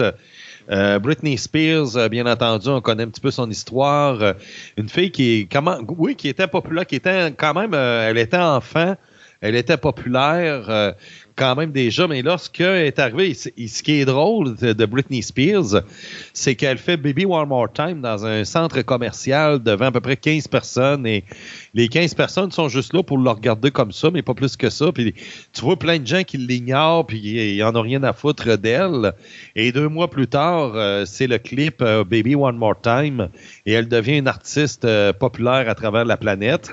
Mais Britney Spears a comme pris la place de Madonna.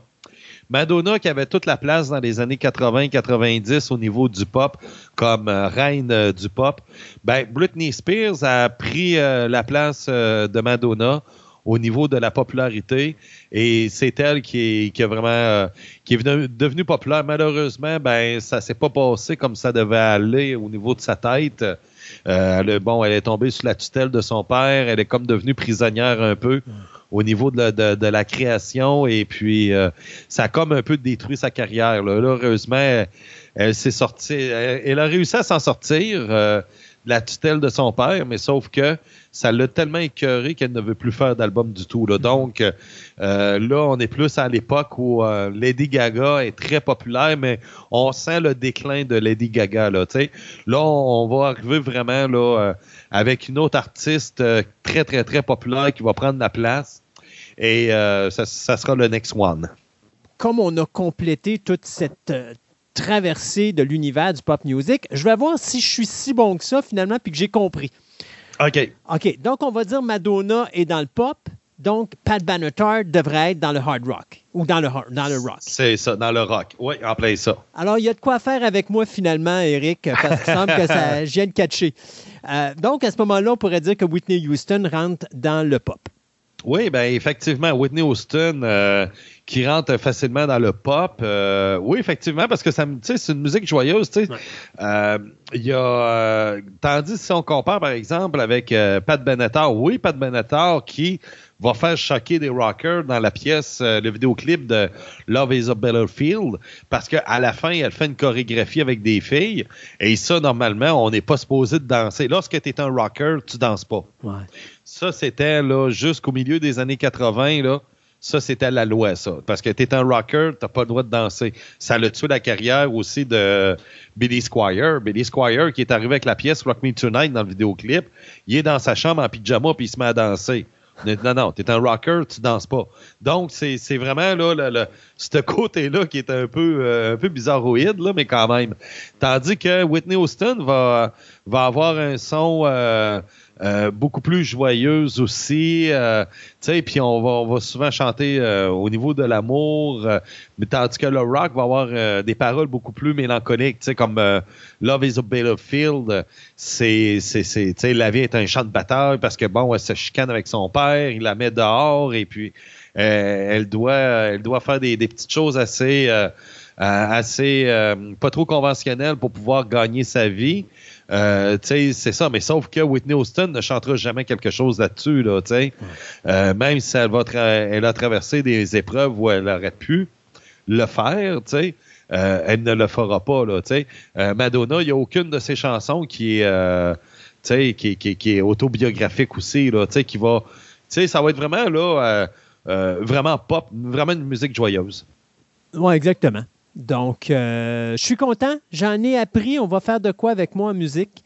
Euh, cool. Par moments, j'avais des, des moments de détresse à me dire, il n'y a rien à faire avec moi. Mais tu vois, tu me redonnes espoir à la vie aujourd'hui, Éric. Et je suis très content. Euh, très belle chronique. Et puis, on a encore plein d'autres choses à apprendre. D'ailleurs, je, je t'encourage à continuer à nous faire l'histoire des différents types de musique.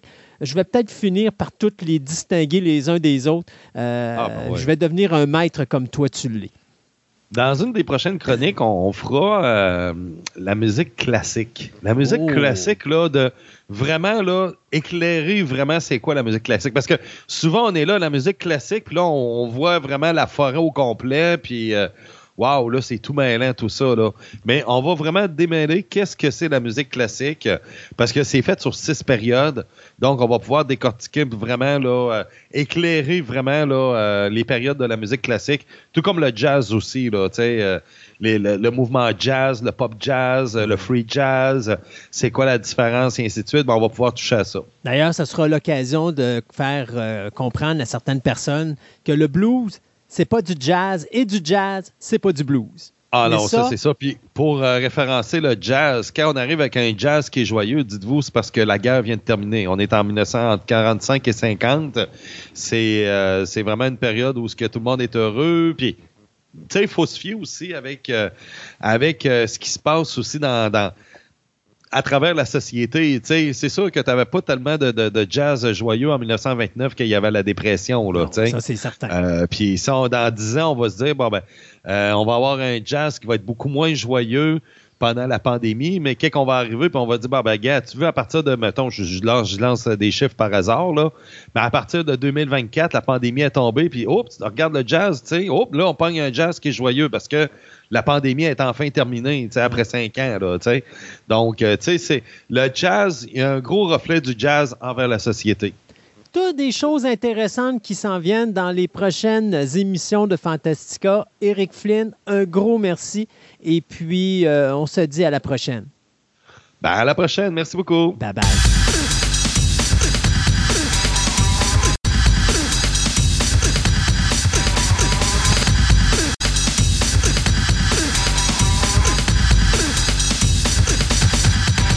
Cette table ronde vous est présentée par T P M O B Collection, la boutique idéale pour nourrir toutes vos passions.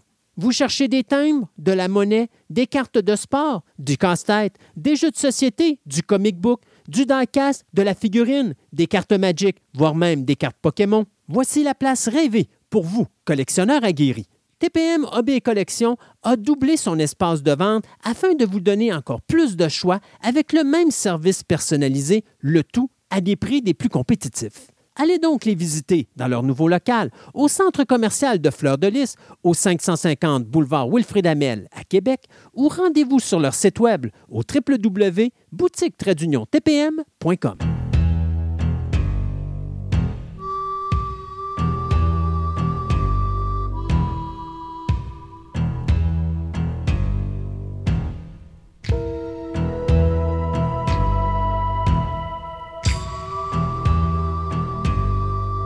Et pour les renouvellements et les cancellations, eh bien, One Piece, ça vient d'être renouvelé pour une deuxième saison par Netflix. Du côté de H B O, on vient de canceller l'excellente série Winning Time, comment la legacy des Lakers euh, de Los Angeles a été créée dans le basketball. Donc, ça vient d'être cancellé après deux saisons. C'est dommage parce que c'était vraiment un bon show, bien fait. Euh, et A M C vient de renouveler sa série Dark Winds pour une troisième saison.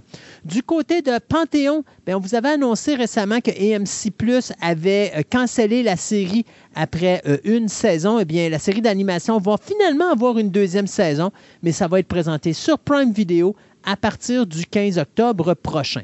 Pitch Perfect Bumper in Berlin, bien ça, c'était une série qui avait passé l'année dernière, je crois que c'était en novembre de l'année passée, euh, sur Peacock. Et bien sûr, on avait renouvelé pour une deuxième saison. Bien là, à cause de la grève des scénaristes, on vient de canceller la série. Donc, les six épisodes que vous avez de la série Pitch Perfect Bumper in Berlin, ce sera les six seuls épisodes de cette série-là. Du côté de Netflix, on vient de euh, demander à faire une suite au film Troll qui avait été réalisé par le metteur en scène Roar Utog, euh, lui qui nous avait donné les films The Wave et Tomb Raider. C'est un film norvégien qui était sorti, euh, je crois que c'était pas loin des fêtes de Noël l'année dernière. Et ça racontait justement l'histoire d'un troll qui avait été réveillé par justement un accident de drilling qui avait été fait là, euh, sur une montagne.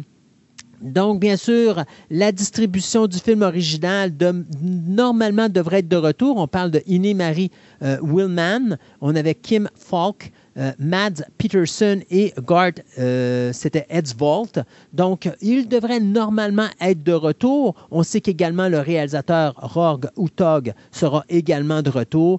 Euh, pour vous donner une petite idée là, pourquoi que les gens font, ben, pourquoi les gens de Netflix font une suite à Troll, ben, c'est parce qu'il y a quand même eu cent trois millions de personnes qui ont écouté ça dans le premier trois mois, ce qui est un succès pour un film étranger. Donc, euh, le nouveau film devrait commencer à tourner dans les alentours de deux mille vingt-quatre. Encore là, la griffe des scénaristes, on s'en fiche parce que c'est en Norvège. Le réalisateur Mark Webb, lui qui a travaillé sur The Amazing Spider-Man, eh bien, vient de se faire remettre entre les mains le projet de Bermuda. Donc, on ne parle pas de Bermuda qu'on met quand on décide d'aller travailler, mais on parle bien du Triangle des Bermudes. Et c'est Skydance Production qui va faire ce film-là. Ça, c'est un projet que ça fait longtemps qu'on en parle. C'est dans les limbes depuis deux mille quinze, ce projet-là. Je me rappelle, euh, m'a donné en deux mille dix-sept deux mille dix-huit, c'était Ryan Reynolds qui était impliqué là-dedans, puis c'était Sam Raimi qui devait s'occuper de la réalisation. Nous autres, on avait couvert le projet en deux mille vingt lorsque euh, Scott Derrickson devait réaliser le film, puis que c'était Chris Evans qui devait être l'acteur principal. Maintenant, ces gens-là sont tous partis, et c'est Mathieu euh, Mike Webb qui vient de ramasser euh, ce projet-là. Les producteurs sont encore là, soit Dana Goldberg et Don Granger. On sait également que c'est David Ellison qui va s'occuper en partie de l'écriture, mais Mark Webb a dit qu'il ne travaillerait pas sur l'écriture du projet, donc il n'a pas l'intention de s'impliquer euh, là-dessus. Donc, euh, on va voir comment ça va se développer, ce projet-là. Est-ce que ça va encore tomber dans les oubliettes ou est-ce que Mark Webb va être capable de faire de quoi? Il faut juste se rappeler que Mark Webb est le gars qui a travaillé sur l'adaptation cinématographique de Snow White, donc il va mettre en vedette Gal Gadot et Rachel Zegler. Euh, il y aura, euh, bien sûr, une nouvelle série de Law and Order qui va euh, probablement commencer au printemps de deux mille vingt-quatre. Ça va s'appeler Law and Order Toronto. Donc, ça va se passer à Toronto, vous l'aurez deviné. Et donc, c'est tourné, bien sûr, dans la ville canadienne. On dit que la première saison, il n'y aura que dix épisodes d'une heure. Donc, la série est déjà tournée. Donc, on s'en fout de la grève présentement. Là, on est en train de finaliser le montage. Mais c'est certain que Law and Order Toronto Criminal Intent, eh bien, ça sortira sur les ondes de C T V. Euh, Beacon vingt-trois, eh bien, la série de science-fiction vient d'être transférée de A M C et ça s'en va directement sur M G M, euh, le poste de streaming, donc M G M plus. Donc, on parle de huit épisodes qui vont débuter le douze novembre prochain sur les ondes du poste de streaming. Ça va mettre en vedette Lena Headey ainsi que Stephen James.